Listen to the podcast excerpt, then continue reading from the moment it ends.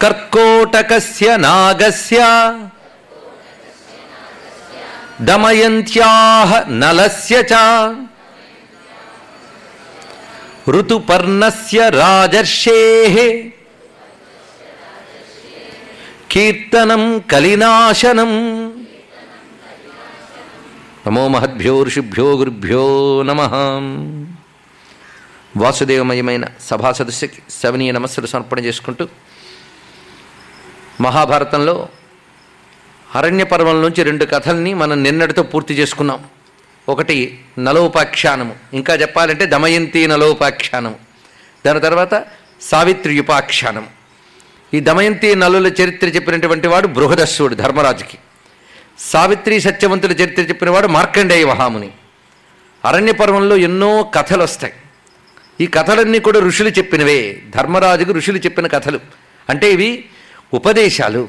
ఋషులు కథలు కబుర్లు కాలక్షేపాలు చేయరు ఉపదేశాలే. కదా కథారూపంతో ఉపదేశాలు చేశారు మొత్తం. దాని ద్వారా ధర్మరాజు ఆ చెప్పిన ఉపదేశాలని సాధనలో పెట్టుకున్నాడు ఆయన. అప్పటికే ధర్మదృష్టితో సాధన చేసేటువంటి సంస్కారం ఉన్నవాడు అరణ్యవాసం అంతా కూడా తపస్సుకు వినియోగించాడు. అందు కఠోరమైన నియమాలతో ఆ ధర్మముల్ని మననం చేసుకుంటూ ధర్మానుష్ఠానంతో తాను చేయడమే కాకుండా తన సోదరుల చేత కూడా ఆ విధమైన సాధనలు చేయించాడు ఆ మహాత్ముడు. ఋషుల దీవెనలు పొందాడు. అందులో చిట్ట చివరి అంశంలోకి వచ్చేటప్పటికీ సావిత్రి చరిత్ర వస్తుంది. సావిత్రి చరిత్ర తర్వాత మళ్ళీ అక్కడ కథలు లేవు అరణ్య పర్వంలో ఇంచుమించు చివరి కథే. అరణ్యవాసం పూర్తవుతుంది ఇక్కడికి. మన అరణ్యవాసం సాధనా పర్వం అని చెప్పుకున్నాం. ఎక్కువ అరణ్య పర్వం మీదే దృష్టి ఎందుకు పెడతామంటే అందులో మంచి కథలు ఎక్కువ ఉన్నాయి. అంటే మిగిలిన చోట్ల లేవని కాదు అరణ్య పర్వంలో చెప్పిన కథల్లో ప్రత్యేకత ఉంది. ఆ చెప్పిన ఋషులకు రెండు ఉద్దేశాలు ఉన్నాయి ధర్మరాజు కొత్తగా ధర్మం చెప్పవలసిన అవసరం లేదు. కానీ ఎంత ధార్మికుడైనప్పటికి కూడా కష్టకాలం వచ్చినప్పుడు ఒక ధర్మాన్ని విస్మరించడం జరుగుతుంది. తన ధర్మం మీద తనకే సందేహం కలిగే పరిస్థితి ఏర్పడుతుంది. ఎవరికైనా లోకంలో కూడా ఒక సాధకుడికైనా ఇంత సాధన చేస్తున్నామే నాకే ఈ కష్టం వచ్చింది ఏమిటి అనిపించడం సహజం.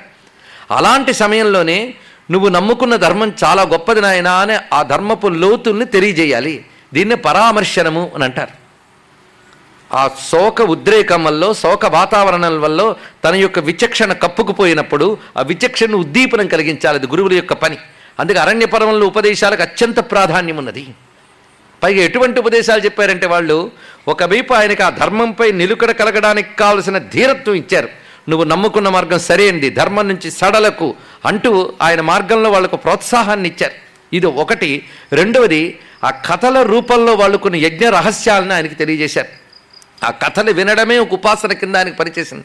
అలాంటి దివ్యమైన చరిత్రలు మనకు మూడు నాలుగు కనబడతాయి. చిత్రం ఏంటంటే ఇదే అరణ్యపరమంలో రామాయణం మొత్తం చెప్తాడు మార్కండేయ మహాముని. రామకథ చెప్తాడు. అంటే ఎంతమంది దివ్య దంపతులు వస్తారో చూడండి. దమయంతి నలులు వచ్చారు సావిత్రి సత్యవంతులు వచ్చారు. ఈ రెండిటి మధ్యలో సీతారాముల చరిత్ర చెప్తారు.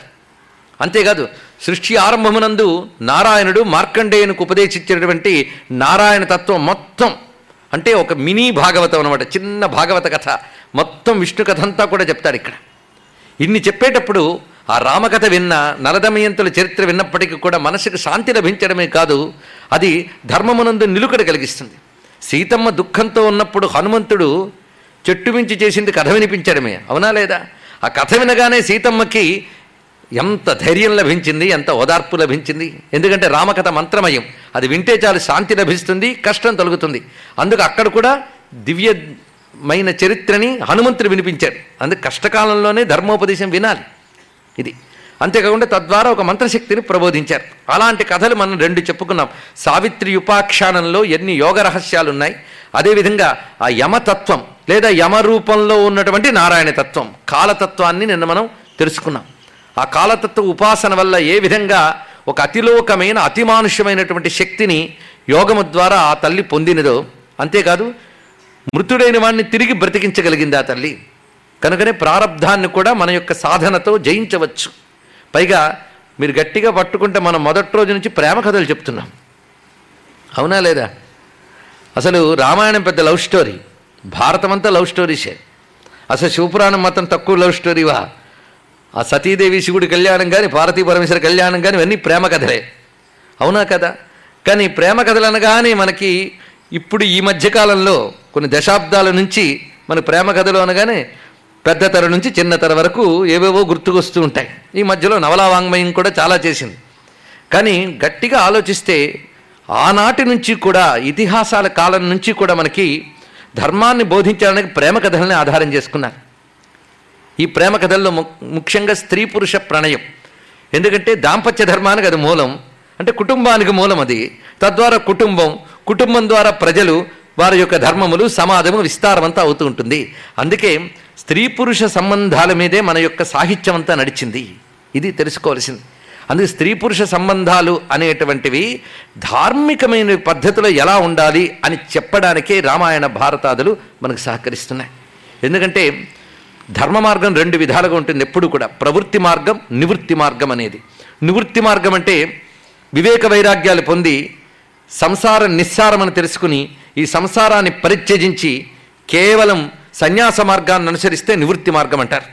అలా కాకుండా సంసారంలో ఉంటూ ధర్మబద్ధంగా జీవిస్తూ గృహస్థ ధర్మాన్ని అనుసరిస్తూ ఆ ధర్మంతో భగవంతుడిని ఆరాధన చేస్తూ తరించేటువంటి పద్ధతిని ప్రవృత్తి మార్గం అంటారు.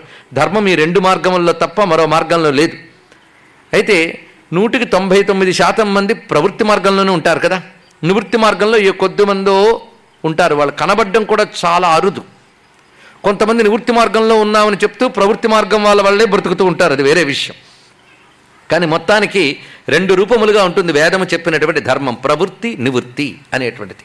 ఈ ప్రవృత్తి నివృత్తి రూపమైన ధర్మములు చెప్పడానికే ఉద్భవించినవే మన ఇతిహాస పురాణములు. అన్నీ కూడా అసలు వేదమే ఈ రెండు చెప్తుంది. ఆ రెండింటినీ చెప్తును పురాణములు. కనుక ధర్మము ప్రవృత్తి నివృత్తి రూప ధర్మములు. ఇందులో ఏది గొప్పది? ఎవరు ఏ మార్గంలో ఉన్నారో వారికి అది గొప్పది. ఇదే గొప్పదని చెప్పడానికి లేదు. ఆ మార్గంలో తరించే పద్ధతులు ఉండాలి. కనుక ప్రవృత్తి మార్గంలో ఉండవలసిన వారు ఏం పాటించాలో పాటించాలి. ఆ ప్రవృత్తి మార్గ ధర్మాన్ని మనకు తెలియజేస్తూ రామాయణ భారతాదుల్లో ఈ చెప్పుకున్నటువంటి నలదమయంతుల చరిత్ర కానీ సావిత్రి ఉపాఖ్యానం కానీ మనకు సహకరిస్తున్నాయి. అంతేకాదు నివృత్తి మార్గానికి అవసరమైనటువంటి సంపూర్ణమైన వేదాంత విద్య మహాభారతంలో లభిస్తుంది. మహాభారతం వేదమంత గొప్పదండి ఒక్క మాటలో చెప్పాలంటే. వేదంలో ఎలాగైతే ప్రవృత్తి మార్గానికి అవసరమైనటువంటి ధర్మములన్నీ చెప్తూనే అటు నివృత్తికైన ఉపనిషద్వాంగ్మయం ఎంత ఉన్నదో ఆ ఉపనిషత్తులకు ఏమీ తీసిపోనంతగా భారతంలో అనేక రహస్యములు కనబడతాయి. అలాంటి ఉపనిషత్ ప్రతిపాద్యమైనటువంటి అంశములు చెప్పేటటువంటివి భగవద్గీత. అందుకే భగవద్గీతకి సర్వోపనిషత్ సారభూతాసు గీతాసు అని మనం అంటాం. సర్వ ఉపనిషత్ సారభూతమే భగవద్గీత. అది ఎక్కడ లభించింది మనకి? మహాభారతంలోనే కదా. ఇంతేకాకుండా మీకు శాంతి అనుశాసన పర్వాల్లో అధ్యాత్మ విద్య అంటే వేదాంత విద్య. అధ్యాత్మ విద్య అంటే వేదాంత విద్య. మనం అన్నిటికీ ఒకటే మందు వాడేస్తుంటాం. ఇక్కడ భారతం జరుగుతుందంటే ఆధ్యాత్మికోపన్యాసాలండి అని అంటూ ఉంటాం. వీటిని ఆధ్యాత్మికోపన్యాసాలు అంటే ధార్మికోపన్యాసాలు అంటారు. ధార్మికోపన్యాసాలు అనడం సరి అయిన మాట. ధార్మికోపన్యాసాలు ప్రవృత్తి ధర్మాన్ని నివృత్తి ధర్మాన్ని చెప్తాయి. నిత్య జీవితంలో పనికొచ్చేవన్నీ చెప్పుకుంటూ ఉంటాం. ఆధ్యాత్మిక ఉపన్యాసం అని అంటే కేవలం ఆత్మవిద్య. దాని గురించి చెప్పేది ఆధ్యాత్మ విద్య అది. ఇది వేదాంత శాస్త్రం అది. ఈ రెండూ మనవే. కనుక వేదాంత విద్య కావలసినంత ఉంది మనం చెప్పుకుంటున్నాం. ఈ ఉపోద్ఘాతం ఎందుకు ఇస్తున్నానంటే ఇవాళ నేను చెప్పబోయేది ఇటు ఆ రెండింటిని సమన్వయిస్తుంది. ప్రవృత్తి నివృత్తిని రెండు సమన్వయించే ఒక ఘట్టం మనం చెప్పుకోబోతున్నాం. అలాంటి వేదాంత విద్యని సూటిగా మరేవి కలపకుండా పూర్తి కాన్సన్ట్రేటెడ్ వేదాంత విద్యనిచ్చే గ్రంథం సనత్సు లాంటివి ఉన్నాయి ఇందులో. కేవలం సనత్సు జాతుడు వచ్చి ధృతరాష్ట్రుడికి చెప్పిన పూర్తి వేదాంత విద్య అది.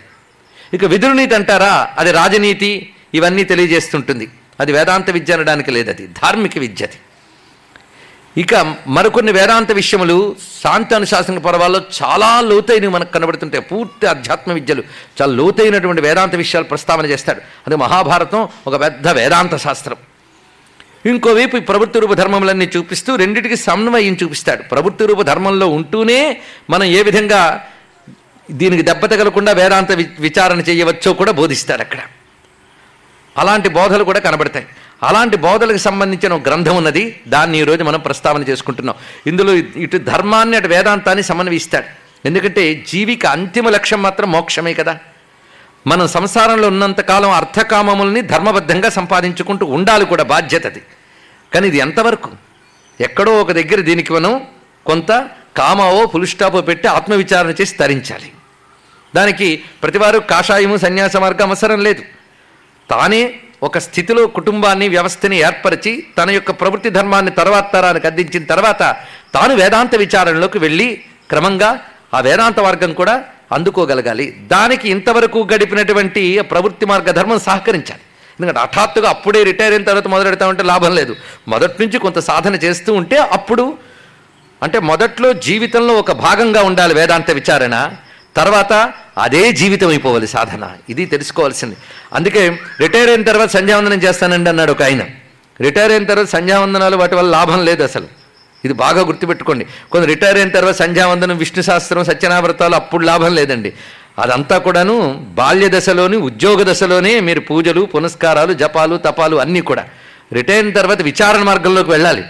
అంటే అప్పుడు మానేయమని నేను చెప్పట్లేదు. అప్పుడు ఈ బాహ్యం తగ్గించుకుంటూ విచారణ మార్గంలోకి వెళ్ళాలి. కానీ మనకి రాంగ్ కాన్సెప్ట్ చాలా ఉన్నాయి. అసలు ఏ ఆధ్యాత్మిక సాధనైనా ముసలితనంలోనే చేయాలని యువకులు బలాదూరు తిరుగుతూ ఒక సంధ్యావందనం సకాలంలో చేయరు ఒక జపం చేయరు ఏమి చేయరు ఒక అనుష్ఠానం ఉండదు. కానీ మీకు అప్పుడే దైవబలం గట్టిగా అవసరం. మీరు కార్యరంగంలో భౌతిక జీవితంలో తిరుగుతున్నప్పుడే దైవబలం చాలా అవసరం. మిమ్మల్ని ధర్మంలో నిలపడానికి గాను మీకు అనేక రకములైన దుష్టశక్తుల యొక్క ప్రభావం పడకుండా కాపాడడానికి గాను దైవబలం ప్రవృత్తి మార్గంలో ఉన్నప్పుడే చాలా అవసరం. కనుక నిత్య నైమిత్తిక కర్మలన్నీ ప్రవృత్తి మార్గంలో ఉన్నప్పుడు చాలా అవసరం. కామ్యకర్మలు కూడా అంటే ఈ వ్రతాలు ఇవి కూడా అప్పుడే అవసరం. వార్ధక్యం వచ్చిన తర్వాత ఇవన్నీ పిల్లలకి నేర్పి వీళ్ళు విచారణ చేసుకోవాలి సద్గ్రంథములు అధ్యయనం చేసుకోవాలి. ఇది మన భారతీయ జీవన విధానం ఇంత చక్కగా ఉంటుంది. అది రెండు కావలసినది. అందుకే ధర్మంలో ఉంటూ అర్ధకామ సంపాదన చేస్తూ మోక్షం వైపు ప్రయాణించడమే మానవ జీవిత పరమార్థం. అందుకే నాలుగు పురుషార్థములు ధర్మ అర్థ కామ మోక్షములు ఈ నాలుగింటికి కలిపి జయమని పేరు అది అందించడానికి అవతరించిన గ్రంథం మహాభారతం.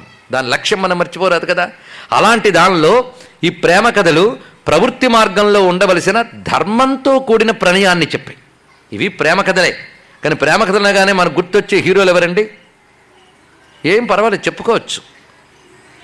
రోమియో జూలియట్టు ఇంకెవరో? లైలా మజ్నులు ఇవి. అవి చావు కథలు కానీ ప్రేమ కథలు కావు. అవునా కదే చెప్పండి?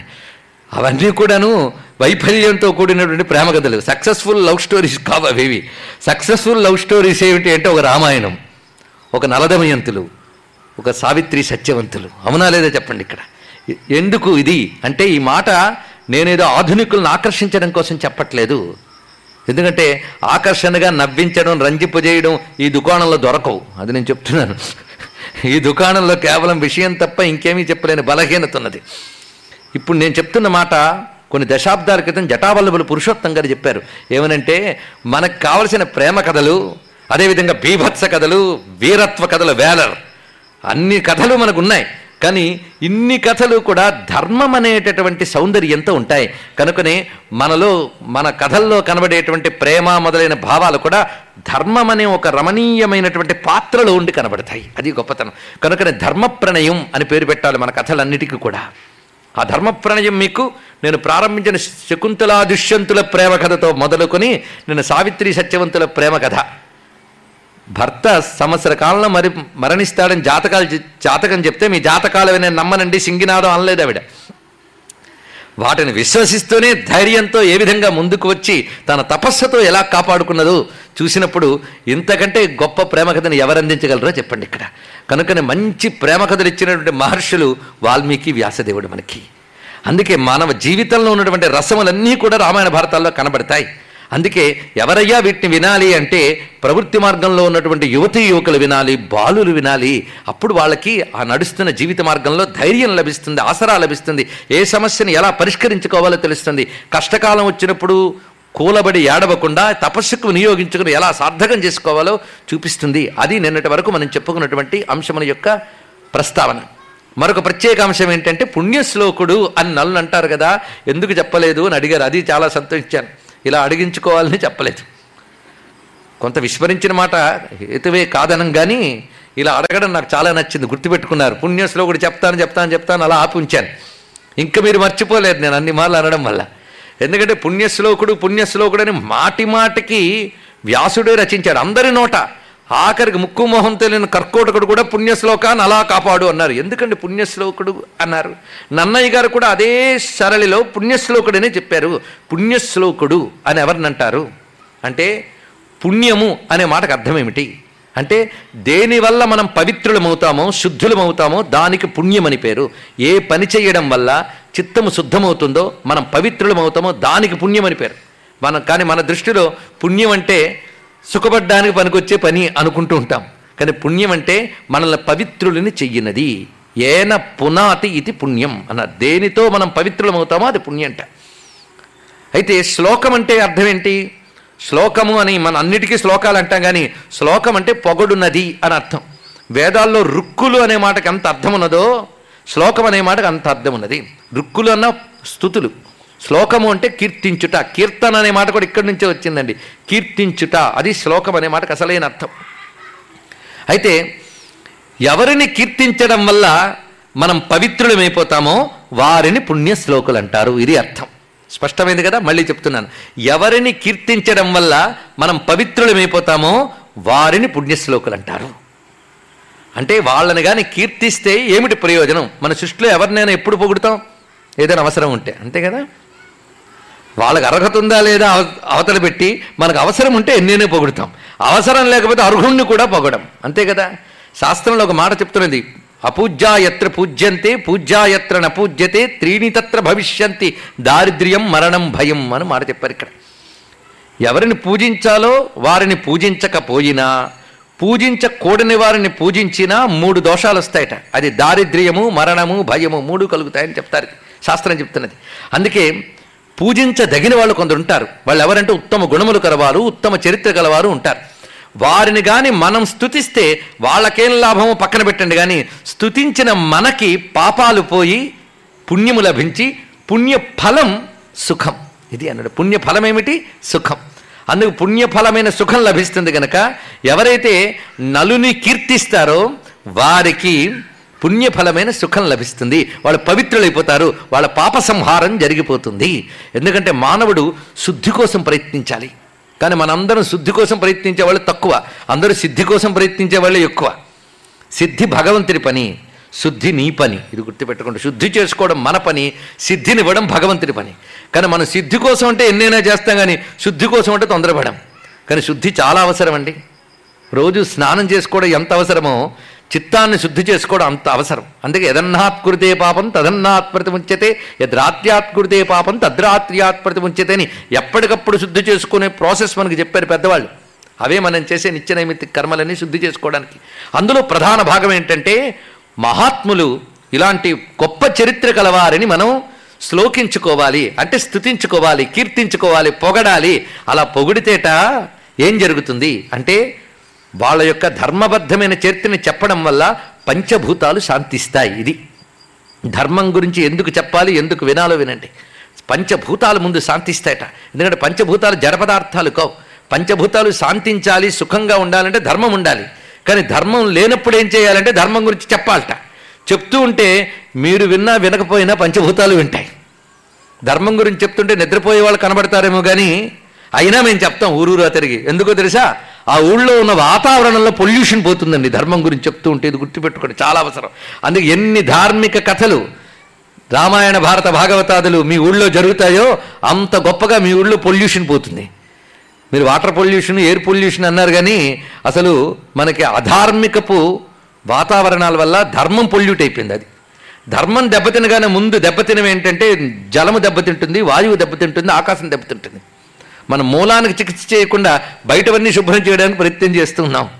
కనుకనే ఆ ధర్మపరమైనటువంటి శబ్దములు కానీ వాయుమండలంలోకి పంపితేట పంచభూతములు వింటాయి. కనుక ఎవరు విన్నా వినకపోయినా వీచే గాలి వింటుంది నిలబడ్డ చెట్టు వింటుంది ఇక్కడ నేల వింటుంది అక్కడ నింగి వింటుంది వెలుగుతున్న దీపంలో ఉన్న అగ్ని వింటుంది. అది మాకు తెలుసు. ఈ పంచభూతాలు ఎప్పుడైతే విన్నాయో ఒక్కడు గుర్తుపెట్టుకోండి మీరు నిద్రపోవచ్చు కానీ మీ శరీరము పంచభూతాలతో ఉన్నది. ఆ పంచభూతాలు కూడా శాంతిస్తాయి. మన పాంచభౌతిక ప్రకృతితో కూడిన మన శరీరం శాంతిస్తుంది మన చుట్టూ ఉన్న వాతావరణం శాంతిస్తుంది. పంచభూతములు శాంతించడమే కాకుండా పంచభూతముల పతి అయిన పరమేశ్వరుడు సంతోషిస్తాడట. ఆయన సంతోషించాడా? ఆ విన్నవారందరిని ఆశీర్వదిస్తాడు. వాళ్ళకి కావలసిన అభిష్టాలు లభిస్తాయి. ఇది ప్రాసెస్. ఈ విషయం మనకి ఆముక్తమాల్యతలు శ్రీకృష్ణదేవరాయలు మాలదాసు కథలో చెప్తాడండి ఇక్కడ. బ్రహ్మరాక్షుడు బోధ చేస్తూ అంటాడు మాలదాసరి నేను కొన్ని మంచి మాటలు చెప్పదలుచుకున్నాను. నేను వినను నువ్వు అన్నా నేను చెప్తానన్నాడు.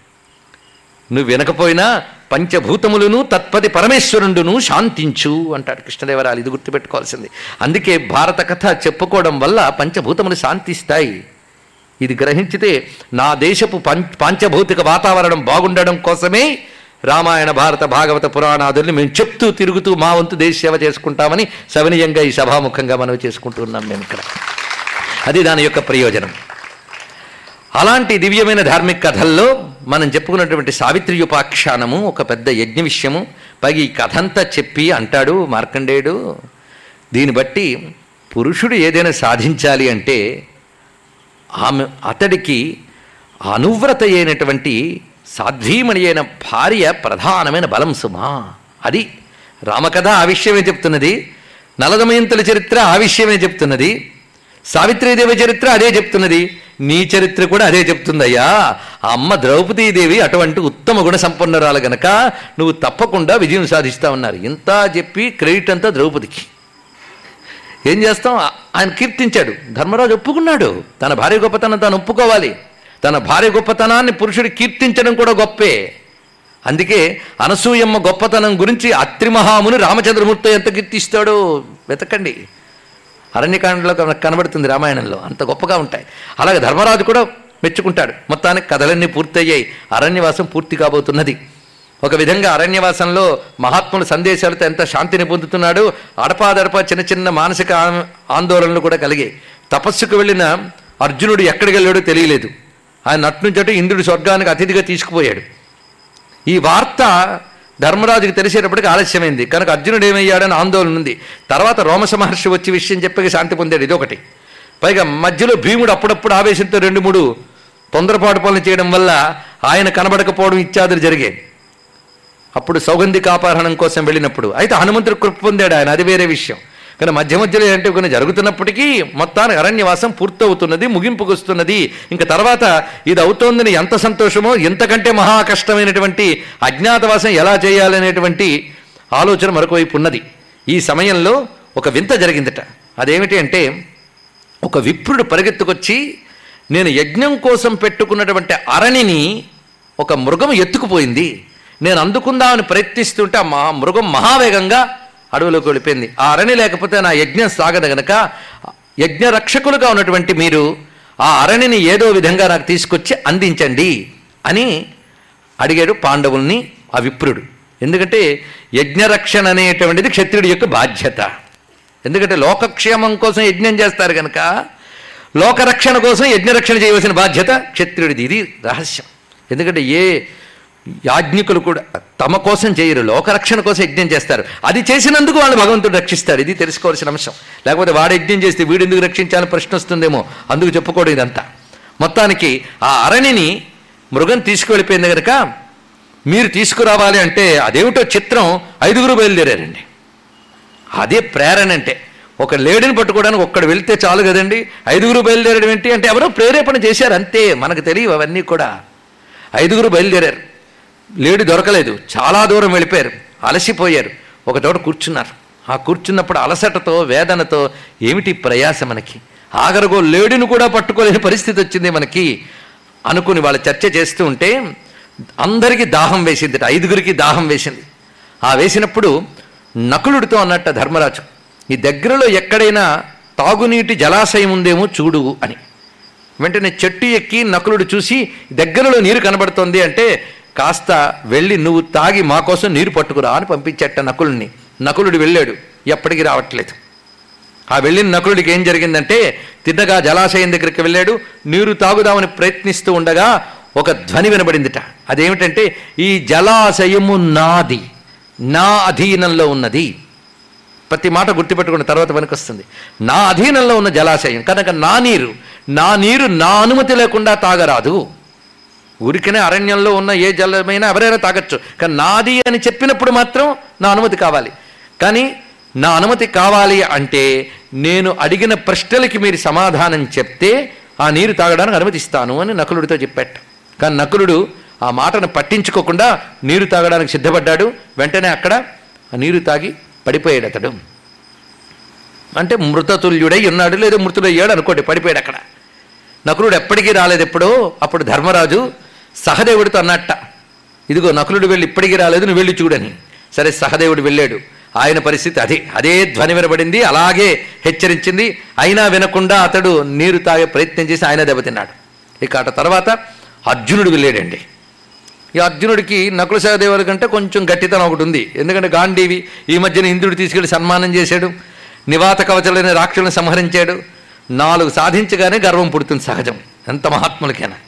ఈ మహాత్ములు అక్కడికి వెళ్ళగానే ఈయనకి ధ్వని వినబడింది. ధ్వని వినబడితే ఏం చేశాడో తెలుసా? తన శబ్దభేది విద్యతో ఎలాగైనా సరే ఛేదించడానికని ధ్వని వినబడిన చోటుకు బాణాలు వేసుకొట్టాడు అతను అక్కడ. చూడండి ఇక్కడ.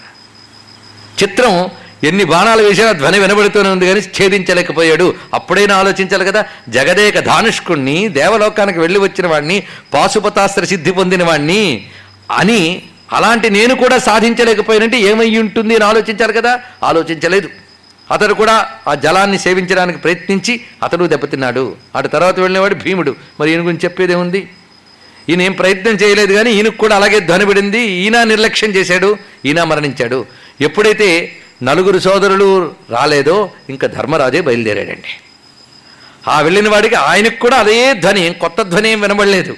ఇదిగో ఈ జలాశయం ఉన్నది దీనిని ఈ జలాన్ని సేవించాలి అంటే నా అనుమతి లేనిది కూడదు కనుక నేను కొన్ని ప్రశ్నలు వేస్తాను దానికి సమాధానం చెప్తే నీకు అనుమతిస్తాను. అని అంటే ఇక్కడి నుంచి మొదలవుతున్నాయి. అతడు వేస్తున్న ప్రశ్నలు ఈయన సమాధానం చెప్తాడు. దీని పేరు యక్ష ప్రశ్నలు అని పేరు. సాధారణంగా చాలామందికి తెలిసి ఉంటుంది. తెలిసినవే తెలుసుకోవాలని ఒక విషయం తెలియనివి ఎలాగో తెలుసుకోవాలని మరో విషయం. మనకు తెలిసిన వాటిలో తెలుసుకోవాల్సినవి చాలా ఉన్నాయి. పైగా యక్ష ప్రశ్నలు సామాన్యమైన అంశములు కావు. యక్ష ప్రశ్నలు నిజంగా కాస్త లోతుకు వెళ్ళి చెప్పాలి అంటే నేను మొదటి రోజే చెప్పే ప్రయత్నం చేస్తుంటే రెండో రోజు నుంచి చాలా తక్కువ జనాభా వచ్చేవారని నాకు తెలుసు. ఎందుకంటే జ్ఞానం చాలా డ్రై సబ్జెక్టు. కథలంటే వేరే విషయం. కానీ తెలుసుకోవాల్సింది అదే. ఏం చేస్తాం? పైగా యక్ష ప్రశ్నలు ఒక ఉపనిషత్తు అంత బలం కలిగినవి. సామాన్యం కాదు. ఒక ధార్మిక అంశములు చెప్తూ అటువైపు మోక్షశాస్త్రంగా చూపిస్తాయి. ఒక యక్ష ప్రశ్నలు ఒక సంపూర్ణ గ్రంథం. ప్రారంభ శ్లోకం నుంచి చివరి శ్లోకం వరకు చూస్తే ఇందులో లేని అంశం లేదు. అందుకే క్లుప్తీకరించి ఒక విషయాన్ని ఎందుకు ఇస్తారంటే మహాత్ములు క్లుప్తీకరించి ఇచ్చారంటే నిత్యం మననం చేసుకోండి అని చెప్పడం కోసం ఇస్తారు క్లుప్తీకరణ చేసి. ఆ దాన్ని మనం మననం చేసుకోవాలి. అలాంటిది యక్ష ప్రశ్నలు దీన్ని మామూలు స్థాయిలో విన్నప్పుడు ప్రశ్న జవా సమాధానం ఏదో పనికొచ్చేది అనిపిస్తుంది. కానీ కొంచెం లోతుగా చూస్తే ఇటువైపు విశ్వవిజ్ఞాన రహస్యం చెప్తాడు ఇంకోవైపు సాధన. తరించడానికి ఎలాంటి సాధనలు చేయాలో సాధనాపరమైన అంశాలు ఉంటాయి మూడో వైపు ఆత్మవిజ్ఞాన ప్రతిపాదన ఉంటుంది. ఈ మూడు అంశములు చూపిస్తున్న ఒక సమగ్ర గ్రంథం యక్ష ప్రశ్నలు అది. యక్ష ప్రశ్నలు ఎలాంటివి అంటే ధర్మరాజు తెలివితేటలను పరీక్షించుకోవడానికి వేసిన క్విజ్ క్వశ్చన్స్ కావండి. ఇది తెలుసుకోవాల్సింది.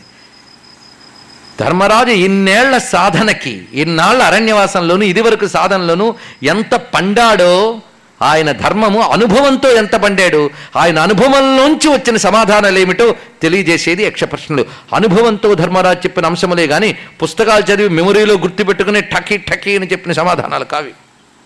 ఒక్కొక్క మాట వెనక ఆలోచన ఉంటాయి నిజానికి యక్ష ప్రశ్నలకి ధర్మరాజు ఇచ్చిన సమాధానాల్ని బ్రహ్మసూత్రము భక్తి సూత్రములో వాటితో పోల్చాలండి. ధర్మసూత్రములు భక్తి సూత్రములు బ్రహ్మసూత్రాలు ఉన్నాయి మనకి. విజ్ఞానాన్ని చాలా క్లుప్తమైన బ్రీఫ్ సూక్ష్మమైన రూపంలో ఇస్తారు సూత్ర రూపంలో. దాన్ని మనం వ్యాఖ్యానించుకుంటే బోల్డంత విజ్ఞానం ఉంటుంది. కానీ యక్ష ప్రశ్నలు ఒక సూత్ర గ్రంథం అంత గొప్పవి అని గ్రహించాలి. ఒక్కొక్క దాన్ని మనం వ్యాఖ్యానించుకుని జీవితానికి అప్లై చేసుకుంటూ వెళితే క్రమంగా జీవిత పరమార్థం ఎలా సాధించాలో చెప్పబడుతుంది. అంత ఉత్కృష్టమైన గ్రంథం. పైగా ఇది అరణ్యపర్వం చివరి ఘట్టం ఇది. దీంతో పూర్తయిపోతుంది. అరణ్యపర్వం సాధనాపర్వం అనుకుంటే ఆ సాధనలో పరిణతి పొందినటువంటి ధర్మరాజు ఎంత ఉన్నతమైన ధర్మస్వరూపుడు ప్రతిపాదన చేసే అద్భుతమైన ఘట్టం ఇది. అందుకే ఈ ఘట్టంలో రెండు గొప్ప అంశములు ఏంటంటే సన్నివేశం గొప్పతనం ఒకటి సమాధానాల గొప్పతనం ఒకటి రెండు సన్నివేశం. సన్నివేశం ఎంత గొప్పదండి? నలుగురు పడిపోయారు ఐదో వాడు వెళ్ళాడు. ఆయనకి అలాంటి సన్నివేశం ఎదురైంది. కానీ మిగిలిన వాళ్ళలాగా ఈయన చేయలేదు. అది గొప్పతనం ఇక్కడ. అది యక్ష ప్రశ్నలు ఉపోద్ఘాతమే చాలా గొప్పగా ఉంటుంది. యక్ష ప్రశ్నలు మొత్తంలో ప్రశ్నలు ముప్పై నాలుగు శ్లోకాల్లో కనబడతాయి మనకి. పైగా సమాధానాలు వచ్చినవి నలభై మూడు శ్లోకాలు సమాధానాలు. ముప్పై నాలుగు ప్రశ్న శ్లోకాలు నలభై మూడు సమాధాన శ్లోకాలు. ప్రశ్నలు నూట ఇరవై నాలుగు ఉంటాయండి. నూట ఇరవై నాలుగు ప్రశ్నలు. అన్ని సమాధానాలు మనకు లభిస్తున్నాయి. ఇది యక్ష ప్రశ్నల యొక్క స్థూల స్వరూపం. అయితే ఇక్కడ ధర్మరాజు ఆలోచన చూడండి. ఆయన వెళ్ళేటప్పటికి నలుగురు పడున్నారు. ఈ నలుగురిని ముందు పరిశీలించాడు. ఏమిటి నలుగురు పడున్నారు? అది ధర్మరాజు వివేచన.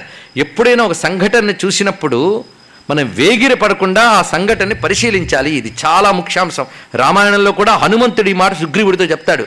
అదే మాట ఇక్కడ మనం గ్రహించాలి. ధర్మరాజు గొప్పతనం ఏంటంటే ధర్మరాజు దగ్గర వేగిరపాటు తనము లేదు. నిలుకడ. నిజం నిలకడ మీద తెలుస్తుందన్న మాట వినుంటారు. నిజం నిలకడ మీద తెలియడం అంటే వాయిదాలు వేయమని కదా అర్థం ఇక్కడ. నిలకడ మీద తెలియడం అంటే ఏకాగ్రత పరిశీలన ఇది చేయాలి. తొందరపాటు ఉన్నవాడు రెండూ చేయలేడు. అవునా లేదు? ఎవరికి తొందరపాటు తనం ఎక్కువ వెంటనే నిర్ణయాలు తీసేసుకుని వెంటనే నోరు జారిపోయి ఏదో పనులు చేసేస్తూ ఉంటాడు. కనుక నాకు ప్రతాపం ఉంది అని అహంకారం వచ్చినా ఏదైనా సాధించగలనని విర్రవీగుడు తనం వచ్చినప్పటికి కూడా తొందరపడతనం వస్తుంది. ఎంత మహాత్ములకైనా కొద్దిపాటి అహంకారం ఉంటుంది. అది వాళ్ళనైనా దెబ్బతీస్తుంది. అందుకే ఆవేశము వేగిరిపాటుతనంతో ఏ నిర్ణయం తీసుకోరాదండి. మీరు ధర్మరాజు దగ్గర పరిశీలించినప్పుడు ధర్మరాజు ఏదో నిదానంగా శాంతి శాంతి శాంతి అంటున్న ఒక చేత కానివాడు అనుకోవద్దు. ధర్మరాజు అంత రాజనీతిజ్ఞుడు వరకు ఉండడు సామాన్యుడు కాడు. అయితే ఆయన దగ్గర గొప్పతనం ఏంటంటే ఆవేశం లేదు.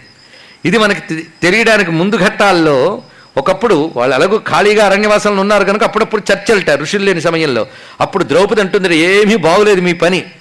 ఆలస్యం చేస్తున్నారు వాళ్ళని ఎదుర్కొనడంలోని. వెంటనే భీముడు అంటాడు నా అన్నగారి యొక్క శాంతి వచనాలను నాపే కానీ లేకపోతే అప్పుడే తల్ల పగల కొట్టేసేవాడిని ఒక్కొక్కడిది అంటాడు వాడు. నా గాంధీవం శక్తి చూపించేవాడిని అంటాడు అర్జునుడు. అన్నీ అయిన తర్వాత ఈయన అంటాడు అసలు అక్కడ ఉన్నవాళ్ళు ఎవరో మీకు తెలుసా? వాళ్ళు భీష్ముడు ద్రోణుడు కృపాచార్యులు వీళ్ళు సామాన్యులు అనుకున్నారా? వాళ్ళ తపశ్శక్తి అంతా అసలు మన వయస్సులు వాళ్ళ తపశ్శక్తుల కంటే చిన్నవి అన్నారు. వాళ్ళ తపస్సులు అంత గొప్పది. వాళ్ళ వయస్సుల కంటే మన వయస్సులు చిన్నవని చెప్పడం పెద్ద విశేషం కాదు కానీ వాళ్ళ తపస్సులు వాళ్ళ అనుభవాలు ఉంది మనం ఎంత? ఒక్కొక్కడు సామాన్యుడు కాదు. దివ్యాస్త్రములు కలిగినటువంటి వారు. అలాంటి మహాసైన్యం అది సామాన్యం కాదు. దీన్ని ఎదుర్కొనేటప్పుడు వేగిరపాటు కూడా సుమా. మనం తపశ్శక్తిని సమకూర్చుకోవాలి. అందుకే ధర్మరాజు అక్కడ ఉన్నంతసేపు కూడా విజయం కోసం కావలసిన ధార్మికమైన తపశ్శక్తిని సమకూర్చుకున్నాడు అది. పైగా ఎదిరి బలాన్ని అంచనా వేయకుండా మనం ఎదురు తిరగకూడదు అనేటువంటి గొప్ప సూత్రాన్ని చెప్తాడు. ఇది ఒక మేనేజ్మెంట్ క్లాస్ అండి. దానికి పనికొస్తుంది. అది చెప్పాడు ఆ మహానుభావుడు. ఇక్కడ కూడా అతను అబ్జర్వేషన్ పరిశీలించాలి. అదే వ్యక్తిత్వం చూపిస్తున్నాడు. ఎప్పుడైనా సరే ఏ సంఘటన జరిగినా తొందరపాటుతనం కూడదు. చుట్టూ చూశాడు. వేదన ఎవరికైనా కలుగుతుందండి. తన ముందు నలుగురు తమ్ముళ్ళు చచ్చిపడి ఉంటే అది ఇంక అరణ్యవాసం అయిపోయింది అనుకున్న సమయంలో ఆ దృశ్యం చూస్తే ఎంత వేదన కలుగుతుందంటే ఆ వేదనతో ఇతడు అనుకుంటున్నాడు. అశ్మశారం మయన్నూనం హృదయం మమ దుర్హృద యమౌ యచి యమౌ యదేతో దృష్ట దృష్ట్వాజ్య పతితౌ నావధీర్యతే. నా గుండె బహుశా బండరాయితో చేశారేమో.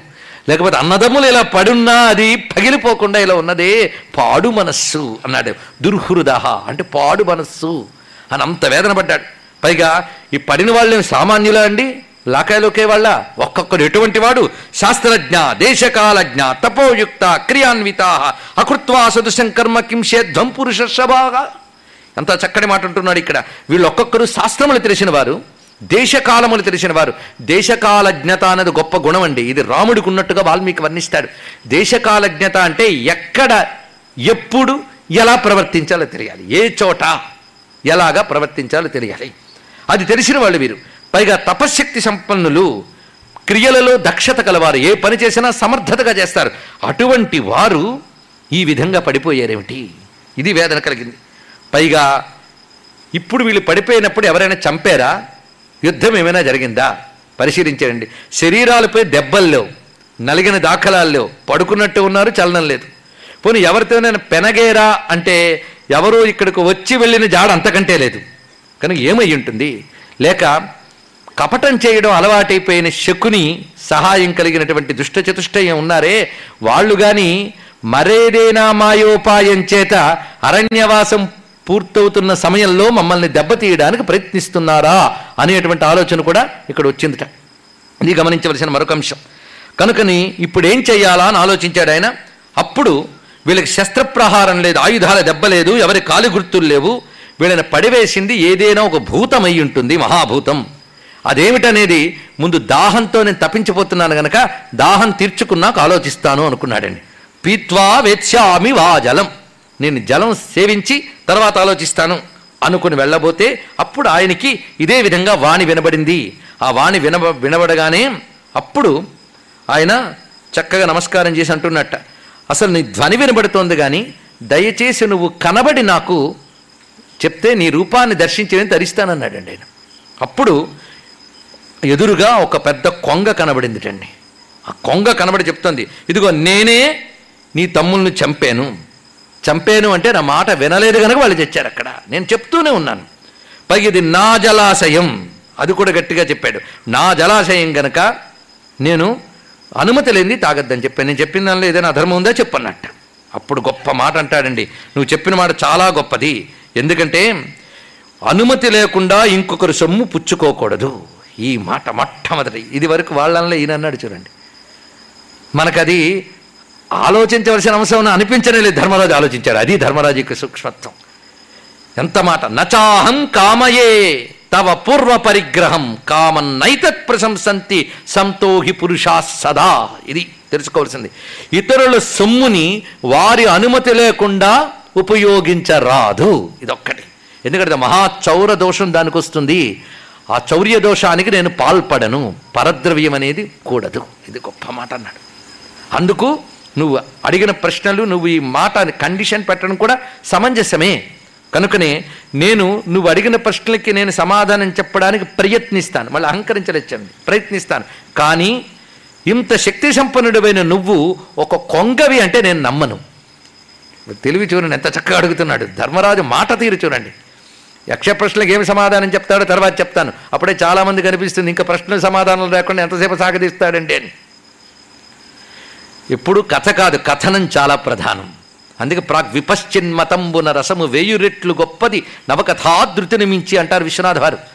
కథనం ప్రధానం మన గ్రంథంలో. కథనం అంటే చెప్తున్న తీరులో బ్రతుకు కావలసిన ఎన్ని విషయములు కనబడతాయి ఎన్ని ఔచిత్యాలు కనబడతాయి తెలుసుకోవాలి. ఏమన్నాడు?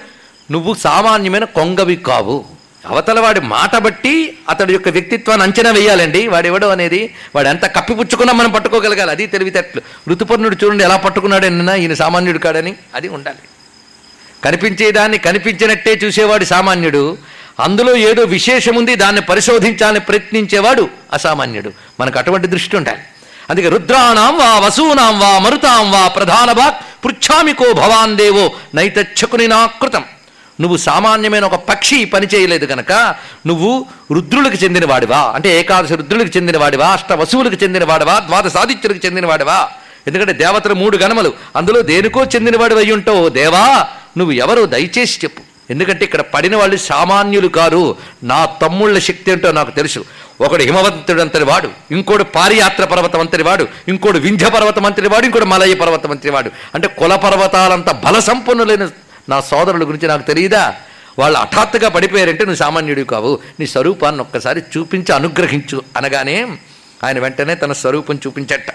యక్షోహమస్మి భద్రంతే నాస్మి పక్షి జలేచర మయైతే నిహతా సర్వే భ్రాతరస్తే మౌజస. నేను యక్షుణ్ణి పక్షిని కాను అని తన స్వరూపాన్ని చూపించట. ఎలా కనబడ్డా అంటే మహాకాయం. మహా పెద్ద శరీరంతో ఉన్నాడు. మేఘగంభీర నాదేనా ధ్వని మేఘగంభీర సమానంగా ఉన్నది. ఒక వృక్షాన్ని ఆశ్రయించి నిలబడి కనిపించాట తేజోమయ రూపంతో ఆ యక్ష పురుషుడు అతన్ని చూసి అప్పుడు పైగా అతను చెప్పడం నీ తమ్ముళ్ళని మృదితామయ నేనే నలిపేశాను అన్నాడు ఇక్కడ వాళ్ళు నా మాటకు సమాధానం చెప్పడం వల్ల ఈ పని చేశాను. నేను చేసిన ధర్మమని నువ్వు ఒప్పుకున్నా కదా ఇప్పుడు నా ప్రశ్నకి సమాధానం చెప్పంటే యథా ప్రజ్ఞంతు తే ప్రశ్నాన్ ప్రతివక్ష్యామి పృచ్ఛమా. నా బుద్ధి ఎంత మేరకు చెప్పగలదో అంత మేరకు చెప్పే ప్రయత్నం చేస్తాను. దయచేసి మీరు ప్రశ్నించండి. అని అంటే అప్పుడు ప్రశ్న వేస్తున్నాడు. ఈ ప్రశ్నలు నిజానికి ఒక్కొక్కటి వ్యాఖ్యానిస్తే ఒక్కరోజు గ్రంథం కాదండి ఇది. కనీసం మూడు నాలుగు రోజులు లక్ష ప్రశ్నలు చెప్పుకోవాల్సిందే. కానీ ఒక్క పూట్లో చెప్పేసేనని మీరేమి అసంతృప్తి పడక్కర్లేదు. దాని సారమంతా తీసుకొచ్చి యక్ష ప్రశ్నలు అంటే ఇది అని నేను చెప్పడానికి నారాయణ అనుగ్రహం చేత నా ప్రయత్నం నేను చేస్తాను. మీ నుంచి ఒక ఏకాగ్రమైన ధర్మము పట్ల గౌరవమైనటువంటి దృష్టితో శ్రద్ధని మాత్రమే అభ్యర్థిస్తున్నాను. దానికి మీరు సంసిద్ధులైతే నేను ముందుకు వెళుతున్నాను ఎందుకంటే భీష్ముణ్ణి ధర్మరాజు ధర్మాలు చెప్పమంటే నా వల్ల కాదంటాడు. అప్పుడు కృష్ణుడు అంటాడు నువ్వు చెప్పగలవని ఎవడు చెప్పాడు? అన్నట్టు. ఇదేమిటి? నువ్వే చెప్పగలవని నాకు తెలుసు. కానీ అప్పుడు అంపశయ్య మీద ఉన్న నీకు అవన్నీ గుచ్చుకుంటుంటాయి కనుక నా శక్తిని నీలో ప్రసరింపజేస్తున్నాను చెప్పన్నట్టు. కనుక ధర్మం చెప్పాలి అంటే నారాయణ అనుగ్రహిస్తే కానీ ధర్మం చెప్పలేం ధర్మం వినలేం. ధర్మం వింటే ఏంటో తెలుసా? నారాయణ్ణి ముట్టుకున్నట్టండి ఇది ఒక్క మాట చెప్పు. ధర్మం వినడం అంటే మీరు నారాయణ్ణి ముట్టుకున్నట్టు ఒక విగ్రహం చూడడం కంటే ధర్మం వినడం ఇంకా గొప్పది. ఎందుకంటే నారాయణుడి శరీరం ధర్మము. రామో విగ్రహవాన్ ధర్మ అనే మాటకు అర్థమేమనుకుంటున్నారు? రాముడు శరీరమే ధర్మమనే కాదు ధర్మమే రాముడి శరీరం ఇది కూడా అర్థం. అందుకు ధర్మము రాముడి శరీరం. మీరు ధర్మాన్ని వింటున్నారు అంటే చెవులతో స్పర్శిస్తున్నారు ఆయన్ని. అంతేకాదు భాగవతంలో ఒక మాట చెప్తాడు నా కథ వింటూ ఉంటే నా కథ ద్వారా వాళ్ళ చెవుల్లోంచి నేను వాళ్ళ హృదయంలో ప్రవేశించి వాళ్ళ హృదయాన్ని శుద్ధి చేసి అక్కడ నేను కూర్చుంటాను అని చెప్పాడండి స్వామి. చాలా లోతైన మాట ఇది. ఉద్ధవగీతలో వస్తుంది ఈ మాట. దీన్ని బట్టి మనం పరిశీలించవలసింది భగవత్ కథ ఎప్పుడు విన్నా ఆయన మన చెవులోంచి గుండెలోకి వస్తున్నాడు నన్ను బాగు చేస్తున్నాడని మళ్ళీ మళ్ళీ మళ్ళీ మళ్ళీ వినాలి బతుకంతా కూడా ఇక్కడ. మన గుండెలో ఆయన కూర్చోడమే కదా పరమార్థం. కనుక ఆయన శరీరమే ధర్మము. ధర్మం ఆయన శరీరం. కనుకనే శుద్ధ సాధులందు సురులందు శృతులందు గోవులందు విప్రకోటియందు ధర్మ పదవియందు తగిలి నాయందు అన్నాడు స్వామి. నా శరీరాలు ఏమిటంటే సత్పురుషులు వేదము దేవతలు ధర్మము నా శరీరం అన్నాడు. తర్వాత తాను అన్నాడు ఇక్కడ. కనుక ధర్మము. అందుకు భీష్ముడు అప్పుడు ఏం చేశాడో తెలుసా? విష్ణువు శక్తినిచ్చిన నమో ధర్మాయ మహతే అన్నాడు. ధర్మమునకు నమస్కారము విష్ణువునకు నమస్కారము విష్ణువు ద్వారా ధర్మాన్ని తపశ్శక్తితో గ్రహించి మా దాకా అందించిన ఋషి పరంపరకు నమస్కారము అని ప్రారంభించి చెప్పాడండి. మనం కూడా ఆ విధంగానే ప్రార్థన చేసుకుందాం. ధర్మమునకు నమస్కారము ధర్మస్వరూపుడైన నారాయణకు నమస్కారము ఈ ధర్మాన్ని నారాయణ ద్వారా తపస్సుతో గ్రహించిన ఋషులు మన దాకా అందించిన వ్యాసాది మహర్షులకు నమస్కరించుకుని ఇందులో ప్రవేశిద్దాం. ఈ మొదటి ప్రశ్నే సామాన్యం కాదు ఇక్కడే ఒక రోజు గడపచ్చు కానీ నా ఆవేశాన్ని నేను నిగ్రహించుకుని కథలోకి ప్రవేశిస్తున్నా. కిం స్విరాదిత్యమున్నయతి కేచ తశాభితశ్చరాహ కశ్చై నమస్తన్నయతి కస్మిశ్చ ప్రతిష్టతి ఇది ప్రశ్న. సూర్యుడు దేనివల్ల ఉదయిస్తున్నాడు? సూర్యుని చుట్టూ ఎవరు తిరుగుతున్నారు? సూర్యుడు దేనివల్ల అస్తమిస్తున్నాడు? సూర్యుడు దేని ఎందు స్థిరముగా నిలిచి ఉన్నాడు? చూసారు ఫస్ట్ క్వశ్చన్ ఎవరి మీద? సూర్యుడి మీద. మన బతుకులో మొట్టమొదట ఆయనే ప్రారంభం. అంతే కదండి? మన పొద్దున్నే ఆయనతోనే ప్రారంభం. అసలు పొద్దు అనేది కూడా ఆయన వల్లే వచ్చింది. ఇంకేముంది? బతుకంతా. అసలు భారతీయులందరూ ఆదిత్యోపాసకలే మళ్ళీ ఆదిత్యకూడదేమే మొట్టమొదటి ప్రశ్న ఇది. పైగా ఇది ఉపనిషత్తుల్లో చెప్పిన అంతరాదిత్యోపాసన ఛాందోగ్యోపనిషత్తు ప్రశ్నోపనిషత్తు వాటి సారం ఈ ఒక్క ప్రశ్నల్లో ఉన్నాయి ఇక్కడ. ఇందులో ఏం చెప్తున్నాడు? సూర్యుడిని ఉదయింపజేస్తున్నది ఏంటి వెంటనే మొదలుపెట్టండి. బ్రహ్మ ఆదిత్యమున్నయతి. దేవాస్తశాభితశ్చరా ధర్మశ్చాంతన్నయతి సచ్చే చ ప్రతిష్టతి. బ్రహ్మ ఆదిత్యం ఉన్నయతి. బ్రహ్మము ఆదిత్యును ఉదయింపజేస్తున్నది. బ్రహ్మము అంటే చతుర్ముఖ బ్రహ్మని కాదు. సృష్టి స్థితిలైలన్నిటికీ హేతువై సర్వవ్యాపకమై ఏ పరమాత్మ ఉన్నాడో అతడే ఆదిత్యును ఉదయింపజేస్తున్నాడు. ఇది ఇక్కడ. అందుకే అసావాదిత్యో బ్రహ్మ. ఈ విషయం తెలిసాక మన ఆదిత్యుని ద్వారా ఆ బ్రహ్మమును ఉపదేశిస్తున్నాం ఉపాసన చేస్తున్నాం. ఆదిత్యుడు బ్రహ్మము అంటే ఆదిత్యుని ద్వారా పరబ్రహ్మ యొక్క శక్తి మనకు లభిస్తున్నది. గీతలో స్వామి చెప్పిన మాట యదాదిత్యగతం తేజో జగద్భాసయతే కిలం యచ్చంద్రమసి యచ్చాగ్నౌ తత్తేజో విద్ధి మామకం. కనుక సూర్యమండలము ద్వారా నారాయణుని ప్రకాశం మనకు వస్తున్నది కనుక ముందుగా సృష్టి అందు పరమాత్మ తన తేజస్సుని ఆ సూర్యుని ద్వారా వ్యాపింపజేసి జగత్తునంతని సృజించాడు. కనుక బ్రహ్మమే ఆదిత్యును ఉదయింపజేస్తున్నది. అంతేకాదు ఆదిత్యుని చుట్టూ తిరుగువారెవరు అంటే దేవతలు. ఇది పెద్ద రహస్యం అండి. ఆదిత్యుడు ఉదయించిన తర్వాత ఆయన కిరణముల్లో దేవతాశక్తులు ఉంటాయి అందుకే చిత్రం దేవానా మొదగా అదనీకం ఒక్క శ్లోకంలో మొత్తం వేద సౌర విజ్ఞానం పెట్టాడండి ఇక్కడ. అనేక మంది దేవతలు ఉంటారు ఆ ఉన్న దేవతలు అప్సరసలు గంధర్వులు రాక్షసులు వాలకిల్యులు వీళ్ళందరూ ఉంటారు అక్కడ. కనుక ఆదిత్యుడు ఉదయిస్తున్నప్పుడు ఆ కిరణ సముదాయంలో ఈ దేవతలందరూ ఉంటారని ఆదిత్యునికి నమస్కరిస్తూ ఉంటారని ఒక మహారాజు కదిలినప్పుడు బరాబరులు పలుకుతూ ఎలాగైతే వందిమాగదులు మంత్రులు సామంతులు ఉంటారో రాజులకు రాజైన ఆ సూర్యనారాయణ రాజు వచ్చినప్పుడు ఆ విధంగా దేవతలు ఆయన్ని స్థుతిస్తూ ఉంటారు. అందుకే సూర్యునిలో ఉన్న పరమేశ్వరుని శక్తులే దేవతలు. ఆ దేవతలు ఈ భూమి యందు రకరకాల శక్తులుగా పనిచేస్తూ ఉంటారు. కనుక ఆయన చుట్టూ ఉన్నటువంటి వాళ్ళు దేవతలు. ఆయన దేని దేని వల్ల అస్తమిస్తున్నాడు అంటే గొప్ప మాట చెప్తున్నారు. ధర్మము ధర్మ ధర్మశ్చ అంతన్నయతి. ధర్మము వల్ల ఆయన అస్తమిస్తున్నట్ట ధర్మం అంటే ఇది మరి. ధర్మం అంటే నియమము. విశ్వ నియమము అని అర్థం. ఇక్కడ అర్థం. విశ్వ నియమములకు ధర్మములని పేర్లు. ఎతో ధర్మాని ధారయన్. వేద శబ్దం ఇది భగవంతుడు ధర్మములతో ప్రపంచాన్ని నడుపుతున్నట్ట. సూర్యుడికి వెలగడం ధర్మం అండి అగ్నికి కాల్చడం ధర్మం గాలికి వేచడం ధర్మం. అలా ఒక్కొక్కదానికి ఒక ధర్మం ఉందా లేదా? కంటికి చూడడం ధర్మం. ఈ ధర్మాలు ఎవరు తయారు చేశారు? మనం కాదు కదా. ఈ ధర్మములు ఎప్పుడైనా తప్పేయా? సూర్యుడి సరదాగా నేను ఇక్కడి నుంచి వెలగను నేను నల్లగా కనబడతాను అనుకుంటే మన గతి ఏమవుతుంది? గాలి నేను ఇంకా వేచకుండా అలా ఉండిపోతానంటే ఏమవుతుంది? నీరు ప్రవహించకుండా ఉంటానంటే ఎలా ఉంటుంది? కనుక ఇవన్నీ విశ్వ నియమములు విశ్వ నియమాలు తప్ప యూనివర్సల్ లాస్ ఇవన్నీ కూడా నేచురల్ లాస్ అవి ధర్మములు. ఆ విశ్వ నియమాన్ని అనుసరించే సూర్యాస్తమయాదులు కూడా జరుగుతున్నాయి. అది ఇక్కడ. కనుక ఆదిత్యుడు ఉదయిస్తూనే జగతిని భగవంతుడు ఎంత సిస్టమేటిక్గా నడుపుతున్నాడంటే ఆ విశ్వనియమ ధర్మాన్ని అనుసరించి ఆయనకు అస్తమయం అనేది కల్పన చేస్తున్నాడు. ఎందుకంటే సూర్యుడు ఉదయించడు అస్తమించడు. అది నువ్వు ఉన్న భూమి బట్టి అలా అనిపిస్తుంది అనే విషయం మొట్టమొదటికి ప్రపంచానికి సా తెలియజేసినటువంటి వైజ్ఞానికుడు భారతీయ మహర్షి. ఈ మాట తెలుసుకోండి.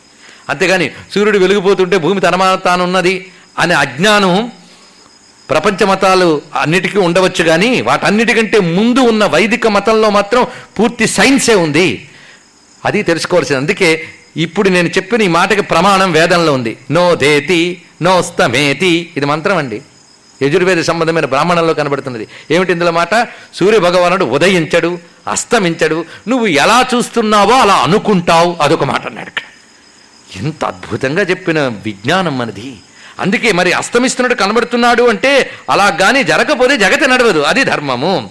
మరి దేని ఎందున్నాడయ్యా అంటే సత్యేచ చ ప్రతిష్టతి సత్యాన్ని ఆధారం చేసుకున్నట్టు సూర్యుడు. ఈ ఉదయము అస్తమయము ఆయన శక్తి ఏది ఎక్కడ ఉండాలి ఎలా నడపాలి సూర్యుడి నుంచి శక్తి ఎలా రావాలి ఇవన్నీ దేన్ని ఆధారం చేసుకుని నడుస్తున్నా అంటే సత్యముని ఆధారం చేసుకుని నడుస్తున్నాయి. కనుకనే బ్రహ్మము ఉదయింపజేస్తున్నది దేవతలు ఆయన చుట్టూ తిరుగుతూ ఉన్నారు ధర్మము చేత అంటే విశ్వనియమాన్ని అనుసరించడం చేత అస్తమించడం అనేది కనబడుతున్నది ఆయన సత్యమునందు ప్రతిష్ఠితుడై ఉన్నాడు. సత్యం అంటే అర్థం ఏమిటి? హృతగం సత్యం పరం బ్రహ్మ పురుషం కృష్ణ పింగళం. హృతం సత్యం అనే రెండు శబ్దములు వేదం చెప్తోంది. సత్యము అనే మాటకి ఇక్కడ అర్థం ఏంటంటే విశ్వ నియమము ఇది తెలుసుకోండి. విశ్వ నియమము ఇది ఎప్పుడు మారదు మారదు. ఇప్పుడు ఈ కల్పమంతా పోయింది. మళ్ళీ కల్పం మొదలవుతుంది. మొదలైనా మారదండి సత్యం. అప్పుడు కూడా తూర్పుడు సూర్ తూర్పున సూర్యుడు ఉదయించును. పడమటన అస్తమించను. అదే కల్పం మారింది కనుక వెరైటీగా పడమట ఉదయిస్తాం అనుకోడు ఆయన. ఇవి మారో కల్పాలు మారిన అగ్ని తగలబెట్టును నీరు దాహము తీర్చును వాయువు వీచును కన్ను చూచును మనిషి కాళ్ళతోనే నడుచును. అంతేగాని కల్పాలు మారైన వెరైటీగా తలతో నడుద్దాం అనుకోడు అక్కడ. కనుకనే మారని విశ్వ నియమములను సత్యములు అని అంటారు. ఈ మారని నియమాల్ని నడిపిస్తూ ఉండడానికి ఆధారము లేని మూల సత్యములు ఉన్నాయి వాటి రుతం అంటారు. కనుక రుతం సత్యం. ఈ రెండు భగవత్ స్వరూపం రుతము సత్యము అంటే ఇంత అర్థమన్నది. ఈ సత్య రూపంతో ప్రపంచాన్ని నడుపుతున్నది ఎవరు? వాడు నారాయణుడు. వీణ్ణే సత్యనారాయణ అని అంటాం. సత్యనారాయణ అంటే ఇది అర్థము. మారని విశ్వనియమములు. ఈ మారని విశ్వనియమాలని టంచనుగా పాటిస్తాట సూర్యుడు కూడా. ఆయన కానీ బద్దకించి ఎప్పుడు ఇలాగే చేయాలా? వెరైటీగా చేద్దామని కూడా మన బతుకులు ఏమైపోతాయి? అందుకు కనుకనే ఆ సూర్య భగవానుడు ఏ విధంగా సత్యాన్ని ఆధారం చేసుకుని తన నియమాలు పాటిస్తూ ఉన్నాడో మానవులు కూడా ఆ సత్యాన్ని ఆధారం చేసుకుని తన నియమాలు పాటిస్తే ఆ సూర్యాది స్వరూపాలు అనుగ్రహిస్తాయి. అది ఇక్కడ అర్థం. అందుకే సకాలంలో సంధ్యార్చన చేయని వాడికి సకాలంలో ఏ సుఖము అడిగే అర్హత లేదని చెప్పాడు ఇక్కడ గుర్తుపెట్టుకోండి. కొంతమంది ఏడింటికి నిద్రలే చేదు స్నానం చేసి అయ్యింది అనిపించుకుని దండం పెడతారు. ఎందుకండి? సూర్యోదయాత్పూర్వ నిద్ర లేవడం ఆయనకు నమస్కారం చేయడం ఆయన ఉదయించిన భార్యడు పొద్దెక్కాక ఆయన లేవకముందే స్వాగతం పలకాలి. అందుకు సూర్యుల్లో భగవంతుడిని చూడలేకపోతే మోక్షం అనేది రాదు. ఇది గుర్తుపెట్టుకోండి. అందుకే ప్రతి వాళ్ళు ప్రాతకాలంలో సూర్యమండలంలోనే సమస్త దేవతాత్మకుడైన పరమాత్మ ఉన్నాడు. మీరు శివుడు అనండి విష్ణువు అనండి మళ్ళీ ఆదిత్యోదయం అంతా గుర్తు తెచ్చుకోండి చెప్పక్కర్లే. అది అందుకే మొట్టమొదటి ప్రశ్న సమాధానం దానితోనే మొదలుపెట్టాడు ఇక్కడ. ఈ మాటలు వైదిక విజ్ఞానం. దీని తర్వాత మాటలు నేను విస్తారంగా చెప్పను కానీ దాని తర్వాత యజ్ఞం గురించి చెప్తాడు. ఇలా మొత్తం క్రమంగా వస్తాయి. మొత్తానికి ఆదిత్యోపాసనతో ప్రారంభమైంది ఇక్కడ. సత్యము అనుసరించి ఆయన ప్రతిష్ఠింపబడ్డాడు అంటే విశ్వనియమమునందు ఆయన ఆధారపడి ఉన్నాడు విశ్వనియమాన్ని తప్పట్లేదు. అందుకే ఈ మాట మనకి భీషాస్మాద్వా తప్పవతే భీషోదేతి సూర్య అని వేదవాక్యం చెప్తున్నా చూడండి. ప్రతిదానికి వేద ప్రమాణం చెప్తున్నాం. ఏ పరమాత్మ యొక్క శాసన భీతి చేత సూర్యుడు సకాలంలో ఉదయిస్తున్నాడో గాలి వీస్తున్నదో ఆ పరమాత్మకు నమస్కారము అని అన్నారు ఇక్కడ. అందుకే మనం నీటిని నిప్పుని సూర్యుడిని నమస్కరిస్తున్నామంటే హిందువులు ప్రాచీన కాలమునందు ఆటవిక కాలమునందు ప్రకృతిని దేవతగా పూజించడి వారు అని ఎవడో రాస్తాడు. అవునేమని మీరు అనుకుంటారు. కాదని మీరు చెప్పండి ఇక్కడ. మనం ప్రకృతిని దేవతగా పూజించట్లేదు. సూర్య మండలాన్ని దేవుడల్లే. సూర్యుని యందు దేవుడు అన్నాం ఇక్కడ. సూర్యుని యందు దేవుడు గాలి యందు దేవుడు నీటి యందు దేవుడు. ఇది చెప్పాను ఇక్కడ. ఆ దైవశక్తి లేకపోతే ఇవి లేవు. కానీ వీటి ద్వారా మనం భగవంతుడిని ఆరాధిస్తున్నాం. వీటి యందు వాడున్నాడు అది ఇది గ్రహించవలసింది. కనుక ప్రకృతే పరమేశ్వరుడు అంటే అర్థం ఏంటంటే ఆ ప్రకృతి పదార్థం నశించిన పరమేశ్వరుడు నశించాడు. ప్రకృతి రూపముగా ఆయన యొక్క చైతన్యం మనకు లభిస్తున్నది. ఇది గ్రహించవలసిన అంశం. అందుకే ఈ శ్లోకమునందు ఇంత అద్భుతమైన మాట చెప్పాడు. విశ్వనియమమునందు కట్టుబడి ఉన్నటువంటి వాడు సూర్యుడు. ఆ విశ్వనియమ ప్రవర్తకుడు నారాయణుడు. ఆ నారాయణ శక్తి సూర్యుని ద్వారా పొందుతున్నాం. ఇది తర్వాత మాట. ఇంకా అటుపై చెప్పినటువంటి గొప్ప విషయములు ఏమిటి అంటే శ్రోత్రియుడు దేనివల్ల అవుతాడు? దేనివల్ల బ్రహ్మమును పొందుతాడు? దేనివల్ల సహాయవంతుడవుతాడు? దేనివల్ల బుద్ధిమంతుడవుతాడు? ఇది ప్రశ్న. కేన్న స్విశ్రోత్రియో భవతి. నన్నన్నిటికీ మూల శ్లోకాలు చెప్పట్లేదు. సమయం మిగిల్చుకోవడానికి ప్రశ్నలు సమాధానాలు మాత్రం చెప్పుకుంటున్నా ఎంపిక చేసుకుంటూ. మొదట ఏమడిగారు? శ్రోత్రియుడు దేనివల్ల అవుతాడు? శ్రోత్రియుడు.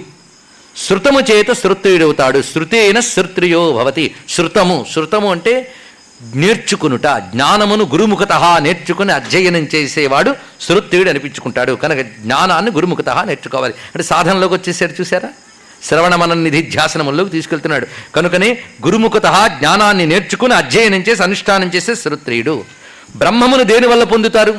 వెంటనే ప్రశ్న. పొందవలసింది అదే కదండి బ్రహ్మమే పొందాలి. బ్రహ్మమును పొందడానికే మానవ జన్మ వచ్చిందిట. దానికి ప్రయత్నించకుండా ఇంకేదైనా ప్రయత్నిస్తే వాడిని ఆత్మహత్య చేసుకున్న పాపాత్ముడు అని ఉపనిషత్తు చెప్పింది ఇక్కడ. అందుకు వచ్చింది ఈ శరీరం. దానికి ప్రయత్నం చేయకుండా ఇంక దేనికో ప్రయత్నం చేస్తే వాడు వృధా జన్మ. అందుకు దేని ద్వారా బ్రహ్మమును పొందుతారంటే తపస్సు చేత బ్రహ్మమును పొందుతాం. తపసా విందతే మహత్. ఆ బ్రహ్మమును గొప్పదనాన్ని దేనివల్ల పొందుతాం మనం? తపస్సు చేతనే పొందగలం. తపస్సు అంటే నియమ పాలన. తపస్సు అంటే తర్వాత చెప్తాడు. తపస్సు చేతనే బ్రహ్మమును పొందగలం. సహాయం ఏది గొప్ప మాట. మనిషి సహాయవంతుడు ఎప్పుడవుతాడు? ఎందుకంటే ప్రతివాడికి సహాయం కావాలి. లేకపోతే జీవితం వెళ్ళలేదు. కనుక సహాయకుడు నిజమైన సహాయకుడు ఎవడు అని అడిగాడండి. ఇవి మీరు గుర్తుపెట్టుకుని మననం చేసుకోండి. కొద్ది మంది అయినా గుర్తుపెట్టుకుంటే నాకు చాలా సంతోషం. ఎందుకంటే ఇందులో కథ లేదు ఎంటర్టైన్మెంట్ లేదు. నిన్నటి వరకు మంచి స్టోరీ సస్పెన్స్ తర్వాత ఏం జరుగుతుందా? భలే నడిపేసింది. ఆవలింతల్లో ఒక ఆవిడ అన్నది పురుగులు కుడుతున్నాయి కనుక నిద్రపోవట్లేదండి. చాలా గొప్ప రీసెర్చ్ అది. ఎందుకంటే నేను అనుకున్న కథలో ఉన్న ఇంట్రెస్ట్ వల్ల నేను అనుకున్నా. క్రెడిట్ అంతా పురుగులకు పోయింది. అది గొప్ప బాధ. అందుకు మనల్ని మేల్కొల్పడానికి వచ్చేట. ఒక ఆవిడ పురుగులు తోలుకునే సందట్లో పడి కథ వినలేదండి అది. ఇప్పుడు పురుగుల్ని అభినందించాలో అభిశంసించాలో నాకు అర్థం కాదు. సరే పురుగులకి కృతజ్ఞతలు చెప్పుకుంటూ విషయంలోకి వెళ్దాం. దయచేసి పురుగులకి క్రెడిట్ ఇవ్వకండి. కథ వినండి. కథ ఏమిటి? కథ కాదు. జీవితం జీవితం మొత్తం బ్రతుకు కావలసినవన్నీ చూపిస్తున్నాడు. ఇంత అద్భుతమైన నాలెడ్జ్ కలిగిన ఒక గ్రంథాన్ని కలిగిన భారతీయులుగా పుట్టడం అదృష్టం మనం. ఇంతకంటే ఇంకేం కావాలండి? ఒక్క యక్ష ప్రశ్న ఎంత సారభూతమైన అంశాన్ని చెప్తున్నాయో ఇక్కడ పరిశీలిద్దాం. మొత్తం ఏమిటి? సహాయవంతుడు దేని వల్ల అవుతున్నాడు? ప్రతివాడికి ఒక సహాయం పక్కనుంటే తోడు ఎవడు తోడు కలవాడు? అంటే ధృత్యా ద్వితీయవాన్ భవతి అన్నాడు ఇక్కడ. ధైర్యం ఉన్నవాడికే తోడుంది అన్నాడు ఇక్కడ. కానీ అసలేం తోడెవరు? ధైర్యం. అది లేనప్పుడా ఎంతమంది తోడున్నా లాభం లేదు. కనుక ధైర్యమే అసలైన తోడు. ఇవన్నీ తీసుకుంటే మీకు success tips personality development management skills అని ఇప్పుడు ఏవేవైతే వినబడుతున్నాయో అవన్నీ ఉన్నాయండి. ఇలాంటివి కోర్సుల్లో పెట్టి చిన్నప్పటి నుంచి నేర్పేమా? పిల్లల జీవితాలు బాగుపడవా చెప్పండి ఇక్కడ. నేర్పాలి. వాళ్ళకి అందుబాటులో ఈ పుస్తకాలు పెట్టాలి. చదివించాలి. అది చేయాల్సినటువంటి పని.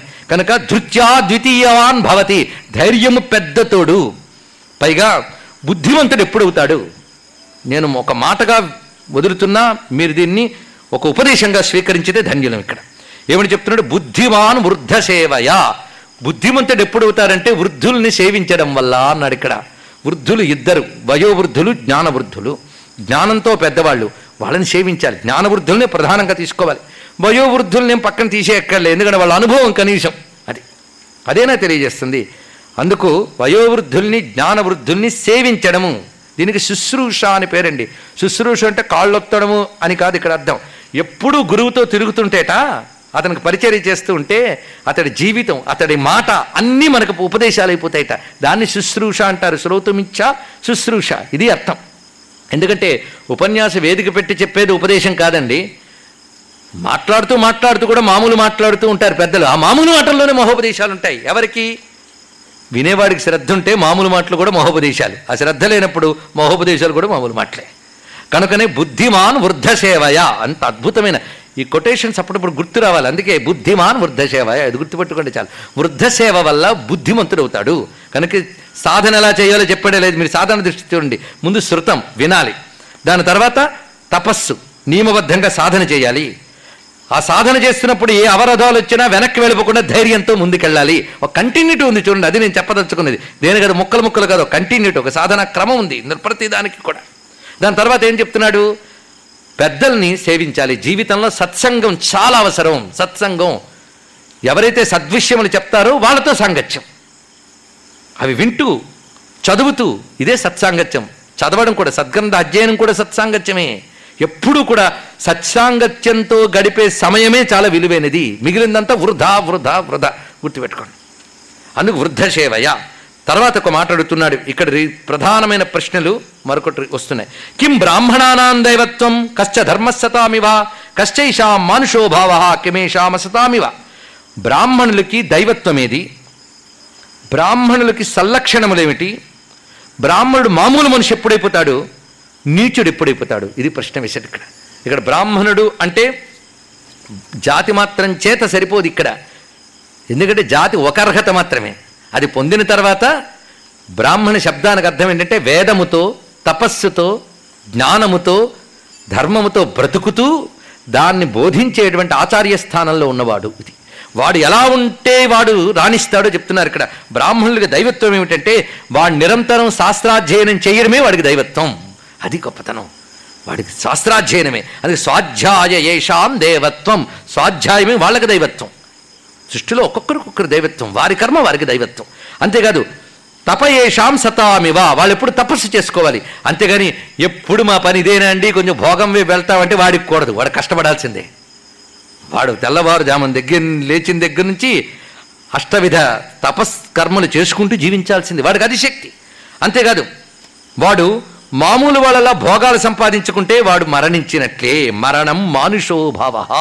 వాడు సామాన్యుల్లా ప్రవర్తిద్దాము అనుకుంటే మానుషోభావ. పైగా వాడి నీచ లక్షణం ఏంటంటే నిందే నీచ లక్షణం అన్నాడు ఇక్కడ. వాడు ఎప్పుడు నీచుడైపోతాడంటే వాడు ఇతరులు నిందించినా ఇతరుల చేత నిందపడినా.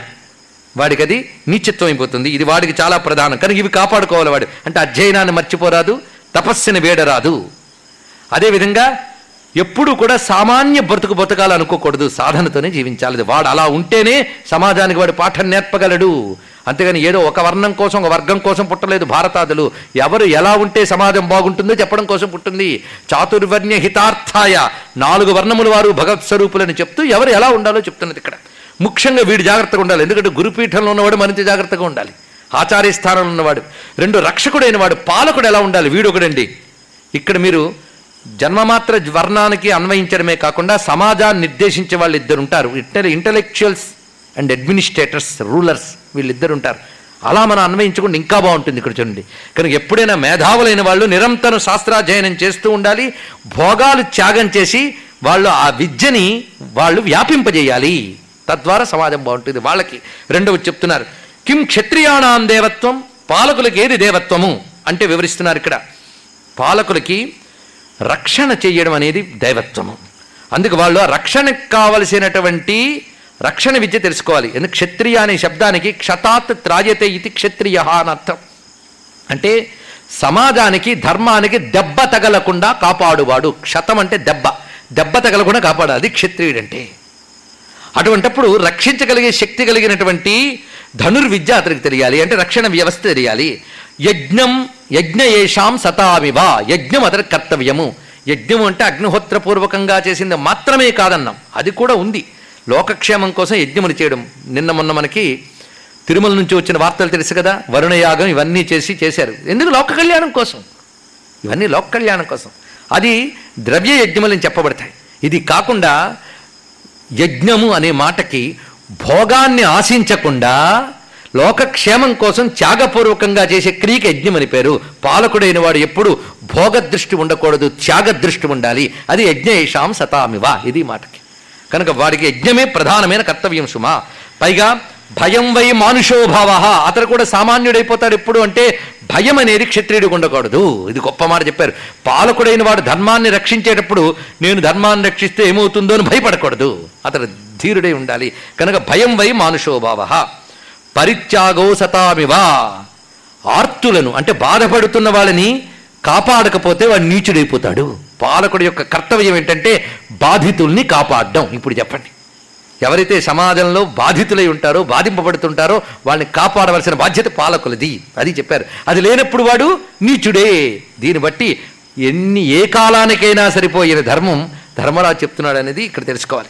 దాని తర్వాత ప్రశ్నల్లో ఉపయుక్తమైన మనం తీసుకుని వివరిస్తూ ఇంద్రియార్థాననుభవన్ బుద్ధిమాన్ లోకపూజిత సమ్మత సర్వభూతానాం ముచ్ఛ్వసన్కో నజీవతి ఏమి ప్రశ్న వేశారండి అసలు ప్రశ్నల్లో ఔచిత్యం చూస్తేనే మురిసిపోతాం. ఊపిరి తీస్తున్నా చచ్చిన వాడితో సమానం ఎవడు అన్నాడు. ఏం ప్రశ్న అది? అంటే బ్రతుకున్నా చచ్చిన వాడితో సమానం ఎవరు? దీనికి ఎన్నో సమాధానాలు చెప్పచ్చు. ఆ సమాధానాలు చెప్పకుండా ముందరకాళ్ళకి బంధాలు పెట్టేశారు క్లాజెస్ పెట్టారు చూడండి. ఇంద్రియార్థాన్ అనుభవన్ బుద్ధిమాన్ లోకపూజిత సమ్మత సర్వభూతానా ముచ్ఛోసన్కో నజీవతి ప్రశ్న అద్భుతంగా చెప్పాడు. బ్రతుకున్నా చచ్చిన వాడితో సమానం ఎవడు? అయితే ఇక్కడ మాట అన్నాడు ఇంద్రియాలు బాగా పనిచేస్తూ సమాజంలో గొప్ప కీర్తి పొంది గొప్ప మేధావి అయినప్పటికీ చచ్చిన వాడితో సమానం ఎవడు? ఇది ప్రశ్న అండి గొప్పతనం. ఎందుకంటే చచ్చిన వాడితో సమానము అంటే ఇంద్రియాలన్నీ పని చేయకుండా బ్రతుకున్నా వాడు చచ్చిన వాడితో సమానమే అంటాం. అంతే కదా? అలాగే సృష్టిలో కీర్తి ప్రతిష్టలు లేకుండా అనామకంగా వెళ్ళిపోయిన వాళ్ళని కూడా మనం జీవన్మృతులనే అంటాం. కానీ ఈయన క్లాజెస్ ఏం పెట్టేశాడంటే వాడికి ఇంద్రియాలు బాగా పనిచేస్తున్నాయి. కానీ ఇంద్రియాలు పటిష్టంగానే ఉన్నాయి. ఇంకోటి వాడికి మంచి కీర్తి ప్రతిష్ట ఉన్న లోకంలో పేపర్ తీస్తే రోజు వాడే కనబడతాడు. మూడవది ఏమిటి అంటే వాడు మంచి మేధావి. అయినప్పటికీ చచ్చిన వాడితో సమానం ఎప్పుడవుతాడు మన దృష్టిలో ఆ మూడు ఉంటే చాలు. కానీ ఈ ఋషి దృష్టిలో ఆ మూడు లాభం లేదు. ఇది గుర్తుపెట్టుకోండి. ఈ సమాధానం చాలా అవసరం. ఆ మూడున్నంత మాత్రం లాభం లేదుట. ఇంద్రియాలు బాగా పనిచేస్తున్నాయండి. కావాల్సిన డబ్బు ఉంది పాపులారిటీ ఉందండి. ఇంకేం కావాలి? మంచి డిగ్రీలు ఉన్నాయండి పదవులు ఉన్నాయి ఎడ్యుకేషన్ క్వాలిఫికేషన్ చాలా ఉన్నాయి. ఏం లాభం? ఎన్ని ఉన్నా ఇప్పుడు చెప్పబోయేది లేకపోతే మరి చచ్చిన వాడితో సమానం. ఇన్ని ఉన్నా ఏది లేకపోతే చచ్చిన వాడితో సమానం అవుతాడు చెప్పన్నాడు ఇక్కడ. ఏం ప్రశ్న వేశారండి? తడుముకోవడానికి లేదు ఇక్కడ. తడుముకోవడం ఎప్పుడు వస్తుందో తెలుసా? పుస్తకాలు చదివి చెప్పేవాడు తడుముకుంటాడు. అనుభవించేవాడికి తడుముకోవడం ఏంటండి? అనుభవం నుంచి వచ్చిన జ్ఞానం కదా? వెంటనే చెప్తున్నాడు చూడండి. దేవతాధితి భృత్యానాం పితృణాం ఆత్మనశ్చయ నా నిర్వపతి పంచానాముచ్ఛన్న సజీవతి ఇది గుర్తుపెట్టుకోండి. గొప్ప మాట చెప్పాడు. ఊపిరి పీలుస్తున్నా చచ్చిన వాడితో సమానం ఎవడు అంటే ఎవడైతే దేవతలకు అతిథులకు తనను నమ్మిన వారికి తన మీద ఆధారపడిన వారికి. ఇద్దరిని మూడో కేటగిరీలోకి తండి. దేవతలకు అతిథులకు తనపై ఆధారపడిన వారికి పితృదేవతలకు తనకు తృప్తి కలిగించే పనులు చెయ్యరో. వారు చచ్చిన వారితో సమానము అన్నాడు ఇక్కడ. ఇప్పుడు ఆలోచించుకోండి మనం ఏం చేస్తున్నాం అనేది మనం సంపాదించుకోవడం మనం తినడం కూడబెట్టడం కాదు. ఇవి చేసేవాళ్ళు మాత్రమే సార్థక జీవనలు. ఇది చేస్తున్నామా లేదా ప్రశ్న వేసుకుంటే బ్రతుకున్నామా లేదా చెప్పుకోవచ్చు. నిజంగా సార్థక జీవనుడు ఎవడో అసలు నిజానికి ఈ ప్రశ్న ఈ సమాధానం బతుకు చాలండి. కనుక ఎప్పుడు కూడా మానవుడు ఎవరిని మర్చిపోకూడదు చెప్తున్నాడు. దేవతల్ని మర్చిపోకూడదు అతిథుల్ని మర్చిపోకూడదు పితృదేవతల్ని మర్చిపోకూడదు తన మీద ఆధారపడిన వారిని మర్చిపోకూడదు తనని మర్చిపోకూడదు. నువ్వు సుఖపడు ఆత్మనశ్చ. అంతేగాని నా గురించి నేను పట్టించుకోనండి నా ఆరోగ్యాన్ని పట్టించుకోనని అప్పుడు పాపాత్ముడా అని తిడతారు. మన ఆరోగ్యం గురించి మనం పట్టించుకోకపోతే మళ్ళీ ఈ శరీరం వస్తుందా అండి?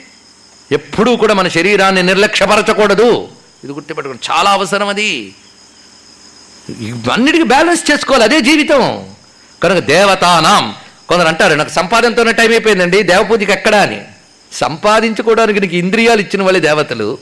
ఆ ఇంద్రియాలతో అనుభవించడానికి పదార్థాలు ఇచ్చిన వాళ్ళే దేవతలు ఎన్ని దండాలు పెడితే దేవతల రుణం తీర్చుకోగలమండి? కనుక దేవతలను ఎందుకు పూజించాలనేది నిన్న మొన్న ఉపన్యాసాల్లో చెప్పింది. మళ్ళీ చెప్తున్నాను. ఏదో ఇస్తారని కాదు ఎన్నో ఇచ్చారని పూజించాలి. ఇది గుర్తుపెట్టుకోండి.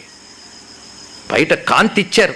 తినడానికి ఆహారం ఇచ్చారు. అనుభవించడానికి ఇంద్రియాలు వాటిలో శక్తులు ఇచ్చారు. గనకనే దేవతల్ని మర్చిపోతే వాడు చచ్చిన వాడితో సమానమే. అందుకే దేవతలను ఆరాధన చేయాలి. రెండవది అతిథులు. ఎప్పుడైనా గృహస్థైన వాడికి చాలా ముఖ్యం. అతిథులు ఇంటికి రావాలని కోరుకోవాలి ఇల్లాలు. ఆకలికి మొగుడికి అన్నం పెట్టడం కూడా మహాప్రమాదం అనుకుంటున్న ఇళ్ళాలు ఉన్న రోజుల్లో ఉన్నాం మనం. బాధపడాల్సిన పరిస్థితిలో ఉంది. వాళ్ళకి జీవితం ఏమి సార్థకత అండి? వాళ్ళకి వాళ్ళు ఏమి సాధించగలరు చెప్తున్నాడు ఇక్కడిక్కడ. అందుకే అతిథి అభ్యాగతి. ఇది పెట్టడం వల్ల భగవంతుడు సంతోషిస్తాట అని గృహస్థైన వాడికి మంచి హెచ్చరిక గృహస్థాశ్రమంలోకి పంపిస్తూనే చెప్తాడు గురువు. మాతృదేవో భవ పితృదేవో భవ. ఆచార్య దేవోభవ అతిథి దేవోభవ తర్వాత వాక్యం వెంటనే అదే. అతిథి అతిథి అభ్యాగతులు భోంచేసిన ఇల్లే ఇల్లండి. సమాజానికి ఉపయోగపడే గృహస్థే గృహస్థు. వాడు సంపాదించుకుని వాడి అకౌంట్లు పెంచుకుంటూ వాడి పిల్లల్ని తీసుకుని వీకెండ్లో కలిసి షికారులు పోవడమా గృహస్థ జీవితం అంటే? అదా బతుకంటే? అతిథి సేవ అది చూపిస్తున్నాడు. అందుకు తర్వాత భృత్యానాం భృత్యులు అంటే తన మీద ఆధారపడిన వారు ఆధారపడిన వారంటే కుటుంబ సభ్యులే కాదు. తాను పది మందికి పనికొచ్చేటట్టు కొందరు తయారు చేయాలట ఇది గొప్ప విషయం. అందుకే కుటుంబం తన్ను తాను పోషించుకోవడం కాదండి ప్రతి కుటుంబం మరికొందరిని పోషించగలిగే స్థితి. మన వాళ్ళు ఎకనామికల్ బ్యాలెన్స్ ఎలా చేశారని చెప్పాలంటే మన కుటుంబ వ్యవస్థ గురించి చెప్పాలి. ఇది బాగా చెప్పాలంటే అబ్దుల్ కలాం గారు ఎప్పుడు బాగా చెప్పారు. ఇప్పుడైనా ఈ యాంగిల్స్లో చెప్పుకుందాం. ఎందుకంటే కథల ఆసక్తి పెరిగిపోయిన శ్రోతలు ఉన్నారు కనుక నేను వాటి జోలికి వెళ్ళట్లేదు కానీ నిజంగా మంచి ఆసక్తి కొలవాళ్ళు ఉంటే వాళ్ళు కూర్చుని విని దమ్ముంటే ఎన్ని విషయాలు ఉన్నాయో చెప్పుకోవడానికి మనకి. అప్పుడు మాలాంటి వాళ్ళకి హుషారు వస్తుంది ఎన్ని అందమైన విషయాలండి ఇక్కడ. ఇవేం వేదాంతం అనుకున్నారా? మోక్షం కోసం సాధన అనుకున్నారా? కాదని కాదు కానీ బ్రతికే విధానం అండి ఇది ఇక్కడ. కనుకనే దేవతల్ని అతిథుల్ని తన మీద ఆధారపడిన వారిని ఎప్పుడు విస్మరించకూడదు. ఎందుకంటే తన మీద ఆధారపడిన వాళ్ళు బాగా తిన్నాక వీడు తినాలట వీళ్ళ తర్వాత తను భోజనం చేయాలట. వాళ్ళకి అన్నీ అందేయో లేదో చూడాలట. అందుకని ఆ ఎక్కడికి పోతాడండి వాడు అక్కడే పడి ఉంటాడు అని వీడు భోజనం చేయకూడదు అక్కడ. అందుకు భృత్యానాం తన మీద ఆధారపడి పట్టుకున్నటువంటి వారు. తర్వాత పితృణాం చాలా ముఖ్యమైన మాట అండి. తల్లిదండ్రులు ఎలా ఉన్నారు? వాళ్ళు అన్నం తిన్నారా లేదా? వాళ్ళు బాగున్నారా లేదా? తర్వాత నువ్వు తిను. వాళ్ళని చూసుకో. బ్రతుకున్నంతకాలం అలా చూసుకో. పోయిన తర్వాత కూడా మరొక రూపంలో వాళ్ళు ఎక్కడో అన్నం కోసం ఆశిస్తూ ఉంటారు. అందుకు వాళ్ళని మర్చిపోకు. శాస్త్రం చెప్పిన ప్రకారంగా ఆబ్దికాదులు పెడుతూ వాళ్ళని చూసుకోవాలి. అందుకు అప్పుడు మర్చిపోకూడదు. తర్వాత నీ గురించిట. నీ గురించి అంటే నీ జీవుడు నువ్వు తరించే ప్రయత్నం కూడా చేయాలి. దానికి సాధనలు చేయి ఇప్పుడు. కానీ ఆత్మనశ్చ. ఎవడైతే ఈ ఐదుగురిని దేవతల్ని అతిథుల్ని భృత్యుల్ని పితృదేవతల్ని తనను తృప్తిపరుచుకునేటువంటి యజ్ఞములు చెయ్యడో వాడు బ్రతికినా చచ్చిన వాడితో సమానము. ఇది ఒకటి చెప్పారు కదా? తర్వాత విషయం. ప్రతిదీ అంటే మీకు ఆదిత్య మండలం నుంచి జీవిత విధానంలోకి తెచ్చి క్రమంగా మోక్షం వైపు తీసుకుపోతాడు. ఎందుకంటే మెట్టు లేనిది మేడ లేదు ధర్మం లేనిది మోక్షం లేదు. కొందరు ధర్మం అక్కర్లేదు పూజలు అక్కర్లేదు కర్మలు అక్కర్లేదు అంతా రమణులు చెప్పారు పరమహంస చెప్పారు అని తప్పించుకు మాట్లాడతారు. వాళ్ళకి పాతివృత్య ధర్మాలు చెప్పినా భర్తృధర్మాలు చెప్పినా కోపం వస్తుంది. ఆచారాల గురించి చెప్తే మండిపడతారు. ఎందుకు? ఎస్కే పిజానికి బరుగు బాగుంది కనుక ఎప్పుడూ కూడాను ఇవి విడిచిపెట్టి వేదాంత కబుర్లు చెప్పకూడదు మహాత్ములు రమణులు శంకర భగవత్పాదులు వాళ్ళని మనం ఎలా తీసుకుంటున్నామంటే మన యొక్క పలాయనవాదాన్ని సమర్థించుకోవడానికి తీసుకుంటున్నాం. ఇది చాలా బాధాకరమైన విషయం. ఇది తెలిస్తే రమణులు క్షమించరు గుర్తుపెట్టుకోండి ఇక్కడ. శంకరులు క్షమించరు. అందుకు సత్కర్మలు ఆచరించాలి. నువ్వు ప్రవృత్తి మార్గంలో ఉన్నప్పుడు ఇలాగే ఉండాలంతే ఇప్పుడు మరొక మాట చెప్తున్నాడు. కింసిద్ గురుతరం భూమే కింసుదుచ్చతరం చఖాత్ కింసిత్ ఛిగ్రతరం వాయో కింసిత్ బహుతరం తృణాత్. గొప్ప మాట చెప్తున్నాడు. అయ్యా భూమి కంటే గొప్పది ఏది? ఆకాశం కంటే ఎత్తైన వారెవరు? గాలి కంటే వేగం కలిగిందేది? గడ్డిపరక్ కంటే హీనమైందేది అన్నాడు ఇక్కడ. మీరు గడ్డిపరక్ కంటే హీనమైందేది అనే మాటే కాదు గడ్డిపరక లాంటిదేది అన్నాడు ఇక్కడ. లేదా గడ్డిపరక్ కంటే అంటే హీనమో గొప్పో ఏదో అనండి ఇక్కడ. ఎందుకంటే గడ్డి అలా పెరిగిపోతుంటుందిట. పైగా గడ్డి పరకలా తీసిపారేసారండి అని అంటూ ఉంటారు. అలాంటి రెండు అర్థాల్లోనూ తీసుకోవచ్చు ఇక్కడ. పనికి మాలదని ఒకటి మనం కష్టపడినా కష్టపడకపోయినా దానంతరది పెరిగిపోయేది ఒకటి. అదేమిటి? అది అడిగాడు. మొత్తం నాలుగు ప్రశ్నలు కదా? మొదటి ప్రశ్న ఏమిటి? భూమి కంటే గొప్పదేది? అసలు ఒక్కొక్కటి ఆలోచిస్తుంటే గుండె కరిగిపోయి కన్నీళ్ళు వస్తాయండి. అక్కడ ఆగిపోతుంది మనస్సు అసలు. ఎవరికి? భావనా శక్తి ఉన్న వాళ్ళకి ఏకాగ్రత ఉన్న వాళ్ళకి శ్రద్ధ ఉన్న వాళ్ళకి. వాళ్ళ కోసం. మొట్టమొదట భూమి కంటే గొప్పది ఎవరంటే మాతా గురుతరా భూమి ఇంత గొప్ప మాట ఎవరు చెప్తారండి? భూమి కంటే గొప్పది అమ్మ అన్నాడు. ఎంత గొప్ప మాట. కన్న తల్లి భూమి కంటే గొప్పది. ఎంత గొప్ప మాట. ఎందుకు చెప్పండి? అసలు భూమిని కన్నతల్లితో పోల్చినటువంటి భారతీయ మహర్షుల పాదాలకు కోటి కోటి దండాలండి ఇక్కడ. ఎంత అద్భుతమైన మాట చెప్పాడు ఇక్కడ. భూమి చూడండి మనకేం చేస్తుంది? కంటోంది పెంచుతోంది పోషిస్తోంది. అవునా లేదా? ఆ తల్లి నెల తల్లి లేకపోతే ఇంకా కన్నతల్లి కడుపులో కొంతకాలం పెట్టి తర్వాత బయట పెట్టేస్తుంది. తర్వాత మూసేదంతా ఈ తల్లి. అంతకుముందు తల్లితో సహా నిన్ను మూసింది. తర్వాత నిన్ను చచ్చే వరకు మోసింది. చచ్చిన తర్వాత నీ దేహపు దుమ్మును కూడా తనలో కలుపుకుందండి భూదేవి. అన్నం పెట్టింది సంపద ఇచ్చింది అన్నీ చూస్తోంది భూదేవి. పైగా ఎన్ని సహిస్తోంది అమ్మ క్షమ సహనం. అది గ్రహించాడు భారత ఋషి. అందుకే ప్రకృతిని జడ పదార్థంలా చూడకుండా ఈశ్వర స్వరూపంగా చూసిన భారతీయ మహర్షి సంస్కారం భారతీయులకు ఉండాలి. అందుకే భూమిని వందే మాతరం అని కీర్తించిన ఋషి సంస్కారానికి నమస్కారం ఇద్దాం అది భారతీయతని చాటి చెప్దాం. అది మనం భూమిని తల్లిగా భావిస్తాం. అందుకే వందే మాతరం. పొద్దున్న నిద్రలేస్తూనే మంచం మించి పాదం కింద పెట్టేటప్పుడు అమ్మా భూమి నన్ను క్షమించమ్మా అని పాదం పెడతాడంటే చాదస్తమని తీసి పారేస్తామా? వాడిదంత సుకుమారమైన సున్నితమైన సంస్కారవంతమైన హృదయమైన దండం పెడతామా? ఆలోచించుకోండి ఇక్కడ. అక్కడ కూచిపూడి డ్యాన్స్ చేయడానికి సిద్ధపడ్డప్పుడు కూడా మొట్టమొదటి ఏమంటారో తెలుసా? పాదఘాతం క్షమస్వమే. అమ్మ మధ్య మధ్యలో నేను కాళ్ళతో కొడుతూ ఉంటాను కదా. క్షమించమ్మా అన్నారు. దాని పెద్ద దోషం ఏంటండి పాదం వేసి తాకుతున్నందుకే మన్నించమ్మా అన్నారంటే పాదం భూమి మీద అయిపోతే ఎక్కడేస్తారండి? అని కాదు అక్కడ అర్థం. ఆ సున్నితమైన బంధాన్ని అర్థం చేసుకోండి. ఎంత గొప్ప సంస్కారం అది. అంతేకాదు మరొక అద్భుతం మాట ఏంటంటే ఆకాశం కంటే ఎత్తైన వాడు ఎవడు అంటే నాన్న అన్నాడు. అమ్మ ఎంత గొప్పదో నాన్న గొప్పతనం కూడా సామాన్యమండి. అందుకే అమ్మా నాన్నలకి ప్రత్యామ్నాయాలు లేవు ఈ భూమి మీద. అమ్మా నాన్న వాళ్ళిద్దరిని ఎవరు మర్చిపోగలరు? తల్లి తండ్రి. ఈ తల్లి తండ్రికి ఇచ్చిన ప్రాధాన్యం మన సంస్కృతిలో ఉన్న గొప్పతనం తల్లిదండ్రులు మర్చిపోతే ఇంకేమున్నదండి? ఆ తల్లి ఎంత గొప్పది? ఆ తండ్రి ఎంత గొప్పవాడు? ఈ ఉపమానంతోనే మన ఋషులు ఎంత గొప్పగా చెప్పారు. ఈ మాట ధర్మరాజుకి ఎవరు నేర్పారు? అనుభవం నేర్పింది. అనుభవం ఎవరిచ్చారు? వేద సంస్కృతి ఇచ్చింది. వేదంలో మంత్రం ఇదం ధ్యావా పృథివీ సత్యమస్తు పితుర్మాతర్యది హోపభ్రువేవాం రోజు సంధ్యావందన మంత్రం అండి ఇది. ఇదం ధ్యావా పృథివీ సత్యమస్తు పితు మాతర్యది హోపభ్రువేవాం ఆకాశం తండ్రి భూమి తల్లి అన్నట్ట. దీని అర్థం ఒక్కసారి చూడండి ఆ పోలిక చూడండి. మనం పంటలు సంపదలు దేని నుంచి పొందుతున్నాం? భూమి నుంచే. కానీ భూమి మనకి ఫలవంతమై పంటలు ఇవ్వాలి అంటే వృష్టి కాంతి దేని నుంచి రావాలి? ఆకాశం నుంచి రావాలి. కానీ ఆకాశం నుంచి భూమి పొంది ఇస్తుంది. తండ్రి నుంచి తల్లి పొంది పిల్లవాడికి ఇచ్చినట్లుగా ఆ లక్షణమే చూపిస్తున్నాడు. పైగా తల్లి పోషిస్తుంది సహిస్తుంది భూమి పోషిస్తుంది సహిస్తుంది. ఆకాశం చూడండి మీరు ఎంత ఎత్తుకు మేడ కడుతూ ఉన్నారా ఇంకా కట్టుకో ఇంకా కట్టుకో అని చెప్తూ ఉంటుంది. పైకి రా నువ్వు వెళుతున్న ఎంత ఎత్తుకు ఎదిగినా రా రా రా అంటుంది. కనుక పిల్లవాడు ఎంత ఎత్తుకు ఎదుగుతున్నా రా రా రా అని ప్రోత్సహించి ఎత్తుకు ఎదిగేలా చేసేవాడు తండ్రి. అది ఇక్కడ విషయం అండి. అందుకే అంత విస్తారమైన మనస్సు. ఎంత అద్భుతమైన రెండు మాటలు చెప్పారండి. అందుకే భారతం చెప్పించాలన్న సంస్కారం తల్లిదండ్రుల్ని దేవతల్లా పూజిస్తున్న కృష్ణారావు గారికి లభించినందుకు ముందు నేను అభినందిస్తాను వ్యక్తుల్ని ప్రశంసించడం నాకు ప్రధానం కాదు. ఒక ధర్మం కనబడినప్పుడు ప్రశంసించకపోతే దోషమని కృష్ణుడు చెప్పాడు కనుక నేను చెప్పాను ఇక్కడ. అందుకని ఏర్పాటు చేసిన వాళ్ళని రోజు ఒకసారి పొగడాలని నాకు ఆయనకి ఏం కండిషన్ లేదండి. సద్గుణం కనబడితే పొగడకపోతే తప్పు కనుక నేను చెప్తున్నాను. ఎవరికైనా. అని ఇక్కడ విషయం ఎంత రమ్యమైన విషయం ఇక్కడ. అలాంటి తల్లిదండ్రులని మర్చిపోయిన వాడు బ్రతుకున్న చచ్చిన వాడితో సమానమని భాగవతంలో కృష్ణుడు చెప్పాడు. ఇది గుర్తుపెట్టు తల్లి తండ్రి కంటే ఎవరుంటారండి? ఇంత గొప్ప ఔన్నత్యాన్ని చూపించాడు ఇక్కడ. ఇంతవరకు మీకు మానుష విషయాలు ఏవి రాలొచ్చారండి. ఇక్కడే వచ్చింది. మనుష్యుల్లో ఫస్ట్ రిలేషన్ అన్నిటికంటే బెస్ట్ ఫస్ట్ ఏమిటయ్యా అంటే తల్లిదండ్రి. అది ఇక్కడ చూపించాడు. దాని తర్వాత అన్నిటికంటే వేగంగా పోయేదేమిటి? మనహ శీఘ్రతరం బాతాత్ గాలి కంటే వేగంగా వెళ్ళేది ఏంటంటే మనస్సుట. అంతే కదండి? ఇక్కడ ఉంటాం కానీ అప్పుడు ఎప్పుడు పూర్తి చేస్తాడా? సీరియల్ ఎప్పుడు చూస్తామా? ఎంత వేగంగా పరిగెడుతుందో మనస్సు. కానీ మనస్సు మహావేగం. దీనికి ఉన్న ఈ గుణాన్ని పాజిటివ్గా వాడుకుంటే సరిపోతుంది. ఎక్కడికైనా అంత వేగంగా వెళ్ళగలదు కనుక మనస్సుని మీరు ఇప్పుడు వైకుంఠానికి కూడా పంపించవచ్చు మనం వైకుంఠానికి వెళ్ళగలమో లేదో తెలియదు కానీ మనస్సును వైకుంఠానికి పంపించవచ్చు మీరు ఇక్కడ కూర్చున్న మనస్సులో వైకుంఠాన్ని నారాయణ్ణి ధ్యానిస్తే ఎంత బా ఎంత సులభం ఇక్కడ? అందుకు సృష్టిలో భగవంతు ఇచ్చిన గొప్ప సంపద భావ సంపద. కనీసం భావించుకోవడానికి దరిద్రం ఎందుకండి? మనం వెళ్ళలేకపోయినా మనస్సును పంపించవచ్చు అందుకు దానికి ఇచ్చిన సుగుణం ఇది. కానీ మనహ శీఘ్రతరం వాతాత్.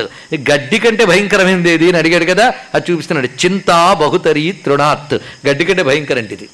ఎందుకంటే దేనికి పనికిరానిది? ఆ చింతే.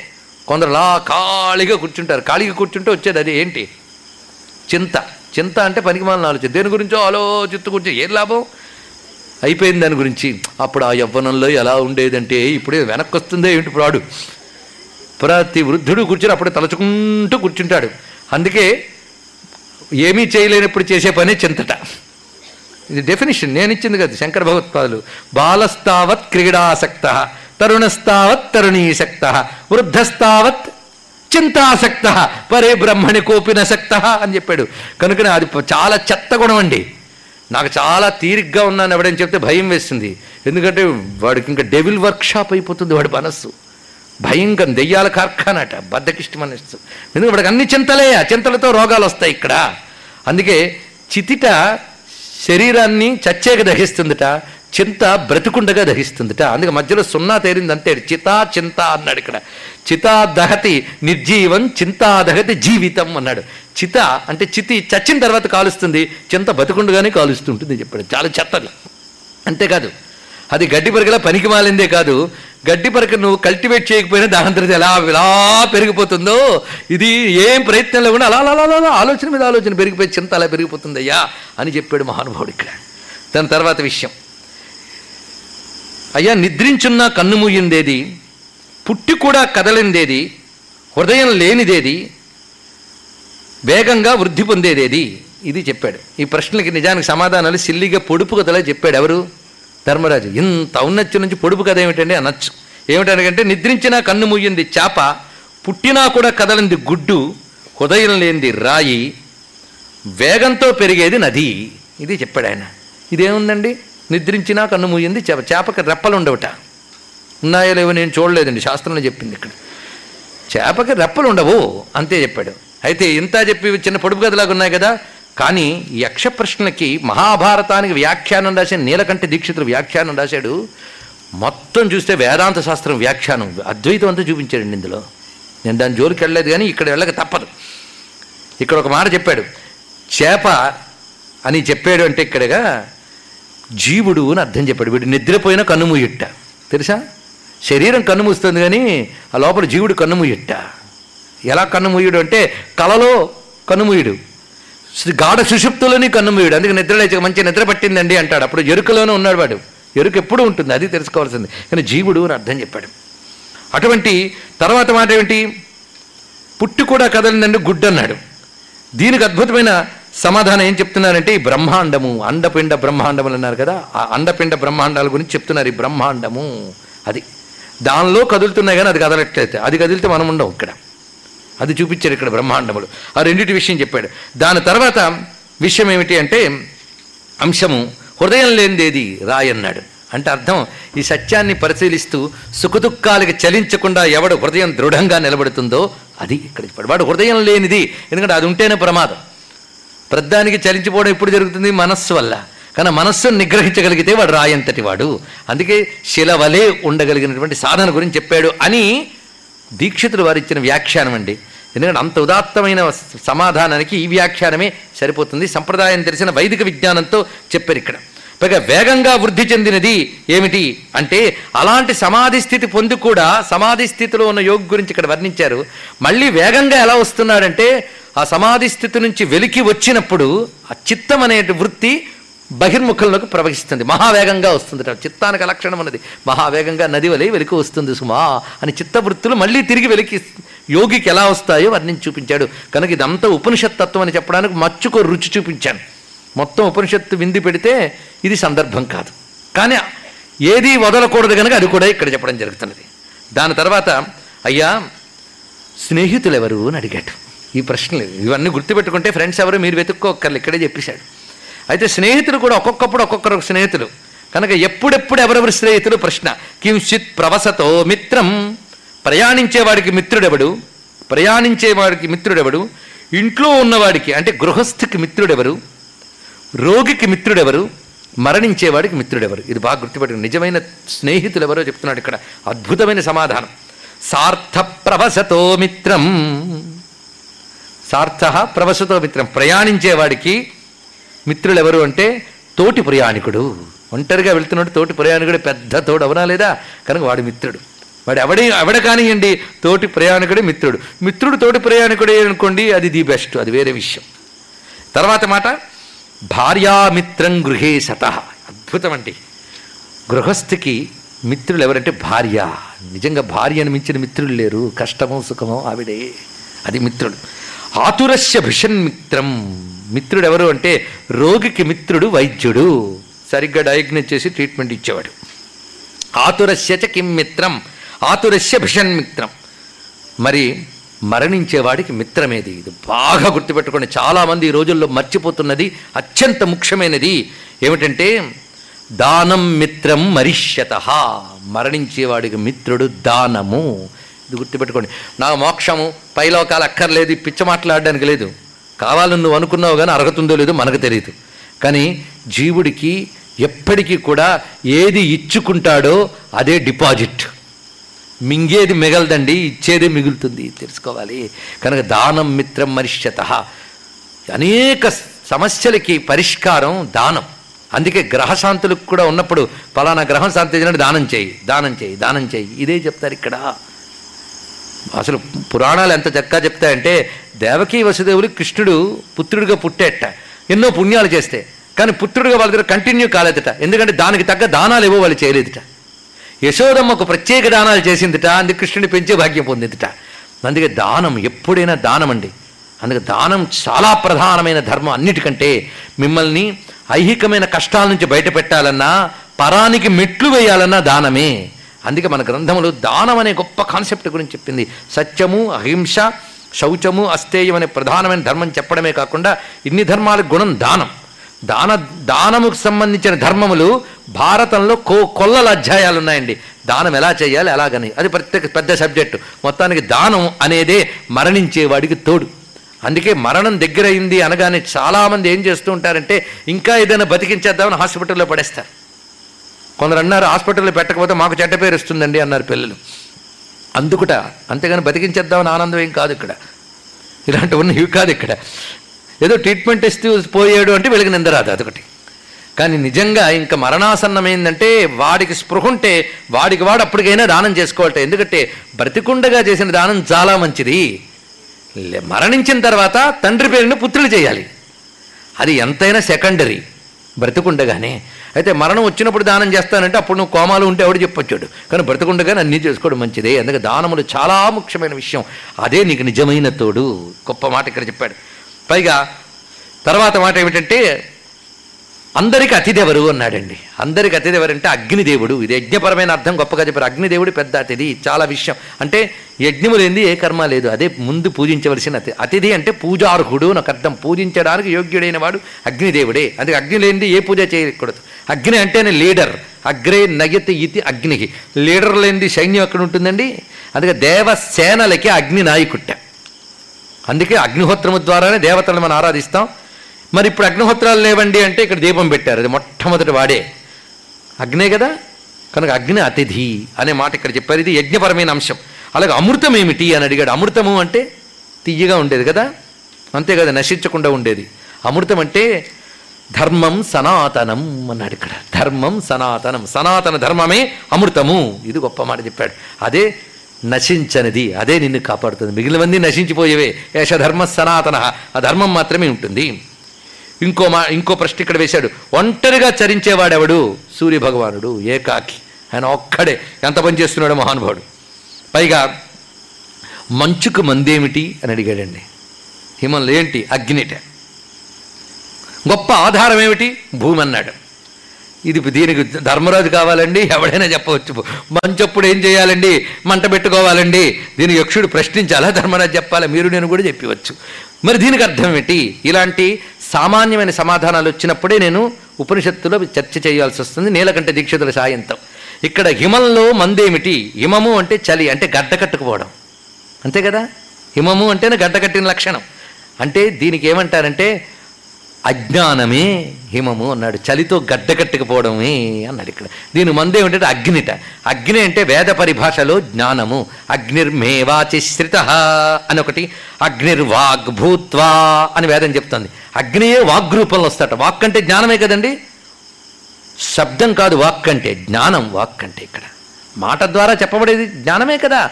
కనుకనే అజ్ఞానమనే గడ్డకట్టిన మంచుకి విరుగుడు ఏమిటయ్యా అంటే జ్ఞానము ఉపదేశము గురువుపదేశం అనే వాక్య రూపమైన అగ్నియే దానికి ముందు. అది పొందడానికి ఆధారం ఏమిటి అంటే భూమి అన్నాడు. భూమే గొప్ప ఆధారం అంటే ఎవడైనా ఒప్పుకుంటాడు? భూమే ఆధారం. మీరు కుర్చీలో కూర్చున్నారండి మీరు స్టేజ్ మీద కూర్చున్నారండి అలా ఆయన చెట్టు మీద కూర్చున్నాడండి అని మూడు చెప్పచ్చు కానీ ఈ ముగ్గురు భూమి మీద ఉన్నారండి. ఇది ఒక ఆన్సర్. అంతే కదా? అందరికి ఆధారం అసలు అది కనుక ఆధారం భూమి. కనుక గొప్ప ఆధారం భూమి అని ధర్మరాజు చెప్పాడు. ఇది పెద్ద తెలివితేటలే అండి. కానీ గొప్ప ఆధారం భూమి అనే దానికి మళ్ళీ ఉపనిషద్ అర్థం చెప్తున్నారు దీక్షితులు వారు. ఏమనంటే చలికి విరుగుడు అగ్ని అంటే అజ్ఞానానికి విరుగుడు జ్ఞానము. అది సాధించడానికి ఆధారము. మట్టి లక్షణ కలిగిన శరీరము అన్నాడు ఇక్కడ. అది చూపించాడు. భూమి ఆధారం అంటే పృథ్వీ లక్షణ కలిగిన శరీరమే ఆధారము. గురువు ద్వారా జ్ఞానాన్ని పొంది అజ్ఞానాన్ని పోగొట్టుకోవడం ఎప్పుడు చేయగలవంటే ఈ శరీరం ఉన్నప్పుడే చేయగలవు. శరీరం పోయిన తర్వాత లాభం లేదు.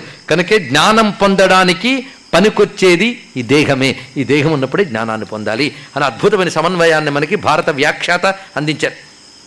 కింసిదేక పదం ధర్మ్యం కింసిదేక పదం యశ క్యుంసిదేక పదం స్వర్గ్యం క్యుంసిదేక పదం సుఖం. అయ్యా ఒకే ఒక్క ధర్మం ఏమిటి ఒకే ఒక్క అంటే అర్థం ఏంటి అన్ని వదిలి ఇది ఒక్కటే అని కాదు ఇక్కడ అర్థం. ఒకే ఒక్క అనే మాటకి ప్రధానమైన అని అర్థం. కనుక ఏకపదం అంటే ప్రధానమైన ధర్మం ఏది పరమధర్మం ఏది పరమమైన కీర్తి ఏది? పరమమైన స్వర్గం ఏది పరమమైన సుఖమేది? ఏదో తెలుసుకోవాలని సరదా ఉంది కదా? ఎందుకంటే ప్రశ్నలు బాగున్నాయి. ఏమని? పరమధర్మం ఏది పరమ కీర్తి ఏది? పరమ స్వర్గం ఏది పరమ సుఖమేంటి? దానికి సమాధానం చెప్తున్నాడు. దాక్ష్యమేకపదం ధర్మ్యం. దాక్ష్యం. దాక్ష్యం అంటే సమర్థతయే గొప్ప ధర్మము అన్నాడు. సమర్థత. ఎన్ని ధర్మాలున్నా చేయగలిగే సమర్థత ఉండాలి కదా. కనుక దేనికైనా చెయ్యగలను అనే విశ్వాసము చేయగలిగే శక్తి అది ఉండాలండి ప్రధానంగా. కనుక అదే పరమధర్మము. సమర్థతయే పరమధర్మము అనే మాట చెప్పాడు. దాని తర్వాత గొప్ప కీర్తి ఏది అంటే దానమే గొప్ప కీర్తి. సృష్టిలో ఇచ్చేవాడి పేరు మిగులుతుంది కానీ దాచుకునేవాడి పేరు దోచుకునేవాడి పేరు మిగలదు. గుర్తుపెట్టుకో. మిగిలిందా? ఇచ్చిన వాడి పేరే మిగులుతుంది. అందుకే అన్నాడు ఏమిటయ్యా నువ్వు దానం ఇస్తే ముల్లోకాలు పోతాయన్నాడు. పోతే పోని అన్నాడు. రాజ్యాలేని వాళ్ళ పేర్లు మిగలవు. త్యాగుల పేర్లే వినుంటాయి. ఇప్పటి వరకు ఎందరు రాజులు లేరు? ఎవరి పేరు గుర్తుంది? ఎవరి పేరు గుర్తు పెట్టుకున్నారు త్యాగశీలుడు పేరు గుర్తుంది కానీ భోగశీలుడి పేరు గుర్తుండదు. ఇది గుర్తుపెట్టుకోండి. దాచుకునే వాడిని ఎవడు స్మరించడు? సమర్పించుకున్న వాడినే సమర్ స్మరిస్తారు. అన్నాడు బలిచక్రవర్తి. కారే రాజులు రాజ్యములు కలగవే. గర్వోన్నతిని పొందరే వారేరి. సిరి ముటగొట్టుకుని పోవంజాలరే భూమిపై పేరే నెంగలదే.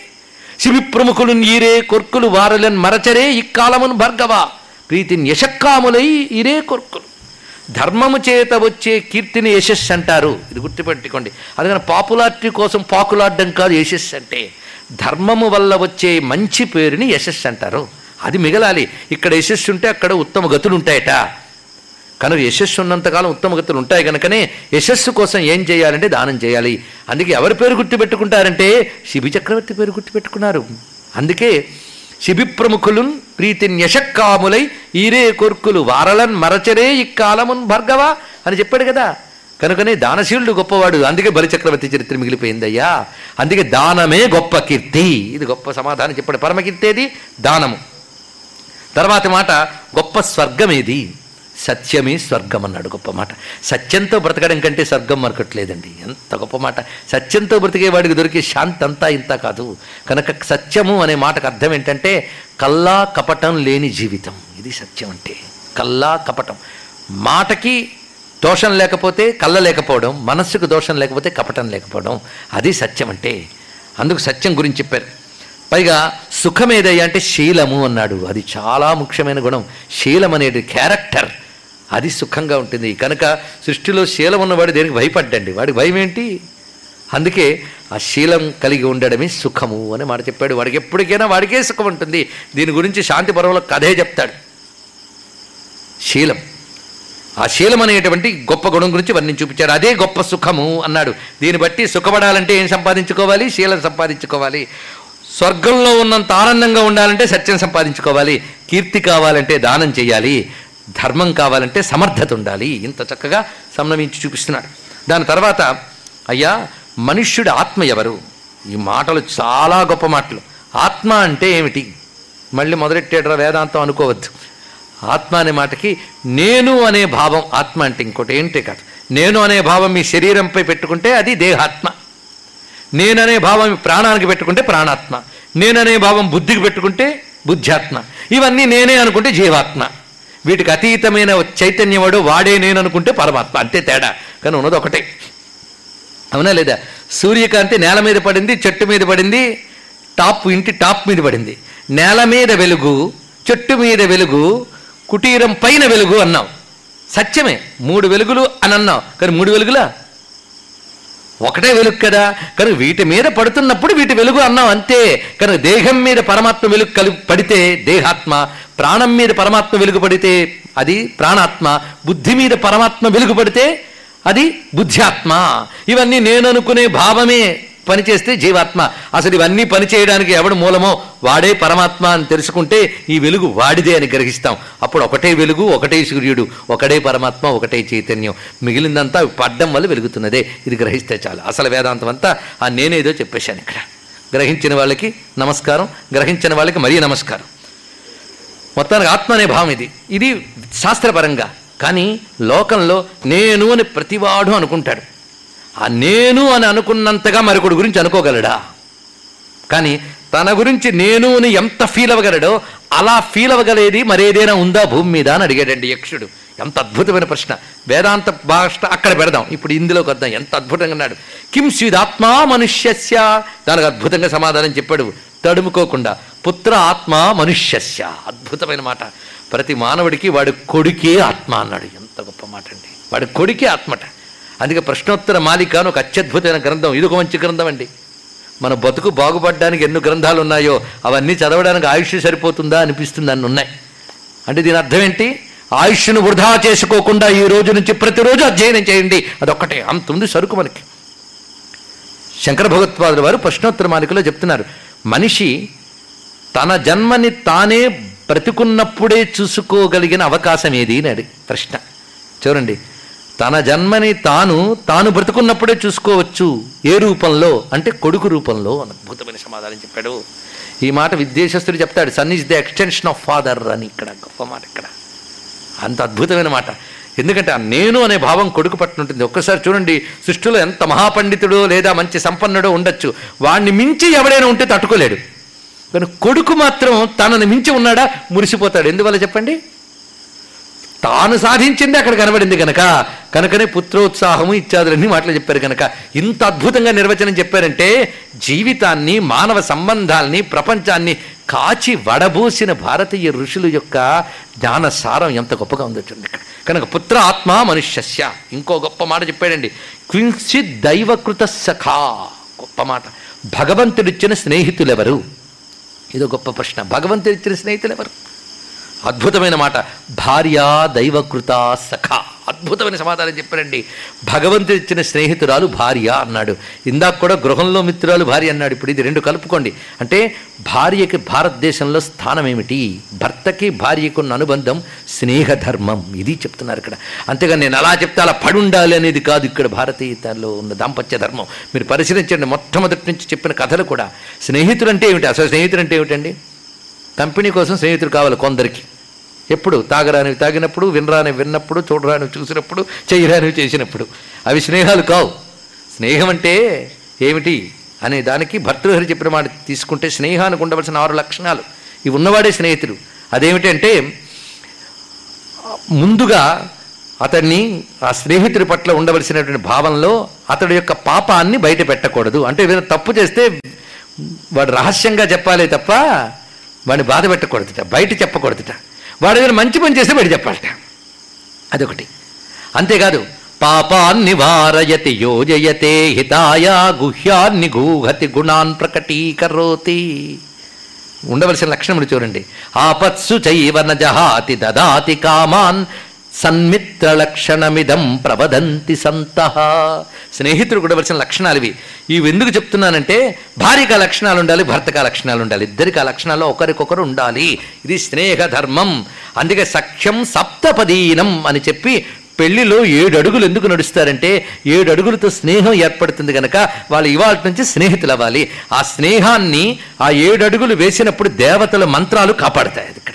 వీళ్ళ బుద్ధులు ఇవాళ ఒకలా ఉండి రేపు మారిపోవచ్చు. కనుకనే లోకంలో ఉన్న ప్రేమల్ని నమ్మద్దండి.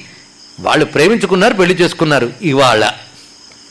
ఆ ప్రేమించుకున్న తర్వాత పెళ్ళి చేసుకున్న తర్వాత ప్రేమ ఎగిరిపోవచ్చు. ఎందుకంటే మనసే చపలం చంచలం. ఆ ప్రేమ మాత్రం చంచలం కాదా చపలం కాదా? కనుకనే ఇవి శా ఇవి శాశ్వతం కాదు ధర్మం శాశ్వతం అక్కడ అది. అది చాలా ముఖ్యమైనది. కనుక ఈ ఉద్రేకాలు ఈ భావాలు కాదు వెనకాల ధర్మం ఉన్నది. అది మర్చిపోతున్నాం. కనుక ప్రేమని ధర్మముతో బలపరిచి దాంపత్య ధర్మంగా అందించి ఆ ప్రేమని గృహస్థాశ్రమంలో నిలబెట్టి అది భార్యాభర్తల ప్రేమ తల్లిదండ్రుల ప్రేమగా అన్నదమ్ముల ప్రేమగా అలా విస్తరించడానికి హేతువుగా చేసి ప్రేమని వ్యవస్థీకృతం చేసి ప్రేమని సిస్టమేజ్ చేసి ఆర్గనైజ్ చేసిన ఒక అద్భుతమైన సంస్కృతి భారతీయ సంస్కృతి గుర్తుపెట్టుకోండి. కానీ భారతీయ సమాజ నిర్మాణమే ప్రేమ ప్రేమ ప్రేమ. భారతీయ సమాజం ప్రేమ భారతీయ కుటుంబం ప్రేమ. ఇవాళ నచ్చింది రేపు నచ్చలేదని వదిలేయడం ప్రేమ కాదు. అన్నీ అనుకూలిస్తే అందరూ ప్రేమిస్తారు. ప్రతికూల పరిస్థితుల్లో కూడా ఎలా అనుసరించి వెళ్ళాలో చూపించినటువంటి ప్రేమల్ని మనం చెప్పుకున్నాం కదా. అందుకు భార్య దేవకృత సఖ పాపాన్ నివారయతి. స్నేహితులకు ఉండవలసిన లక్షణం ఇది. ముందుగా వాడు తప్పు చేయకుండా కాపాడాలి. వాడికి పాపం రాకుండా ఆపాలి. వాడు పాపం చేయడానికి ఉత్సాహపడిన ఆపాలి. పాపాన్ నివారయతి. యోజయతే హితాయ. అంటే వాడికి ఏది హితమో అది చేసేలాగా ప్రోత్సహించాలి చేయించాలి. భార్య కూడా పని చేయించాలి భర్త కూడా పని చేయించాలి. యోజయితే హితాయ. గుహ్యాన్ నిగూహతి గుణాన్ ప్రకటీకరోతి. స్నేహితుల్లో ఏవైనా దోషం కనబడితే అతని ఏకాంతంలో చెప్పి సవరించాలే తప్ప పది మందిలో దోషాన్ని చెప్పకూడదు. గుణాన్ని పది మందిలో చెప్పచ్చు. అది అంతేగాని పది మందిలో భార్యను అవమానించే వాళ్ళు పది మందిలో మా ఆయన అంతేలేండి అనే వాళ్ళందరూ నేర్చుకోవాల్సిన గొప్ప పాఠం ఇది. అది ఇక్కడ. అదే గుహ్యా నిగూహతి గుణాన్ ప్రకటీకరతి. ఆపత్సు చైవ నజహాతి ఆపద కాలంలో అస్సలు విడిచిపెట్టకూడదు. ఇది గుర్తుపెట్టుకోవాల్సింది. మా ఆయన కంట్లో బాగోలేదండి అందుకే పుట్టింటికి వచ్చానండి అందుకు ఆమె. అంటే ఆయనకతో మటుకు తింటాడులేండి. ఇంకేం బతుకది? ఇది ఒకప్పుడు కంచి మహాస్వామి వారు తీర్థం ఇస్తున్నట్టండి. ఇస్తూ ఉంటే అందులోంచి గుంపు కట్టి తీర్థం పుచ్చుకుంటారు కదా? ఒక ఆవిడ దగ్గరికి వచ్చేటప్పటికి ఆ పక్కకి వెళ్ళి నిలబడన్నట్ట. ఎందుకు నిలబడన్నారో తెలియలేదు. ఆ పక్కకి నిలబడింది. ఇంకొక ఆమె దగ్గరికి రాగానే చాలా తప్పు చేసావు ఆ దాచిపెట్టింది ఇచ్చేసాయి అన్నాడు. అంటే ఈవిడ గారు ఏం చేశారంటే ఆవిడ గారు నగ కొట్టేశారట. ఎక్కడో తెలుసా? పీఠంలో పూజ జరుగుతుంటే చూడడానికి వచ్చి నగ కొట్టారండి. భక్తుల్లో కూడా ఉంటారన్నమాట ఇలాంటి వాళ్ళు. చక్కగా నగ కొట్టేశారు. ఆ విషయం ఎవరికి తెలియదు. ఈయన మహానుభావుడు పట్టాడు. అంటే ఈయన ఎవరైనా దోచుకుంటున్నారో చూస్తున్నారని కదా. సర్వజ్ఞులు ఆయన చెప్పి మహాదోషం చేసావు పరద్రవ్యం తిరిగి ఇచ్చేసే అన్నాడు. వెంటనే అక్కడ పెట్టింది ఆవిడ. అమ్మ పోయిందని నాకు దొరికిందే అని సంతోషంగా ఆవిడ తీసుకుంది. అని ఇవాళ చేసిన తప్పు ఇంకెప్పుడు చెయ్యకు అన్నట్టు ఆమెతో ఎవరితో? నాకు దొరికిన ఆవిడతో. పుచ్చుకున్న ఆవిడతో. ఏమిటి తప్పంటే సిగ్గుతో తల వంచుకుంది ఏమిటంటే నేను పీఠానికి పూజకి వెళ్తున్నాను అంటే నేను కొంచెం ఆఫీస్కి వెళ్ళాలి కొంచెం భోజనం పెట్టాలి అన్నట్టు భర్త. "ఆ, నేను పీఠానికి వెళ్తాను అక్కడ ముందు మీరు పెట్టేసుకోండి అన్నదిట. అది నువ్వు చేసిన తప్పని చెప్పారు ఇక్కడ. నువ్వు పీఠానికి వచ్చి పూజ చూసే కంటే నీ ఇంట్లో భోజనం భర్తకు పెడితే ఈ పరదేవత అయిన కామాక్షిదేవి ఇంకా సంతోషించుంటును తప్పు సుమా వెళ్ళన్నాడు ఇక్కడ. భారతం చెప్పింది అదే స్వధర్మ వర్తనము పూజా పునస్కారాల కంటే గొప్పది. ఈ మాట కైకే అయితే రాముడు చెప్తాడు. అది ఇక్కడ. మనకు రామభక్తి ఉంది కానీ రాముడు చెప్పిన మాట మీద భక్తి లేదు. అది వచ్చింది ప్రారంభం. స్వధర్మం అండి. అందుకే ఇక్కడ ఆపత్సు చైవ నజహాత్. ఆపద కాలంలో కూడా విడిచిపెట్టదు. దదాతి కామాన్. ఏది కావాలంటే అది ఇవ్వగలగాలి. ఇది ఇద్దరికి రెండు ఈ భార్యాభర్తలు ఇద్దరికి. నేను చెప్పినట్టు అవతల వాళ్ళు ఏం చేయాలో చెప్పడం కాదు మనం వైపు నుంచి కూడా ఉండాలి. కానీ ఈ ఆరు లక్షణములు ఎవరికి ఉంటాయో వాళ్ళని స్నేహితుడు అంటారు. అందుకే ఎందుకంటే ఈ మాట చెప్పాను భార్య దైవకృత సఖ అంటే సఖుడంటే ఎలా ఉండాలో చెప్పాలి కదా. అదే సఖ చెలి అని పాటలు పాడుకోవడానికి కాదు ఇక్కడ. సఖ అంటే ఇలా ఉంటేనే సఖ ఇలా ఉంటేనే చెలి. చెలికాడు సఖుడు సఖి చెలి అంటే ఇది అర్థం. అందుకే భార్య భగవంతుడిచ్చిన స్నేహితురాలు. భగవంతుడిచ్చినా అంటే మధ్యలో నువ్వు వదలకూడనిది అని ఇక్కడ అర్థం అనమాట భగవంతుడిచ్చాడు. అది marriages are made in heaven అంటే ఏమనుకున్నావు? భగవన్ నిర్ణయం. అది అందుకు స్వీకరించాలి. అందుకే మరేం చేస్తామండి పడనప్పుడు పడేటట్టు చేసుకో. ఏ ప్రారంధం వల్ల నీకు పడకుండా పోయిందో దాన్ని సవరించుకోవడానికి అనేక మార్గాలు ఉన్నాయి. శాస్త్రం చెప్తాను తపస్సులు ఇచ్చాదు వాటితో పడేటట్టు చేసుకో. అది ఇక్కడ. ఎందుకంటే మనకు భగవంతుడి శరీరం ఇచ్చాడు. శరీరానికి షుగర్ వచ్చింది. లేదో కాలు వంకరో కన్ను వంకరో వచ్చింది. మరి ఆ శరీరంతో మనం పోయే వరకు రాజీపడి బతుకుతున్నామా లేదా? ఆ మందులు వేసుకునో ఇదో ఆఖరికి కాలు పనికిరాలు తీసేసినా అలాగే దేకుతూ చచ్చే వరకు బతుకుతున్నాం కదా? మనదే అనే శరీరాన్ని మనకి నచ్చినా నచ్చకపోయినా బాధ పెడుతున్నా బతికించుకోవడానికి జీవితాంతం ప్రయత్నిస్తున్నాం. ప్రాణం ఉన్నంతకాలం ప్రాణము శరీరం కలిసి ఉండాలి. అలాగే బ్రతుకున్నంతకాలం భార్య భర్త కలిసి ఉండాలి. ఇదే ధర్మం. చెప్తున్నది. ఇంతకంటే శరీరానికి ప్రాణానికి ఉన్న బంధం భార్యాభర్తలకు ఉన్నది కనుకనే ఇద్దరిని ఒకే దేహంలో చూపించి అర్ధనారీశ్వర తత్వాన్ని ఆవిష్కరించాం. ఇక పడకపోవడం అంటారా? అది ఉంటే పరిష్కరించుకోవడానికి చాలా మార్గాలు కూడా శాస్త్రం చెప్పింది. అవి శాస్త్రం ద్వారా తెలుసుకోవాలి. ఇవాళ ఏదో ఒక నచ్చాడు వాడిని చేసుకున్నారు రేపు నచ్చలేదు వదిలేశాం. మరొకడు నచ్చుతాడు మళ్ళీ వాడు నచ్చకపోతే? లేదా ఆమె నచ్చకపోతే? కనుకనే మానవ సంబంధాలు అంత బలహీనంగా ఉండరాదు. అది ఇక్కడ చెప్తున్నది. పైగా వీడు కష్టపడితే పడ్డాడు. గయ్యాళైన భార్యను భరించిన భర్తలు ఉండొచ్చు. దుర్మార్గుడైన భర్తను గర్వించే భార్యలు ఉండొచ్చు. కానీ వాళ్ళిద్దరూ సహించేది తర్వాత తమ సంతానం క్షేమంగా వ్యవస్థగా ఉండడం కోసం సహిస్తారు. వాళ్ళు సహనం చేత వాళ్ళు పూజ్యులు అవుతారు తర్వాత ఆ పిల్లలు చల్లగా ఉంటారు పచ్చగా ఉంటారు కుటుంబం బాగుంటుంది. వాళ్ళు ఎప్పుడు అమ్మా నాన్నను తలుచుకుంటూ ఉంటారు. కనుక తమ సుఖం పోయిన ధర్మం కోసం సహించిన తల్లిదండ్రుల్ని స్మరిస్తూ ఉంటారు సంతానం. ఆ సంతానం కోసం ఒక వ్యవస్థని కాపాడుకున్న వాళ్ళ సహనానికి నమస్కారం చేసుకోవాలి మనం ఇక్కడ. అందుకే సహనమే ధర్మాన్ని నిలబెడుతుందండి. అందుకే దైవకృతా సఖ అని రాగానే దాంపత్య ధర్మ మూలసూత్రం ఇక్కడ చెప్పడం జరిగింది. తర్వాత ఉపజీవనం కింసిదస్య కింసిదస్య పరాయణం. జీవనాధారం ఏమిటి అంటే మనుగడకి ఆధారం ఏమిటంటే మేఘము. గొప్ప మాట చెప్పాడు ఇక్కడ. మేఘం ఆధారం అంటే లేకపోతే ఏమోగలం వర్షం కురిసింది కురిసింది. కురిగిపోతే తిండి లేదు పర్జన్యుడు లేకపోతే. కానీ పర్జన్యుడే జీవనాధారము. దాని తర్వాత చెయ్యవలసిన పని ఏమిటి? కింసుదస్య పరాయణం. పరాయణం అంటే విడవకుండా తప్పనిసరిగా చెయ్యవలసిన కర్తవ్యము. పారా పరాయణం అంటే కర్తవ్యం. ఏమిటండి కర్తవ్యం? చెప్తున్నాడు చూడండి దానం. దానం గురించి ఎక్కడెక్కడ చెప్పాడో తీసుకొని ఒక దగ్గర తెచ్చుకోండి. ఒకే సబ్జెక్టు. చెయ్యవలసిన కర్తవ్యం దానం. చేయకపోతే మళ్ళీ తప్పు. చేస్తే గొప్పది చేయకపోతే తప్పు. అది దానం గురించి. ఇంత గొప్పగా వివరించాడు. అంతేకాదు నా దత్తముపజీవతి అనే మాట చెప్పారు. అంటే దానం చెయ్యని వాడికి బతుకు లేదు అని శాస్త్రం మరొక చోట చెప్తున్న మాట ఇక్కడ. అది గ్రహించవలసింది. పైగా ధన్యానాముత్తమం కించిత్. ఇక్కడ విషయంలో ధన్యమైన వాటిలో గొప్పదేది ధనాలలో గొప్పదేది లాభాలలో గొప్పదేది సుఖాలలో గొప్పదేది. నాలుగు ప్రశ్నలు ఒక్కసారి వేశాడు సమాధానాలు చెప్పాడు. ధన్యత ధన్యత అంటే? ఏది సాధించాలో దాన్ని సాధించడం ధన్యత. అంతే కదా ధన్యులం అయిపోయామండి. అంటే అర్థం ఏంటి ఎందుకున్నామో అది అయిపోయిందండి. లేదా ఏది కావాలనుకున్నామో అది అయిపోయింది. ధన్యత ఏది? అంటే సమర్థత కలిగి ఉండడమే ధన్యత. మళ్ళీ సమర్థత గురించి వచ్చింది చూడండి. ఎవడు సమర్థుడు వాడు ధన్యుడు. ఎందుకంటే సమర్థత ఉంటే అన్నీ ఉన్నట్టే కదా. కానీ సమర్థత ఉంటే అన్నీ సాధించట్లే. కనుకే దాక్ష్యం ధన్యానాముత్తమం అన్నాడు ఇక్కడ. ధనానాముత్తమం ధనాలలో గొప్పదేది? ధనాలలో గొప్పది ఏంటంటే శృతం. శృతము అంటే జ్ఞానము చదువు. ఇంకా చక్కగా చెప్పాలంటే చదువు. నేర్చుకోవడం అది. కనుకనే ధనమేదయ్యా అంటే చదువు. విద్య నిగూఢ విత్తమగు అని చెప్పాడు కదండి భర్తృహరి. కనుక పరదేశంలో కూడా సొమ్మేదయ్యా అంటే విద్య. మన వాళ్ళు అనేక మంది విదేశాల్లో బతుకుతున్నారు ధనంతో అంటే ఏ ధనం? విద్యాధనం. అది అక్కడ బతికిస్తుంది. కనుకనే విద్యాధనమేవ ధనం? అందుకే గొప్ప సంపద చదువు. దాన్ని సంపాదించుకోండి. ధనానాం ఉత్తమం శృతం. శృతం అనే మాట ఇక్కడ. లెర్నింగ్ నాలెడ్జ్ ఎడ్యుకేషన్ ఇవన్నిటికీ శృతం అనే మాట ఇక్కడ. కనుక శృతం. లాభానాం శ్రేయ. లాభాల్లోకెల్లా గొప్ప లాభం ఏంటండి? ఆరోగ్యం. గొప్ప మాట చెప్పాడు. గొప్ప లాభం ఏంటంటే ఆరోగ్యం. డబ్బు కాదుట. ఇదే మహానుభావుడు ధర్మరాజు మరొక చోట చెప్తాడు. ఒక ప్రశ్నకు సమాధానంగా ఏంటంటే ఉన్నప్పుడంతా సంపద అనిపించదు. పోయిన తర్వాత విలువ తెలుస్తుంది. అలాంటి గొప్ప సంపద ఏంటంటే ఆరోగ్యం అన్నాడు. ఆరోగ్యం ఉన్నంతకాలం దాని విలువ తెలియదు. పోయిన తర్వాత అయ్యో అని అప్పుడు తెలుస్తుందట. కనుకనే ఆరోగ్యం ఇప్పుడు ఏవి ఇప్పుడు చెప్తున్నవి ఏంటంటే ఇది ఉంటే గొప్పది అది ఉంటే గొప్పది అని చెప్పాడే. ఇవి భగవంతుని అడగడం తప్పు కాదు. చాలామంది తెలుసుకోండి. ఎందుకంటే సన్యాసుల ధర్మాలు గృహస్థులకి నేర్పడం అనే పొరపాటు జరుగుతూ కొన్ని దశాబ్దాలు అయిపోయింది. చాలా తప్పు. సన్యాసులు చెప్పవచ్చు కానీ సన్యాసులు ఎవరికి చెప్తున్నారో వాళ్ళకి తగ్గట్టు చెప్పాలి. డాక్టర్ ఎంత చదువుకున్నా రోగికి తగ్గ మందు ఇవ్వాలి అంతే కదా?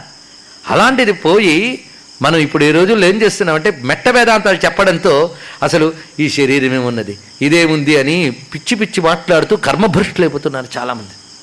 ఆరోగ్యం చాలా ముఖ్యం. అందుకే ఇందులో చెప్పినవన్నీ కూడా మనల్ని తరింపజేసే ఉత్తమమైన వస్తువులు. ఇవి కావాలి అని భగవంతుని అడగడం తప్పు కాదుట. ధర్మబద్ధమైన కోరిక భగవంతుని అడగడం దోషం లేదు. అందుకు ఆరోగ్యంగానే ఎప్పుడైనా లోపం కలిగితే ఆరోగ్యం ఇమ్మని భగవంతుని ప్రార్థించాలి. ఎందుకంటే ఆరోగ్యం పోయింది అంటే పాపం వల్లే ఆరోగ్యం పోతుంది. అప్పుడు ముందు ఔషధం సేవించాలి. ఔషధానికి కూడా తగ్గపోతే తర్వాత చెప్తున్నాడు దానము.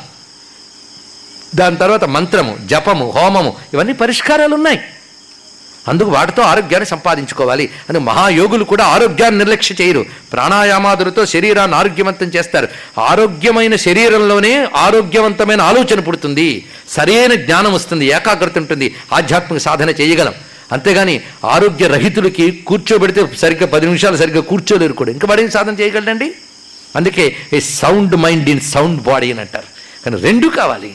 అలాగని కేవలం ఆరోగ్యం కోసమే పొద్దుట్టించి ఫిట్నెస్లను తిరుగుతూ ఉంటారు కొంతమంది. బ్యాలెన్స్ చేసుకోగలగాలి.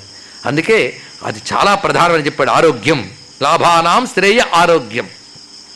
సుఖాల్లోకెల్లా గొప్ప సుఖం ఏదయ్యా అంటే సంతృప్తి అన్నాడు. ఇది చాలా ముఖ్యమండి. సంతోషం అనేది లేకపోతే వాడికి అయ్యా తొంభై ఏళ్ళ వాడిని పట్టుకుని ఎలా ఉన్నారంటే అన్నీ బాగున్నాయి కానివ్వండి కానివ్వండి అది ఎప్పుడు ఉంటుంది కామా. ఈ కానీ ఎప్పుడు బతుకు సుఖమో తెలియదు. ఎప్పుడు కంప్లైంట్లే ఎప్పుడు కంప్లైంట్లు అన్నీ ఉంటాయి కంప్లైంట్లు కొందరు ఉంటారండి చుట్టూ సంపద ఉంటుంది. ప్రేమగా చూసుకునే వాళ్ళు చుట్టూ ఉంటారు. కానీ ఎప్పుడూ ఏడుపు మొహమే. ఎందువల్లంటే మొహం కొట్టేడా మొగుడు తీరా అని మొగుడు కొట్టేడా మొహం తీరా అని సామెత. మొహం తీరే అందుట ఆవిడ. ఏం చేస్తాం? అలా కొందరికి పాపం అలా ఉంటూ ఉంటుంది. కానీ చుట్టూ ఉన్న పాజిటివిటీని గుర్తించాలి. అప్పుడు సంతృప్తిగా ఉండగలవు. అది గొప్పతనం ఇక్కడ. సంతృప్తి లేకపోతే లేకపోతే కోటీశ్వరుడైనా ఆనందంగా ఉండలేడు. సంతృప్తి చాలా ప్రధానం. అందుకే సంతోషి ఈ మూడు జగముల పూజ్యుండు. సంతోషి కన్నడు జరుగు సుఖము అని పోతన గారు భాగవతంలో వామనుడి చేత పలికిస్తారు ఇక్కడ. అందుకు సంతృప్తి అనేది అంత గొప్ప విషయం. అందుకే ఎవడికి సంతృప్తి అనేది ఉంటుందో వాడు సుఖజీవి. ఇది తెలుసుకోవాల్సింది. కశ్చ ధర్మపరోలోకే కష్ట కశ్చ ధర్మ సదాపలహ లోకంలో పరమధర్మమేది. అయ్యే ఇంకొకటి అడిగారు కదా అని కాదు. ఇంకోటి ఇక్కడ చెప్పారు. రెండు సమన్వయించుకోండి అంతే. పరమధర్మమేది. అంతేకాదు నశింపని ఫలాన్ని ఇచ్చే ధర్మమేది. చూడండి ఇక్కడ. ఏ ఫలం నీకు లభిస్తుందో ఆ ఫలం నశించకుండా ఉండాలి మరింత అభివృద్ధికి ఏది ఇవ్వాలి. అలాంటి ఫలం ఇవ్వగలిగే ధర్మం ఏది? ప్రశ్న చూడండి గొప్ప మాట చెప్తున్నాడు ఇక్కడ. ఈ రెండింటికి మనం సమాధానం చెప్పుకుందాం. ప్రశ్నలు ఎక్కువైతే సమాధానం మనం మర్చిపోతాం. కశ్చ ధర్మ పరోలోకే అనుశంశం పరో ధర్మ. అనుశంశం అంటే క్రూరత్వము లేకపోవడమే గొప్ప ధర్మము అన్నారు. క్రూరత్వం లేకపోవడం అంటే ఎవరి పట్ల కఠినంగా వ్యవహరించరాదు దయ కలిగి ఉండాలి. అదే గొప్ప ధర్మము. కరుణయే గొప్ప ధర్మము ఇది. అయితే కరుణుంటే కరుణయే గొప్ప ధర్మం అనకుండా క్రూరత్వం లేకపోవడం ఎందుకన్నారంటే ఎప్పుడైనా ఎవరిమైనా కఠినత్వం వచ్చినా నిగ్రహించుకొని చెప్పడం కోసం మాట చెప్పారు ఇక్కడ కఠినత్వం కూడని పని. తర్వాత మాట సదాఫల ధర్మ కహ. అంటే సదాఫలమునిచ్చే ధర్మం ఏది సదాఫలం అంటే శాశ్వతమైన సత్యమైన సత్ఫలాన్ని ఇచ్చేటువంటి ధర్మము ఏది అంటే త్రయీ ధర్మ వేదము చెప్పిన ధర్మము. గొప్ప మాట. వేదం ఏం చెప్పిందో ఆ చెప్పింది పాటిస్తే దానివల్ల వచ్చే ఫలితమే సత్ఫలము సత్యఫలము. సత్యఫలం అంటే వ్యర్థము కాని ఫలము. ఎప్పుడు ఉండే ఫలము. ఎప్పుడు ఆనందాన్ని ఇచ్చే ఫలం. కనుక ఎవడైతే శాస్త్రమైన వేదం చెప్పిన ధర్మాన్ని అనుసరిస్తాడో వాడు సత్ఫలాన్ని పొందుతాడు. ఇది మాట చెప్పాడు ఇక్కడ. కిన్ నియమ్య నశోచంతి దేన్ని గట్టిగా నిగ్రహించడం వల్ల దుఃఖం లేకుండా ఉంటాడు చెప్పు అన్నాడు. మనస్సును నిగ్రహించడం వల్ల శోకం లేకుండా ఉంటాడు. కనుక శోక నివారణకు ఉపాయం ఏమిటి? మనస్సు.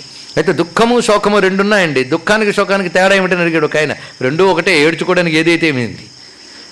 కానీ దుఃఖానికి శోకానికి చిన్న తేడా ఉంది. ఒక విషయం సంఘటన జరిగినప్పుడు బాధపడితే దుఃఖం తలంచుకు తలంచుకు బాధపడితే శోకం అన్నారు ఇక్కడ. దుఃఖానికి శోకానికి అది తేడా. అది. ఏదో ఒకటి జరుగుతుంది అయిపోయింది. కూర్చుని అలా తలంచుకు తలంచుకు బాధపడుతుంటా సంఘటన అక్కడ ఉండదు దాన్ని శోకం అంటారు. కానీ దుఃఖ శోకానికి తేడా ఇది.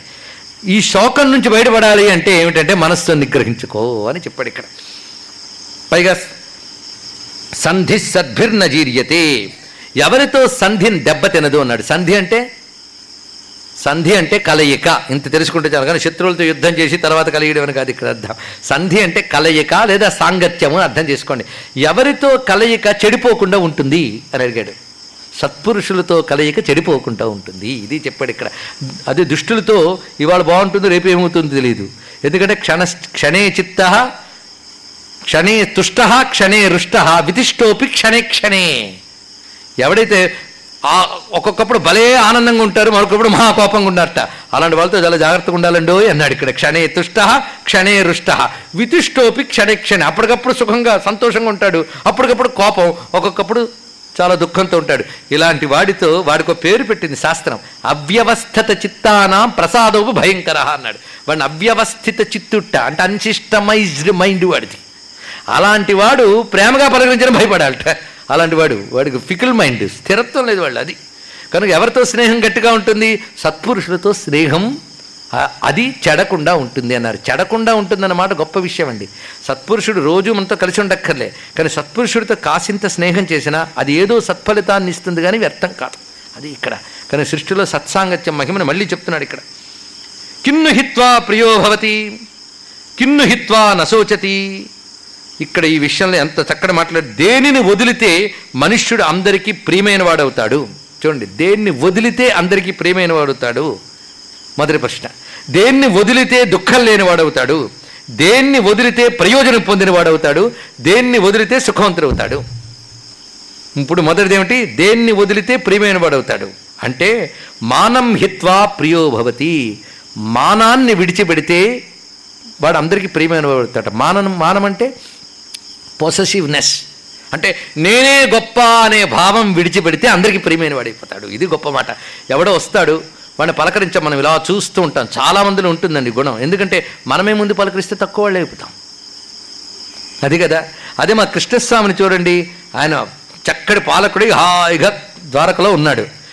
ఎప్పుడో చిన్నప్పుడు చదువుకున్నవాడు పేదవాడు జీర్ణించిన వస్త్రాలు కట్టుకున్నవాడు మలిని శరీరంతో అలా వచ్చాడు. బితు బితుకు బితుకుగా పలకరిస్తాడో లేదో. కింగ్ మేకర్ మామూలు కింగ్ కాడు కృష్ణుడు కింగ్ మేకర్ రాజులందరూ ఆయనకు దాసులు. అలాంటి మహానుభావుడు ఆయన అంతఃపురంలోకి వెళ్ళగలనా అనుకున్నాడు.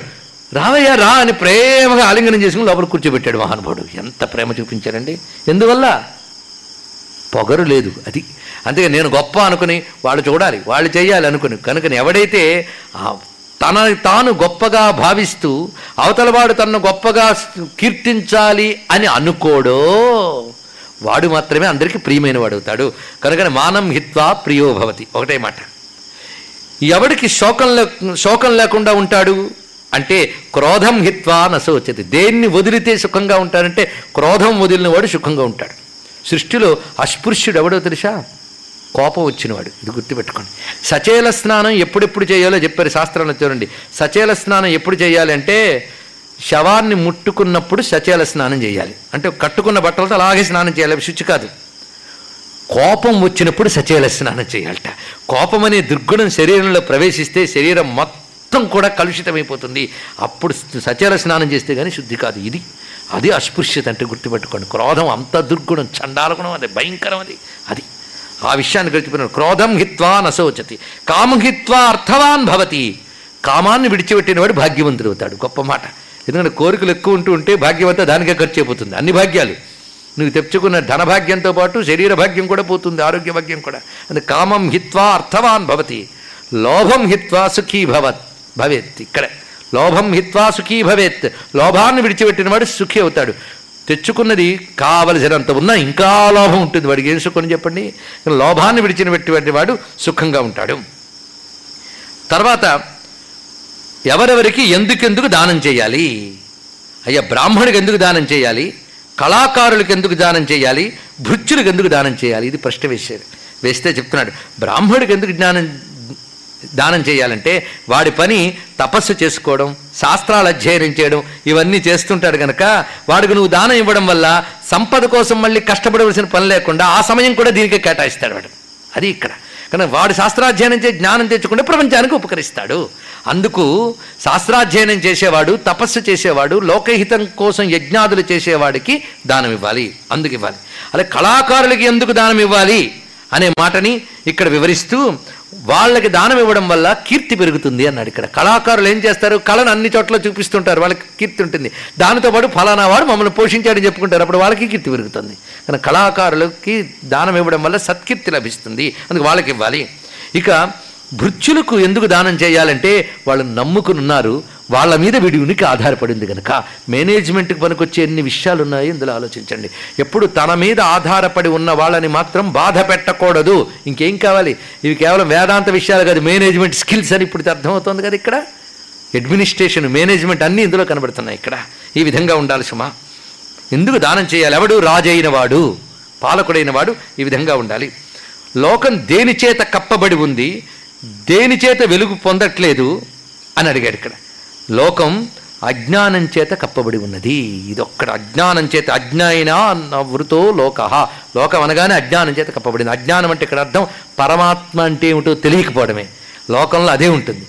ఎందుకంటే లోకంలో తొంభై తొమ్మిది పాయింట్ తొమ్మిది శాతం మంది భగవద్ జ్ఞానం లేకుండానే కనిపించే సుఖాల కోసమే జీవితం సాగిస్తూ ఉంటారు.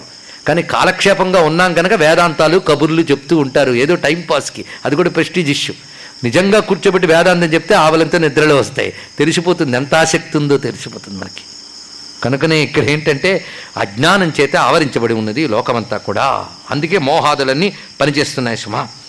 పైగా మిత్రులు దేని వల్ల విడిచిపెడతారంటే లోభం వల్ల విడిచిపెడతారు. మనిషి ఉత్తమగతుడు దేనివల్ల పొందలేకపోతున్నాడు అని అడిగారు. అంటే మమకారం చేత పొందలేకపోతున్నాడు. ఒకటే మాట. ఈ సమాధానం నేను ఇంక విశ్లేషించక్కర్లేదు. ఎందుకు? సమయం అయిపోయింది కనుక అందుకు కాదు. ఇప్పటి వరకు చెప్పిన దాన్ని బట్టి మీరు ఆలోచిస్తే మీకే అర్థమవుతుంది ఇక్కడ. ఇంత చక్కటి సమాధానాలు చెప్తున్నాడు. పైగా పురుషుడు మరణించడం అంటే ఏమిటి? ఇది చెప్తున్నాడు. పురుషుడు మరణించడం అంటే ఏమిటనే మాటతో అంటే ఏది లేకపోవడం వల్ల వాడు మరణించిన వాడితో సమానమవుతాడు. ఇందాక చెప్పినది ఒకటి ఉన్నది. ఇది కూడా కలుపుకోవాలి. దరిద్రం చేత కూడా వాడు మరణించిన వాడి కిందే లెక్క వేస్తారు లోకంలో. అంతేకాదు రాజు లేని దేశము మరణించిన దానితో సమానము. మృతం. ఏది లేకపోతే మృత సమానమవుతుందో చెప్పాడు. దారిద్ర్యము కూడా బాధాకరమే. వాడిని ఎవరు గౌరవించరు వాడు జీవించలేడు. అదొకటి. రెండవది ఇది వ్యవహార దృష్టితో చెప్తున్నారండి. జ్ఞాన దృష్టితో కాదు. అలాగే రాజు లేని దేశము సరి అయిన పాలకుడు లేని దేశం కూడా మృతి చెందినట్లే. అలాగే యోగ్యులేని విప్రులు లేని శ్రాద్ధము కూడా మృతమే. ఇది కాదు, గొప్ప మాట చెప్తున్నాడు. పైగా దక్షిణులు లేని యజ్ఞము కూడా మృతమే. దక్షిణ అంటే సమర్థత అని నిన్న మనం చెప్పుకున్నాం. ఏ క్రియకి ఏ ఏది మనం సమర్పించాలో దక్షిణ. అది ఇస్తేనే ఆ క్రియ సఫలమవుతుందట.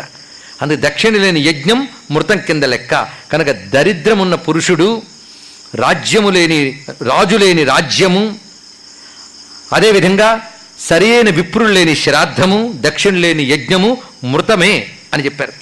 ఏది దిక్కు? ఇదొక మాట. ఏది దిక్కు? అంటే సంతో దిక్ అన్నాడు సత్పురుషులు దిక్ అన్నాడు దిక్కేదయ్యా సత్పురుషులు లేకపోతేనే దిక్కుమాలిన వాళ్ళం అవుతామండి. సత్పురుషుడు ఉంటే దిక్కున్నట్టే. దిక్కంటే అసలేమిటి ఇంతకీ? మనం ఎక్కడున్నామో తెలియజేసేది ఎక్కడికి వెళ్ళాలో తెలియజేసేది. అంతే కదా దిక్కంటే? ఇదే కదా దిక్కంటే? మనం ఎక్కడున్నామో చెప్తూ ఎక్కడికి వెళ్ళాలో చెప్పేవాళ్ళు సత్పురుషులు ఆదర్శమూర్తులు. అందుకే సత్పురుషులే దిక్కు అది తెలిసాడు. అదేవిధంగా నీరు ఏది? అన్నాడు. ఇక్కడ నీరు ఏది అంటే ఆధారం నీటికి ఆధారమైన అర్థం? అంటే ఆకాశమే అన్నాడు ఇక్కడ. అన్నము ఏది? అంటే అన్నం అంటే మనకు సుఖం కలిగించే సంపద. ఏదంటే గోవు అన్నాడు. గోవు అంత గొప్పది. అదే మనకు ఐశ్వర్యదాయిని. పైగా విషమేది? అంటే ఇతరుల్ని అడుక్కోవలసి రావడమే విషము అన్నాడు ఇక్కడ. చాలా బాధాకరమైన విషయం. మనకు లేదు అని ఒకటి దగ్గర చెయ్యి చాచడమే విష సమానం అన్నాడు ఇక్కడ. శ్రాద్ధం చేయడానికి సరి అయిన కాలం ఏదంటే యోగ్యుడైన విప్రుడు దొరకడమే అన్నాడు ఇక్కడ గొప్ప మాట. యోగ్యుడు దొరికితే ఇక్కడ ఇది శ్రాద్ధం అంటే కేవలం తద్దినాల విషయమే కాదు కొంతమేరకు అది సత్యమైనప్పటికీ కాదను. అంటే యోగ్యుడైన విప్రుడు దొరికితే మన పెద్దలకి మంచి కలగాలని వెంటనే అతనికి ఏదైనా సమర్పణ చేస్తే మంచిది. అదొకటి. ఇంకొక అర్థం ఏంటంటే శ్రాద్ధము అంటే శ్రద్ధతో చేసే పని. శ్రద్ధ అంటే శాస్త్రములు ఎందు విశ్వాసం శ్రద్ధ. అది శాస్త్రము తెలుసుకోవాలన్నా శాస్త్రంలో ఏమి చెప్పింది అది పాటించాలన్నా సరియైన సమయం ఏది అంటే అది చెప్పగలిగే మహాత్ముడు రావడమే సరియైన సమయం. అది ఇక్కడ అర్థం చేసుకోవాల్సింది. శాస్త్ర విషయం చెప్పేవాడు రావడమే శ్రద్ధతో నువ్వు చేసే పనికి సరియైన సమయం అది ఇక్కడ. అదే సరియైన సమయం. అదే ముహూర్తం బాగుందా ఉండి అక్కడ చూడకూడదు ఆ సమయంలో. అది ఇక్కడ వివరించాడు. అంతేకాదు తపస్సు అంటే ఏమిటి? దమము అంటే ఏమిటి? క్షమ అంటే ఏమిటి? సిగ్గు అంటే ఏమిటి? సిగ్గు అంటే ఏమిటండి? కొందరు తెగ సిగ్గుపడిపోతుంటారు పాపం. మాట్లాడడానికి సిగ్గు బయటపడ్డానికి సిగ్గు మొహం చూపించడానికి సిగ్గు. కానీ సిగ్గు అంటే ఏమిటో అసలు తెలుసుకోండి ఇక్కడ. ఏమి సమాధానం చెప్తున్నాడండి? తపస్సు అంటే స్వధర్మవర్తిత్వం నీ ధర్మంలో నువ్వు ఉండడమే తపస్సు. అంతేనా? ఉండి చూడండి ఒక్కసారి స్వధర్మంలో అంత తేలిక కాదు మహాకష్టం దాన్ని తప్పకుండా పాటించడమే స్వధర్మము. అది తపస్సు అనిపించుకుంటుంది. ఇక మనసో దమనం దమహ నిగ్రహాలన్నింటిలోకెల్లా గొప్పదయ్యా ఏది? అంటే నిలబెట్టడాల్లో గొప్పది ఏమిటంటే మనస్సును నిలబెట్టడమే గొప్పది. ఇది చెప్పాడు. తర్వాత క్షమాచక క్షమ అంటే ఏమిటి? ఇది చాలా ముఖ్యమండి. క్షమ అంటే సుఖదుఖాలకి లాభాలాభాలకి చలించకుండా ఉండడమే క్షమ. ఇది చాలా ప్రధానమైన అంశం. అది తెచ్చుకోగలగడమే గొప్ప గొప్ప క్షమ సుమ. పైగా తర్వాత మాట ఏంటి సిగ్గు అంటే ఏమిటి? ఇది చాలా ముఖ్యం కదా హరీహి. హరి అంటే సిగ్గు. సిగ్గు అంటే ఏమిటంటే చెడు పని చెయ్యడానికి వెనుకంజ వేయడమే సిగ్గు. ఒక్కటే మాట. ఇంకేం కావాలండి? చెడ్డ పని చేయడానికి ఒక అవకాశం దొరికిందండి. లంచం పుచ్చుకో ఎవరికీ దొరకవు. అని కానీ మనకు అవకాశం ఉంటే పుచ్చుకొని వాడెవడో చెప్పండి ఇక్కడ ఎవడు చూడట్లేదు కదా దొరకం కదా ఏం పర్వాలేదు కదా పై అధికారి హామీ ఇచ్చాడు కదా పూజ చేసుకుంటావా? కాదు. చెడు పని చేయడానికి చేసినా దొరకకుండా ఉండడానికి ఎన్ని అవకాశాలున్నా చెడు పని వల్ల ఎన్ని లాభాలున్నా అది చెయ్యడానికి మనస్సు అసహ్యపడి వెనక్కి వెళితే అది సిగ్గుపడడం అంటే ఒకటి అద్భుతమైన నిర్వచనం చెప్పారండి ఇక్కడ. అందుకే హ్రీహ అంటే ఏమిటి అర్థం అకార్య నివర్తనం. అకార్య నివర్తనం. చెయ్యకూడని పని చేసేటప్పుడు అది చెయ్యకుండా వెనుకంజ వేయడమే హ్రీహి ఇప్పుడు హ్రీంకారి హ్రీమతి హృజ్యా చదివారా? హ్రీమతి అంటే ఇది అర్థం అండి అటువంటి సిగ్గు కలిగి ఉండడం ధర్మాత్మ లక్షణం. వాడు చెడు చెడు చేయడానికి సిగ్గుపడతారు వాళ్ళు. ఇది గొప్ప విషయం. తర్వాత ఓడించలేని శత్రువు ఎవడు? ఎప్పటికీ తీరని జబ్బేది. ఎలాంటి వాడి సత్పురుషుడు? ఎలాంటి వాడి దుర్జనుడు? చిన్న చిన్న మాటలే కానీ బాగుంటే ఒక్క మాటతో చెప్పుకుందాం. ఓడించలేని శత్రువు ఎవరంటే క్రోధంట. చాలా కష్టం అది క్రోధాన్ని జయించడం. పైగా చావని రోగం ఏదయ్యా అంటే పీనాశితనం అన్నాడు ఇక్కడ. అది చావదది. అది ఉంటూనే ఉంటుంది. పైగా సత్పురుషుడు ఎవడంటే ఒక్కటే మాట. సత్పురుషుడు అంటే ఎన్ని పూట్లు ఏం చేస్తున్నాడు కాదు. పది మందికి మేలు చేసేవాడే సత్పురుషుడు. ఒకటే మాట. ప్రాణుల హితం కోరేవాడే సత్పురుషుడు. సర్వభూత హిత సాధువు. ఇక అసాధువు ఎవడు అంటే దయలేనివాడు అసాధువు. ఒకటే మాట. మోహం అంటే ఏమిటి? మానం అంటే ఏమిటి? అలసత్వం అంటే ఏమిటి? శోకం అంటే ఏమిటి? ధర్మం ఏమిటో తెలియకపోవడమే మోహము. ఒకటే మాట. మోహం అంటే ధర్మం ఏమిటో తెలియకపోవడం మోహం. తనను తాను గొప్పగా అనుకోవడమే మానము. ధర్మాన్ని ఆచరించడానికి వెనకయ్యడమే వెనకంజ వేయడమే అలసత్వము. అలసత్వం అంటే అదే అర్థం. ధర్మాచరణకి వెనకంజ వేయడం అలసత్వం. రేపు చేద్దాంలేండి ఎల్లుండి చేద్దాం అది అలసత్వం. అందుకని రేపు సంపాదిద్దామండి ఎల్లుండి సంపాదిద్దామంటే పర్వాలేదు. ధర్మాచరణకి మాత్రం వాయిదా వేయకూడదు. ఇవాళ ఎవడికో ఐదు వందల రూపాయలు వెయ్యాలని బుద్ధి వచ్చింది. రేపు ఇద్దామంటే అనకూడదట. ఎందుకంటే రేపటికి ఐదు రూపాయలు ఇవ్వాలనిపిస్తుంది. వచ్చింది బాధ. కనుక ఎప్పుడైనా కదా ధర్మ విషయంలో వెనకంజ వేయడమే అలసత్వము. అందుకే సోమరతనం అంటే అది. ఇక శోకము అజ్ఞానమే పెద్ద శోకమయ్యా. నిర్వచనాలు అయిపోయే చిట్ట చివరికి వస్తున్నాడు. ఈ పండితుడంటే ఎవడు మూర్ఖుడంటే ఎవడు అని అడిగాడు. ఇదే ఒక మాట గొప్ప మాట. ఇక్కడ పండితుడు అనే మాటకి ధర్మం ఏమిటో తెలిసినవాడే పండితుడు. అంతేగాని పద్యాలు శ్లోకాలు తెలిసినవాడు వ్యాఖ్యానించేవాడు కాదు. ధర్మం ఏమిటో తెలిసినవాడు పండితుడు ఆచరించేవాడు పండితుడు. మూర్ఖుడు ఎవడయ్యా ఒకటే మాట చెప్పాడు. నాస్తికుడు ఒకటే మాట. మూర్ఖుడు అంటే నాస్తికుడు. వాడిని మించిన మూర్ఖుడు లేడండి. అయ్యా దేవుడు లేడండి. ఎంత అజ్ఞానండి. మరి ఈ వ్యవస్థ అంతా ఎలా నడుస్తుందో చెప్పమనండి. అంతేకాదు నాస్తికుడు అంటే శాస్త్రమునందు విశ్వాసము లేనివాడు. ఇది ఒకటి అర్థం నాస్తికో వేద నిందక అని నిర్వచనం చెప్పాడు పరాశర మహర్షి. అందుకే శాస్త్ర నింద చేసేవాడే నాస్తికుడు వాడిని మించిన మూర్ఖుడు లేడు. నాస్తికుడు ఎలాంటి వాడు దేవుడు లేడనేవాడు ఎలాంటి వాడు శాస్త్రం లేనివాడు ఎలాంటి వాడంటే ఒకడెవడో అన్నట్టు నాకు నాలిక లేదండి అని. వాళ్ళు లాంటి వాడు. నాలిక లేదండి దేంతో అన్నాడండి? అది. ఇంకా వాడు నాలుగు లేదని ఎలా అంటావు? అలాగే దేవుడు లేడండి అంటే ఆ మాట ఏ శక్తి వల్ల అనగలిగేవో వాడే దేవుడు. అది తెలుసుకోవాలి. కనుక విశ్వమంతా ఉన్న భగవంతుడు లేననేవాడు మూర్ఖుడు నాస్తికుడు అంటే నాస్తికుడే మూర్ఖుడు ఇది వివరించారు. అదేవిధంగా తర్వాత మాటల్లో హద్దుమీరిన అజ్ఞానమే అహంకారము కీర్తి కోసం చేసే ధర్మమే డాంబికము అన్నారు. ధర్మం గొప్పదే కానీ దాని కీర్తి కోసం చేస్తే డంభము అనిపించుకుంటుంది. అది మంచిది కాదయ్యా. కీర్తి కోసం ధర్మాలు చేస్తే అది దంభం అనిపించుకుంటుంది. దైవం అంటే ఏమిటి? ఇది గొప్ప మాట. దైవానుకూలత లేదండి అంటూ ఉంటారు. దైవము వేరు దేవుడు వేరు. చాలామంది కలిపేస్తూ ఉంటారు. దైవము అదృష్టము భాగ్యము మూడు పర్యాయ పదాలు. అంటే ఇది వరకు చేసిన పనుల ఫలితాన్ని దైవం అంటారు. అంతే. ఆ ఫలితం నీకు వస్తున్నప్పుడు దైవం అనుకూలించింది దైవం ప్రతికూలించింది అని అర్థం ఇక్కడ. కానీ దైవం అంటే ఏమిటి? అంటే దాన ఫలమే దైవము. ఒకటే మాట. దాన ఫలమే దైవం దాన ఫలం ప్రోక్తం. పైగా నీచ లక్షణం ఏంటంటే ఇతరుల్ని నిందించడం. ఒక మాట. పరనింద పరమ నీచ లక్షణం అన్నాడు ఇక్కడ. పైగా అయ్యా ధర్మార్థ కామాలు మూడు చాలా చిక్కుగా ఉంటాయి. కామం తీర్చుకోవాలంటే అర్థం కావాలి. అర్థం సంపాదించుకుంటూ కూర్చుంటే కామం తీరదు. అంతే కదా? పోనీ అర్ధకామాలు సంపాదించాలంటే ధర్మం ఆచరించడం కుదరదు. కనుక ధర్మంతో పాటు అర్ధకామాలు కలియాలి అంటే దేని వల్ల కలుస్తాయి? ఈ మూడు ఎక్కడి సమన్వయింపబడతాయంటే భార్య వల్ల అన్నాడు. ఏమి మళ్ళీ భార్య గొప్పతనమేనండి. ఇక్కడ ఎందుకంటే ఆ భార్యట అతడికి సరియైన అర్థ సంపాదన చేసేలా చేయాలట. అంటే ధర్మబద్ధంగా ధనం సంపాదించేలా చెప్పాలట భార్య. వచ్చిన ధనాన్ని దానం కోసం వినియోగించాలని చెప్పాలట భార్య. ఒక పెద్ద ఆయన చెప్తాడు భర్త దానం చేయడానికి సిద్ధపడుతుంటే వెనక్కి లాగేసే భార్యతో కాపురం చేయడం నరకం అన్నాడు. మరొకసారి చెప్పనా? ఇక్కడ ఏం స్పందన లేదు ఎందువల్ల తెలియదు భర్త దానం చేయాలని ఉత్సాహపడితే భార్య వెనక్కి తీస్తే అలాంటి భార్యతో కాపురం నరకం అన్నాడు ఇక్కడ. భర్త దానం చేస్తుంటే ప్రోత్సహించాలట. అది ఇక్కడ. వైశ్వర్ష అండి రెండు కూడా. చాలా ముఖ్యమైన విషయం. అందుకే ఇక్కడ ధర్మానికి సహకరిస్తూ ఉంది భార్య. కనుక ఆవిడ వల్ల అర్థం సరిగ్గా సంపాదిస్తున్నాం సరిగ్గా వినియోగిస్తున్నాం. కోరిక భార్యతోనే తీరుతున్నది కనుకనే ధర్మ అర్థ కామములు భార్య వల్లనే సమన్వింపబడతాయి కనుకనే యుగ జీవితానికి భార్య గొప్ప నౌక వంటిది తరించడానికి పనికొచ్చే నావ వంటిది అనే అర్థాన్ని ఇక్కడ చెప్తున్నాను మళ్ళీ భార్య గొప్పతనంతోనే పూర్తి చేశారు ఇక్కడ. పైగా అక్షయమైన నరకం దేని వల్ల లభిస్తుంది అన్నాడు. అక్షయమైన నరకంట. దేనివల్ల లభిస్తుంది తెలుసుకుందామా? నేను పొందడం కోసం కాదు రాకుండా ఉండడం కోసం ఏం చేయాలో చెప్తున్నాడు. ఇక్కడ ఒక జ్ఞాని దరిద్రుడైనప్పుడు అతన్ని పిలిచి ఏమీ ఇవ్వకుండా పంపిస్తే అక్షయమైన నరకానికి పోతారు. ఇదొక విషయం చెప్పాడు. అదేవిధంగా ఇంకొకటి ఎవరైతే శాస్త్రములన్నీ తెలుసుకున్నప్పటికీ అసత్యాలతో జీవిస్తాడో వాడు అక్షయ నరకాలకి పోతాడు. ఇది గొప్ప పెద్ద మాట చెప్పారు ఇక్కడ. అంతేకాదు ధనమున్నప్పటికీ ఎవడు ఇతరులకి దానం చేయక తాను తినక ఉంటాడో వాడు అక్షయ నరకాలకు పోతాడు. ఇది ఇక్కడ మూడు. అక్షయ నరకాలకు ఎవడు వెళ్తారు? ఇలాంటి మాటలు చెప్తే జీవితాలు బాగుండక ఎలా ఉంటాయండి?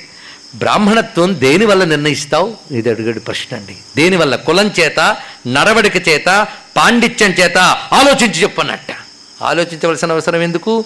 అనుభవంతో చెప్తున్నాను ఏమిటి అంటే బ్రాహ్మణత్వము అతడి యొక్క ప్రవర్తన చేత నిర్ణయించాలి. పవిత్రమైన ప్రవర్తన సత్యమైన ప్రవర్తన ధర్మబద్ధమైన ప్రవర్తన చేతనే బ్రాహ్మణత్వము గౌరవింపబడుతుంది. ఇంత చక్కటి సమాధానం చెప్పాడు ఇంకేం చెప్పాలండి? పైగా రక్షించుకోవలసింది దేనిని? అన్నాడు శీలాన్ని. ఒకటి వృత్తం యత్నేన సంరక్షేత్. రక్షించుకోవాలి. ఇది చాలా ప్రధానమైన సుమ. దానివల్లనే ప్రవర్తన వల్లనే అన్నీ బాగుంటాయి. ప్రవర్తన లేనప్పుడు వేదాధ్యయనం చేసినా యజ్ఞయాగాలు చేసినా దెబ్బతింటాయి సుమ. ఈ మాట చెప్పాడు. ఇలాగా వివరించుతూ సృష్టిలో ఆనందం పొందేవాడు ఎవరు అనే మాటకి సమాధానం చెప్తూ అయ్యా ఉన్నంతలో తృప్తి పడేవాడు ఆనందంగా ఉంటాడు. ఇది మళ్ళీ వివరించి చూపిస్తున్నాడు. ఇలా క్రమంగా చెప్తూ వార్త అంటే ఏమిటని అడిగేటండి. తెలుసుకోవాల్సింది వార్త. వార్త అంటే న్యూస్ అని కాదు అర్థం. వార్త అంటే బ్రతుకు తీరు ప్రపంచపు తీరు ప్రపంచం నడుస్తున్న తీరు. అందుకే వార్త అని మనం పేరు పెట్టుకోవడానికి అర్థం ఏంటంటే ప్రపంచం నడుస్తున్న తీరు. ప్రపంచం నడుస్తున్న తీరేమిటయ్యా? ఒక్క మాటలో చెప్పన్నాడు. అందరూ ఒకళ్ళు నడుస్తారండి? మరొక మాటలో చెప్పడం సాధ్యమా? చెప్పచ్చట. ఒకటే మాట చెప్తున్నాడు చూడండి. అద్భుతమైన మాట. అస్మిన్ మహామోహమయే కటాహే సూర్యాగ్నినా రాత్రి దివేంధనేన మాసత్తు దర్వీ పరిఘట్టనేన భూతాని కాల పచతీతి వార్త. గొప్ప మాట. ఏమిటంటే ప్రపంచం ఒక పెద్ద బాణ అన్నాడు. బాణ అంటే తెలుసా? మూకుడు. బాణలి. ప్రపంచం పెద్ద బాణట. ఈ బాణలో నూనె ఏమిటో తెలుసా? మోహం అనే నూనె ఉన్నది. ఇందులో జీవులు అనేటటువంటి పదార్థాలు వేగుతున్నాయట. అవునా లేదా చూడండి? వేగబడుతున్నాయి. అయితే గరిట మధ్యలో వేగేలా చేయడానికి గరిట ఒకటి ఉండాలి కదా. ఆ గరిట ఏమిటంటే కా ఇక్కడ పగలు రాత్రి అనేటువంటివి. అంటే వాటిని వంట చెరగ్గా ఉపయోగించి ఈ నెలలు ఋతువులు అనే కట్ని అటేటువంటి గరిటెని తీసుకుని అంటే మంట కాలమే కలిపేది కాలమేట కింద మంట. అది కాలమే కదా వచనం చేయిస్తుంది అందరినీ కూడా. ఈ కలిపేది కూడా కాలమేట. ఇది కలుపుతూ ఆ కాలపురుషుడు నడుపుతున్నాడు సుమా అన్నాడు ఇక్కడ. ఇది ఒక్కటి తెలుసుకుంటే అన్నీ అర్థమైపోతుందండి జీవులందరూ గారెలు. మనందరం గారెలం. అందరం వేగుతున్నాం అవునా లేదా? ఎప్పుడైనా సుఖంగా ఉన్నాడు చెప్పండి. సుఖం ఏదైనా ఉన్నది అంటే గారి నిట్నుంచోడు తిరగేసినప్పుడు రిలీఫే. మన బతుకంత సుఖాలంతే ఇట్టుంచుడు కొరడాలతో కొట్టేటప్పుడు ఒక కొట్టుకి ఒక కొట్టుకి మధ్యన రిలీఫ్ని మనం సుఖం అనుకుంటున్నాం. అది బతుకు. కనుక ప్రపంచం ఒక బాణ అందులో మోహం ఒక నూనె జీవులు అందులో వేగుతున్న గారెలు కలియబెడుతోంది కాలం పగలు రాత్రి అనే స్వరూపంతో. ఇది ఒక్కడ అర్థం చేసుకుంటే ఆ కాలం ఎవడో కాదు ఆ కాలమే ఆ పరమేశ్వరుడు. ఆయన కలుపుతున్నాడు. అయితే గారెలు బయట పెట్టేస్తారు ఎప్పుడు? మీకే తిరగాలి వేగిన తర్వాత బయటపడతారు వేగకపోతే మరి కొంచెం వేగిస్తారు. కనుక ఎవడు జ్ఞానంతో వివేకంతో వేగిపోతాడో వాడికి ఈ మోహమయమైన ప్రపంచం నుంచి ముక్తినిస్తాడు ఆ పరమాత్మ? వేగకుండా ఉండవాళ్ళని ఆ జ్ఞానం లేని వాళ్ళని మరికొంతకాలం వేగిస్తాడు పరమాత్మ. కనుక వేగించేవాడు ఆయనే వేగిన తర్వాత బయట పడేసేవాడు ఆయనే. కనుకని బంధం ఇచ్చేవాడు ఆయనే మోక్షం ఇచ్చేవాడు ఆయనే. ఇది తెలుసుకోవాలి. బయట పడేయలేదు కంటే నువ్వు వేగలేదు. అది తెలుసుకోవాలి కనుక స్వామి కొంత తొందరగా వేగించు అని ఆయన అడిగేటట్టు మనం ప్రవర్తించగలగాలి. కనుక ఒక్క మాటలో ప్రపంచపు తీరు చెప్పాడు. అందరం వేగిపోవడమే. ఇదే ప్రపంచపు నడవడిక. అద్భుతంగా చెప్పాడు. నడవలసిన తోవ ఏది అన్నాడు. ఇది పెద్ద ప్రశ్న అండి. నడవలసిన తోవ అంటే దానికి సమాధానం చెప్తున్నాడు. అయ్యా దేనిలో నడవాలని శాస్త్రం పట్టుకుంటే బోరుడు మాటలు చెప్తుంది. దేనిలో నడవాలని ఎవరినైనా ఋషుల్ని అడిగితే ఒక్కొక్కడు ఒక్కొక్క మాట చెప్తాడు. కనుక దేనిలో నడవాలి అంటే మహాత్ములు ఏ మార్గంలో వెళ్ళారో ఆ మార్గంలో వెళ్ళాలి. మహాత్మా ఏనగత సపంథ. మహాత్ములు నడిచిన త్రోవే త్రోవ. అంతా బాగా చెప్పావు కానీ చివరిగా ఒక్కడు అడుగుతున్నాను బతికున్న పురుషుడు అంటే ఎవడు? అంటే ఎవడు గురించి ఎవడు ఎక్కువ కాలం బ్రతికిన వాడి కింద లెక్క అంటే ఎవడు సత్ చేసిన మంచి పనుల్ని ప్రపంచం ఎప్పుడు తలంచుకుంటూ ఉంటుందో వాడి వాడే ఎక్కువ కాలం బ్రతికినవాడు. శంకరాచార్యులు ఎంతకాలం బతికారండి అంటే ముప్పై రెండు ఏళ్ళండి అంటారు. కానీ మూడు వేల ఏళ్ళు అయినా ఇంకా బ్రతికున్నాడు. ఐదు అవునా లేదా? కనుక ఎవరయ్యా బ్రతుకున్నారంటే వాళ్ళు. ఒక ఆయన వందేళ్ళు బ్రతుకున్నాడు. ఎవడికి గుర్తున్నాడు ఏం లాభం అండి? వివేకానందని ఇక్కడికి గుర్తుపెట్టుకున్నాం. కనుక వాళ్ళు చిరంజీవులు. వాళ్ళకి ఆకాశాన్ని అంటుకుంటుంది అనే విషయాన్ని ఇక్కడ చెప్పారు. అన్నీ చెప్పి అన్నిటికంటే గొప్ప ధనవంతుడు ఎవరంటే సుఖదుఖాల్లో సమానంగా ఉండేవాడే. అన్నీ బాగా చెప్పేవయ్యా. నేను చాలా సంతోషించాను. అన్నాడు అయిపోయిందని యక్ష ప్రశ్నలు పెద్ద రిలీఫ్. ఎవరికి?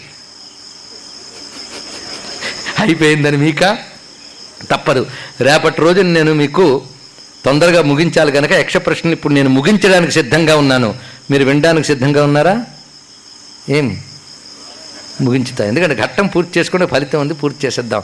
ఎందుకంటే సహనం ఉన్నవాడు అన్నీ సాధించగలడని ఇందాకే చెప్పాము కనుక జ్ఞానానికి ప్రథమ గుణం క్షమలేని వాడికి ఏది లాభం లేదు.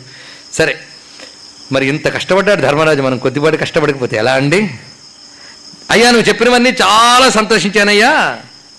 అందరూ చిట్ట చివరికి గొప్ప మాట అన్నావు. సంపన్నుడు ఎవడయ్యా అంటే సుఖదుఖాలకు సమానంగా ఉండేవాడే సంపన్నుడు చాలా నచ్చింది నాకు. సరే నీ మాట్లాడికి సంతోషించాను. ఇప్పుడు నీ తమ్ముళ్ళని నేను బ్రతికిస్తా కానీ ఒక్కడినే బ్రతికిస్తాను ఎవరో ఒక్కడిని ఈ నలుగురిలో. ఈ నలుగురిలో ఎవరిని బ్రతికించమంటావు అని అడిగట్టండి. గొప్ప ప్రశ్న అండి. ఇంకా ధర్మరాజుకి అసలు ప్రశ్న ఇది. ఇంతవరకు అడిగినవన్నీ వేరు. అడిగాడు. అడిగితే గొప్పగా ఆలోచించి ఈ నకుల సహదేవుల్లో ఎవరినో ఒకరిన నకులుణ్ణి బ్రతికించన్నాడండి ఇక్కడ. నకులో యక్ష జీవతు అన్నాడు ఇక్కడ. నకులుణ్ణి బ్రతికించు అన్నాడు. వెంటనే ఆశ్చర్యపడి ఏమిటయ్యా? నకులుని బ్రతికించమన్నావు? నీకు ఎప్పటికైనా పనికొచ్చే వాళ్ళు ఇద్దరు ఉన్నారు అక్కడ. అయితే భీముడు లేకపోతే అర్జునుడు. వీళ్ళిద్దరిలో ఏ ఒక్కడున్నా నీకు తర్వాత యుద్ధాలకు పనికొస్తారు. చాలా. ఈ నకులుడు ఏం పనికొస్తాడు? వాళ్ళతో పోల్చి చూస్తే. నువ్వు నకులుడిని బ్రతికించమన్నావు ఎందుకు అంటే గొప్ప మాట అన్నాడండి. ఈ వనవాసం అయిన తర్వాత నేను వెళ్ళి మా అమ్మ కుంతిదేవిని కలుస్తాను. మా అమ్మ కుంతి బ్రతుకుంది. కానీ మాద్రి బ్రతికలేదు. ఇంకో అమ్మది మా పిన్ని. ఆ మాద్రి తనయులు నకుల సహదేవులు. కుంతి తనయులు ముగ్గురం. మేము ఇద్దరు భార్యలను మా నాన్నకి ఒక భార్య యొక్క సంతానం నేను బ్రతుకున్నాను. మాద్రి యొక్క సంతానం ఒక్కరు కూడా మిగలకపోవడం తప్పు. అందుకు ఆ మాద్రి సంతానం నిలవాలి కనుక నకులుండి నేను బ్రతికించమని శభాష్ అన్నాడండి ఎంత గొప్ప మాట. అది గొప్పతనం. తనవారు అనేటువంటి ఆ స్వార్థ సంకుచిత బుద్ధి లేకుండా ధర్మబద్ధంగా ఆలోచించి మాద్రి సంతానం కూడా బ్రతకాలని ఆలోచించాడంటే అది తడుముకుని గ్యాప్ ఇచ్చి ఒక ఐదు నిమిషాలు టైం ఇవ్వని కూడా అడగలేదండి మహానుభావుడు. ఠక్కుమని చెప్పాడంటే అర్థం ఏంటి? ఆలోచించకుండా సమాధానం చెప్పాడంటే అది స్వభావత ధర్మవతలకు ఉందని అర్థం అండి. ఎంత ఉదాత్తమైన వ్యక్తిత్వం ధర్మరాజు చూడండి ఇలాంటి ధర్మరాజుని తలంచుకుంటే మనకు శాంతి రాదా చెప్పండి ఇక్కడ. అంత ఉదాత్తంగా సమాధానం చెప్పాడు. అద్భుతంగా మాట్లాడేవయ్యా? చాలా అది గొప్పగా చెప్పావు అప్పుడు అంటాడు ఏమిటంటే అన్నిటికంటే గొప్ప ధర్మం గనుకనే నేను ఈ మాట చెప్పగలిగిన ధర్మ ఏవ హతోహంతి ధర్మో రక్షతి రక్షిత తస్మా ధర్మం నత్యజామి మానో ధర్మో హతోవధీత్ ఈ ధర్మో రక్షిత రక్షిత మాట ఇక్కడ వచ్చిందండి. ఎక్కడా అని వెతుక్కుంటారు చాలా మంది ఇక్కడ వచ్చింది చూడండి. ధర్మం పోయిందా? అన్నీ పోయినట్టే. ధర్మం కాపాడుకుంటే మనం రక్షింపబడ్డట్టే. ఇది అన్నాడు. ధర్మం దెబ్బతింటే మనం దెబ్బతినట్టే. ధర్మం కాపాడు కాపాడబడితే మనం కాపాడబట్టే. అందుకే నేను కోరుకుంటున్నది ఏమిటంటే మేము ఏవైనా ధర్మం చెయ్యకపోతే ఆ తప్పు క్షమించి ధర్మం చేసేటట్టు మమ్మల్ని కాపాడు. ఇది ప్రార్థన చేశారండి. ధర్మశీరుడైన రాజే తాను క్షేమంగా ఉంటాడు ప్రజానికి ప్రజానీకానికి క్షేమంకరుడై ఉంటాడు. ఈ మాట చెప్పగానే చాలా సంతోషించానయ్యా. ఇప్పుడు నేను అన్నదమ్ములందరినీ బ్రతికిస్తానన్నాడండి అది. నీ గుణం తెలుసుకోవడానికి ప్రయత్నం చేశానంటే అప్పుడు ఈయన అడుగుతున్నాడు చాలా సంతోషం. నువ్వు ప్రశ్న వెయ్యకముందు కొంగవి కావు అన్నాను. ప్రశ్నలన్నీ వేసిన తర్వాత అడుగుతున్నాను నువ్వు యక్షుడివి కావు అన్నాడు. ఇదేంటి? నువ్వు యక్షుడివి కావు నువ్వెవరో మహాత్ముడవు. ఏదో నిమిత్తం కోసం ఇక్కడికి వచ్చావు. దయచేసి మీరెవరో నాకు తెలియజేయండి అని అడిగాడు. అడిగితే అప్పుడు ఆయన తన స్వరూపాన్ని చూపించాడు. నేను ధర్మదేవతని అని చెప్పాడు. ఆయన సాక్షాత్ ధర్మదేవతయే. గమనించుకుంటూ వచ్చింది వాడుగు నుంచి ధర్మరాజుని. ఏమిటయ్యా? ధర్మం అంటే నా శరీరాలు కొన్ని ఉన్నాయ్యా? నా శరీరాలు చెప్తున్నాను ధర్మం యొక్క శరీరాలట. మనకు ఎలా అయితే ఇంద్రియాలు ఉన్నాయో అది. సత్యము శౌచము దానము తపము శమము దాంతి యశస్సు యుక్తి ఇవన్నీ నా యొక్క మూర్తులు. ఇది ధర్మము నేను. నేను నువ్వు నన్ను వదిలిపెట్టకుండా పట్టుకున్నావు గనక నిన్ను వదిలిపెట్టకుండా కాపాడుకుంటున్నాను అన్నాడు ఇంకేం కావాలండి? ఇక్కడ అదొకటే మాట. అందుకు నేను నిన్ను కాపాడుతున్నాను. చాలా సంతోషం. ఇప్పుడు నీకేం వరం కావాలో కోరుకో అని అడిగాడండి ఇక్కడ. వెంటనే అడిగాడు. మర్చిపోలేదు చూడండి ఇంత సందట్లో పడి. మేము అరణి మృగం ఎత్తుకుపోయింది. గుర్తుందా? రెండు గంటల వరకు గుర్తుపెట్టుకోవడం కష్టం కదా? కానీ మానవుడు ఇంత డిస్కషన్ అయినా గుర్తుపెట్టుకున్నాడు. అడిగాడు అరణి ఎత్తుకుపోయిందా? అరణి ఇస్తే చాలన్నాడు ఆ అరణి లేదు మృగము లేదు అంతా నేను చేసిన కల్పన. నిన్ను ఇక్కడికి రప్పించి నీ అసలు రంగు ఏదో బయట పెట్టడం కోసం నేను చేసిన కల్పన ఇదంతా కూడా. ఇదిగో అరణి ఇస్తున్నాను తీసుకెళ్ళానాడు ఇక్కడ. ఈ అరణి తీసుకురావడం అన్న దాంట్లో ఉన్న విషయం కూడా లోకక్షేమం కలిగించే యజ్ఞానికి పనికొచ్చే నిప్పుని రగిలించేది అరణి అండి. సామాన్య కాదు ఇక్కడ. దానిని ఎత్తుకుపోతే తిరిగి కాపాడడానికి ఇంత విషయం జరిగిందంటే లోకక్షేమం అనే యజ్ఞంకి పనికొచ్చే అరణి వంటిదే ధర్మాచరణ. దాన్ని కాపాడడం కోసం ప్రయత్నించిన వాడే ధర్మరాజు. ఇది దీనిలో ఉన్న ప్రతీకవాదం. ఆలోచించండి ఎంత అద్భుతమైన విషయం ఉన్నదో. ఆడ తర్వాత అన్నాడు సరే అరణి కావా ఏది కావాలంటే అరణి కావాలన్నావు. అరణి నేను కల్పించిన మాయే గనక అరణి నీకు ఇచ్చేస్తున్నాను. ఇప్పుడు అడుగుతున్నా నీకు ఏది కావాలో అది కోరుకో అన్నాడండి. ఇక్కడ తెలివైన వాడు ఏం అడగాలి? అమ్మయ్యా ఏదో అరణ్యవాసం అయిపోయింది. అజ్ఞాతవాసం ఏదో ఇబ్బంది లేకుండా గడిపేసి ఆడ తర్వాత తొందరగా ఆ శత్రువులందరూ చచ్చేటట్టు మాకు అనుగ్రహించు అని అడగవచ్చు కదా? మంచి అవకాశం కదండి. దీన్ని వినియోగించుకోకపోతే ఎలాగా? ఇంకెవడైనా పని చేసేవాడు కానీ ఈయన అడిగింది ఏదో చూడండి ఒక్కటే. ఎందుకంటే తిరిగి రాజ్యం సంపాదించడం అజ్ఞాతవాసాన్ని చక్కగా నెరవేర్చడం మా పురుష ప్రయత్నంతో చేయవలసింది. దైవానుగ్రహంతో కావాలి. కానీ నేను అడుగుతున్నది ఏమిటంటే జయేయం లోభమోహౌ చ క్రోధంచాహం సదా విభో దానే తపసి సత్యేన మనోమే సతతం భవేత్. ఇదండి ధర్మరాజు గురించి చెప్పే గొప్ప మాట. ఒక ఆణిముత్యం లాంటి మాట రత్నం లాంటి మాట ధర్మరాజు గుండె చప్పుడు ఈ మాట. ఏం చెప్తున్నాడు చూడండి ధర్మరాజు గొప్ప మాట. నేను ధర్మం చెయ్యడానికి అడ్డుకుని మూడు శత్రువుల్ని జయించేటట్టు చెయ్యు. ఎప్పుడు అది నా లోపలికి రాకూడదు. ఇప్పటి వరకు రాలేదని గర్వించకూడదు నేను. ఎప్పుడు ఆ మూడు నా లోపలికి రాకూడదు. ఆ మూడు ప్రవేశించాయా? ధర్మం చేయలేదు నేను. అందుకు ఆ మూడింటిని జయించే శక్తి నాకు ఉండాలి ఆ మూడు ఏమిటో చూడండి. ధర్మం చేయకుండా అడ్డుకునేది లోభము మోహము క్రోధము. ఈ మూడు ధర్మం చేయకుండా అడ్డుకుంటాయి. అది ఇక్కడ. కనుక ఆ మూడింటి నేను జయించాలి. కనుక ఆ మూడు నా మనస్సులోకి రాకుండా ఉండాలి. నా మనస్సు ఆ మూడింటిని రానివ్వకుండా ఉండాలి. ఇది మొదటి కోరిక. రెండవది దానమునందు తపస్సునందు సత్యమునందు నా మనస్సు నిలువుగాక. ఏమిటండి? మరి అంత డబ్బు దానం చేసేస్తారు అంటుంది ఒక ఆవిడ. అంత యజ్ఞం చేసి బేరమాడలేకపోయారా? అంతకంటే మహాపాపం మరొకట్లేదండి ఇక్కడ. ఏమిటది? అందుకు దానం అలాంటి అడ్డు దేని వల్ల జరిగిందండి? లోభం వల్లే కదా? అది అందుకు లోభం ధర్మాన్ని ఆపుతుంది. కానీ దానే తపచి సత్యేచ మనోమే సతతం భవేత్. దానమునందు తపస్సునందు సత్యమునందు నా మనస్సు ఎల్లవేళలా ఉండుగాక. ఒక్కటి చాలు ఒక్క కోరిక ఇన్ని ధర్మాలకి పునాదండి. మోక్షం పొందడానికి జన్మ సార్థకం చేయడానికి ఇంతకంటే గొప్ప కోరిక ఉంటుందా? కనుక ధర్మరాజు అడిగిన కోరిక గొప్పగా ఉందా లేదా? రిపీట్ చేయక్కర్లేదుగా?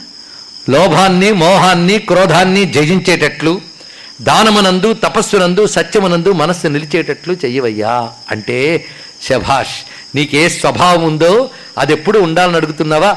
చాలా సంతోషం. నీ యొక్క ఈ ధర్మం చేత అజ్ఞాతవాసం చక్కగా నెరవేర్చుతావు విజయం సాధిస్తావు జీవన సాఫల్యాన్ని సాధిస్తావు అని ధర్మదేవత అభయం ఇచ్చాడు అంటే మనం ఏదైతే అడుగుతామో అది అడగకుండానే ఇచ్చాడు మహానుభావుడు ధర్మరాజు ఇక్కడ. మన ధర్మదేవత ఇచ్చినది. కానీ ఇతడు అడిగింది ఇది కనుక నువ్వు ధర్మాన్ని అడుగు భగవంతుడు అన్నీ ఇస్తాడు. అది ఇందులో చెప్పిన గొప్ప సందేశం. ఇప్పుడు చెప్పండి యక్ష ప్రశ్నలు ఒక్కటి చాలదా మన జీవితానికి? అది దీనిలో ఉన్నటువంటి గొప్పతనం. ఇలాంటి యక్ష ప్రశ్నలు అనే మహావిషయాన్ని నేను కొండ కొండని అద్దంలో చూపించేటట్టు చేశాను. అయితే ఇది నేను చెప్పేటప్పుడు చాలామందికి ఇంకా ముగియలేదని బిగు- విసుగు రావచ్చు కానీ చాలామంది ఇంకా కావాలనే తపనున్నవారు గనక వారి కోసం ఈ విసుగును భరించడానికి నేను సిద్ధమే. అన్నిటికంటే మా కృష్ణ పరమాత్మ యక్షప్రశ్నలు సంపూర్ణంగా చేసినందుకు సంతోషిస్తున్నాడు దీవిస్తున్నాడు. నన్ను సహనంతో విన్న మిమ్మల్ని మీ సహనానికి పరీక్ష పెట్టేయో లేదో కానీ నా సహనానికి పరీక్ష పెట్టిన పురుగుల్ని అన్నిటినీ అనుగ్రహించుగాక. సర్వం శ్రీకృష్ణ చరణారవిందార్పణమస్తు. అయిపోయిందండి యక్ష ప్రశ్నలు యక్ష ప్రశ్నలు కావాలి అని కోరుకున్నారు కృష్ణారావు గారు. అది వారి సంస్కారం. నేను చెప్పి తీరతానని నేను అనుకున్నా. మరి మంచి కథలు కదండి దీనిలో కథ ఏమైనా ఉందా? ఇది చెప్పకపోతే భారతం భారతం చెప్పినట్టు కాదు ఇది ఇది ఇక్కడ. నలదమయంతుడి చరిత్ర యక్ష ప్రశ్నలు ఈ రెండు చాలా ప్రధానమైన అంశములుగా మనం భావన చేయాలి. ఇది చాలా ప్రధానం. భగవద్గీత ఏమో విడిగా చెప్పుకోవచ్చు కానీ ఈ రెండు విడిచిపెడితే భారతం ఎక్కడుందండి ఇక్కడ? కనుక యక్ష ప్రశ్నల్ని నా బుద్ధికి అందినంత మేర కృష్ణుడు అనుగ్రహించినంత మేర చెప్పగలిగాను. సర్వం శ్రీకృష్ణ చరణారవిందార్పణమస్తు ఇంకా రేపు ఒక్కరోజు మిగిలింది. ఇది ఒక్కడు వింటే చాలన్నారు కనుక రేపు రాక్కర్లేదని అర్థం కాదు. ఇన్ని అయిన తర్వాత సారభూతంగా ఏం చెప్పుకోబోతున్నామో ఏమిటో నాకే తెలియదు ఆయన ఏం చెప్పిస్తాడో చూద్దాం. పలికించేవాడు కృష్ణచంద్రుండట. రేపటి రోజున తిరిగి సమావేశమై ఈ పరిపూర్ణమైన యజ్ఞాన్ని పూర్తి చేసుకుందాం. ఇక్కడ నేను నిర్వాహకులు ఒప్పుకుంటారని అనుకుంటూ అందరి సమక్షంలో కోరుకు కోరుకుంటున్నా. రేపు ఆరు గంటల పదిహేను నిమిషాలకే ప్రారంభం చేసుకున్నాం ఇవాళ వస్తూ ఉంటే నువ్వు ఆరున్నరకి వెళ్తున్నావు కానీ ఏడింటికి కానీ జనాలు రారు అన్నారు ఒకరు. అదే నిజమైంది. కానీ రేపు మాత్రం ఆరు గంటల పదిహేను నిమిషాలకే ఇవాళ ఉన్న వాళ్ళందరూ ఇప్పుడున్న వాళ్ళందరూ కూర్చుంటే రేపు యజ్ఞం మనం చక్కగా సంపూర్ణం చేసుకుందాం. ఇన్నాళ్ళ మహాభారత యజ్ఞం రేపు పూర్ణాహుతి పొందుతున్నది. ఇలాంటి పూర్ణాహుతి చేయించే భాగ్యం నాకు కల్పించిన మా డాక్టర్ గారి స్నేహానికి నేను కృతజ్ఞతలు చెప్పుకుంటూ మీ అందరి యొక్క శ్రద్ధకి నమస్కరిస్తూ స్వస్తి. స్వస్తి ప్రజాభ్య పరిపాలయంతాం న్యాయేన మార్గేణ మహిం మహిషా గోబ్రాహ్మణిభ్య శుభమస్తు నిత్యం లోకా సమస్తా భవంతు కాళే వర్షతి పర్జన్య పృథివీ సస్యశాలిని దేశోయం క్షోభరహితో బ్రాహ్మణా సంతు నిర్భయా అపుత్రా పుత్రిణ సంతు పుత్రిణ సంతు పౌత్రిణ అధనా సధనా సంతు జీవంతు శరదాం శతం మంగళం కోసలేంద్రాయ మహనీయ గుణాత్మనే చక్రవర్తి తనూజాయ సర్వభౌమాయ మంగళం వేద వేదాంత వేద్యాయ మేఘశ్యామలమూర్తయే పుంసాం మోహన రూపాయ పుణ్యశ్లోకాయ మంగళం వసుదేవ సుతం దేవం కంసచాణూరమర్దనం దేవకీ పరమానందం కృష్ణం వందే జగద్గురుం శ్రీకృష్ణం వందే జగద్గురుం శ్రీమద్రమారమణ గోవిందో హరి గోవింద నమ పార్వతీపతయే హర హర మహాదేవ.